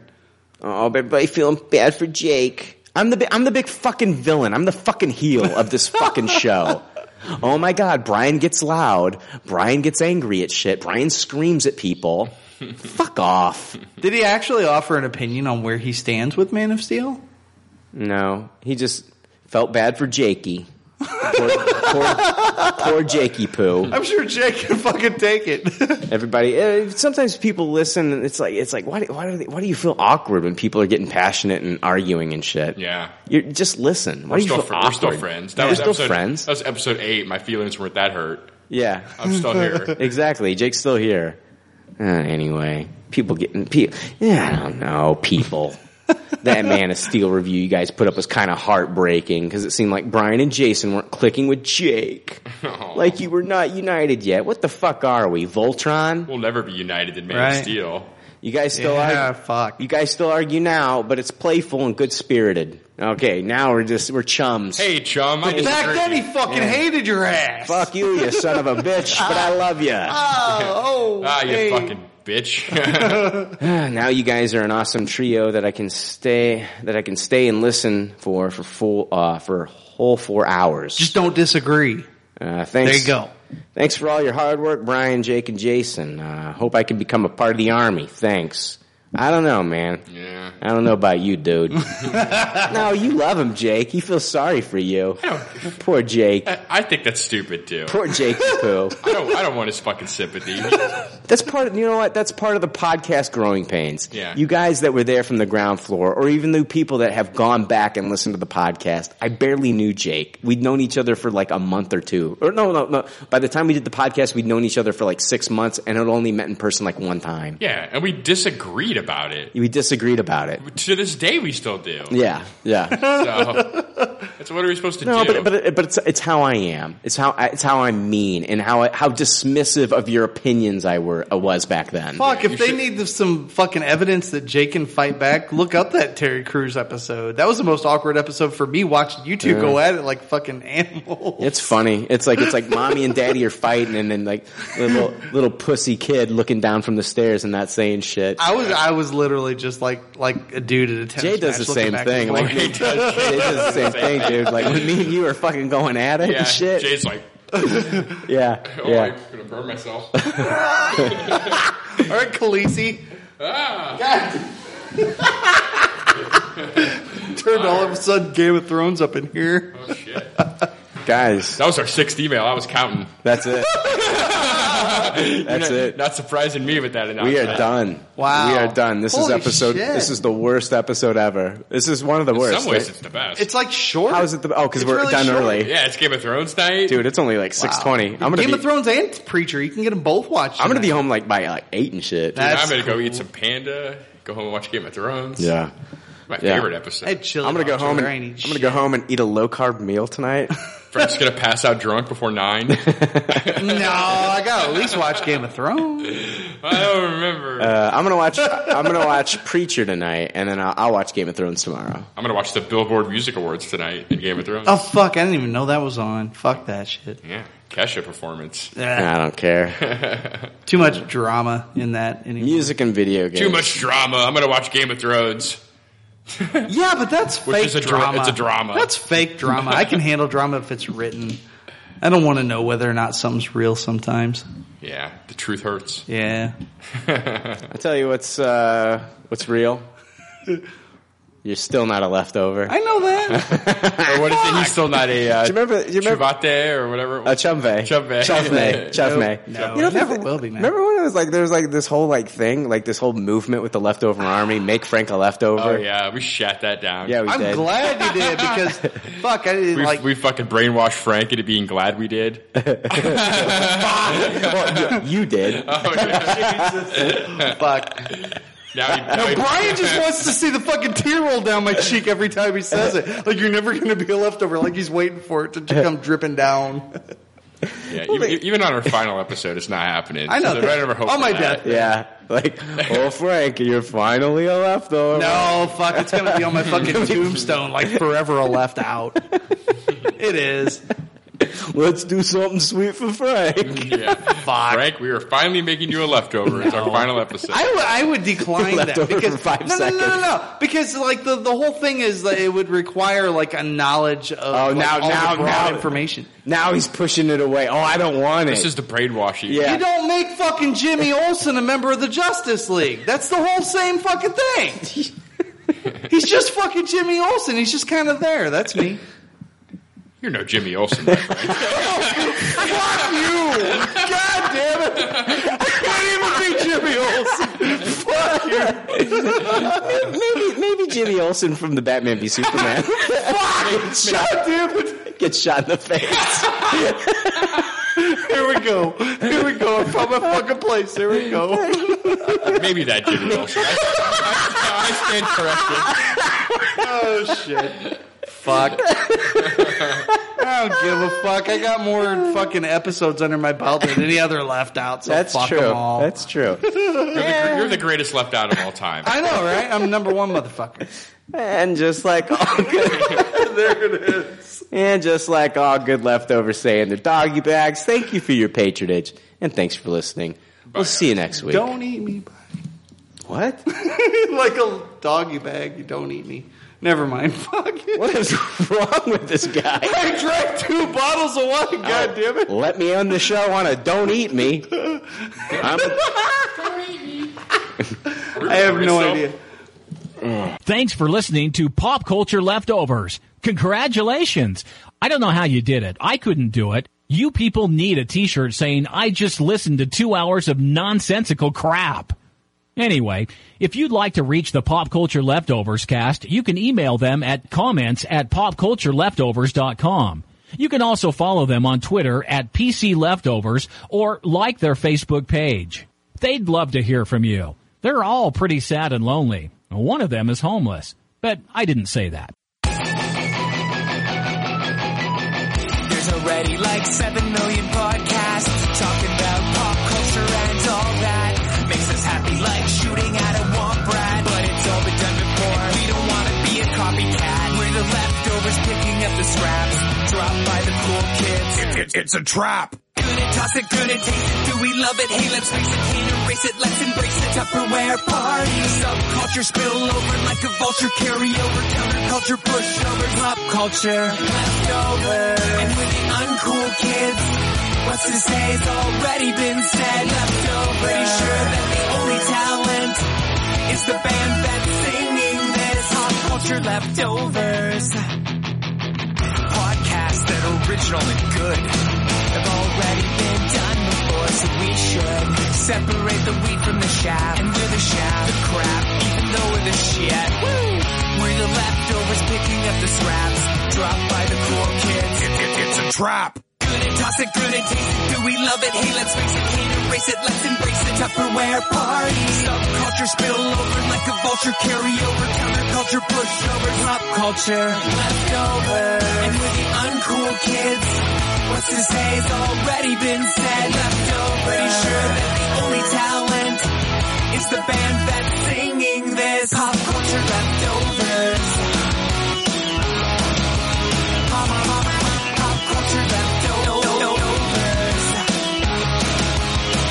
Good and toss it, good and taste it. Do we love it? Hey, let's face it, can't erase it. Let's embrace the Tupperware party. Subculture spill over like a vulture, carry over counterculture, pushovers, pop culture, leftovers. And with the uncool kids, what's to say has already been said. Leftovers. Pretty sure that the only talent is the band that's singing this. Pop culture leftovers.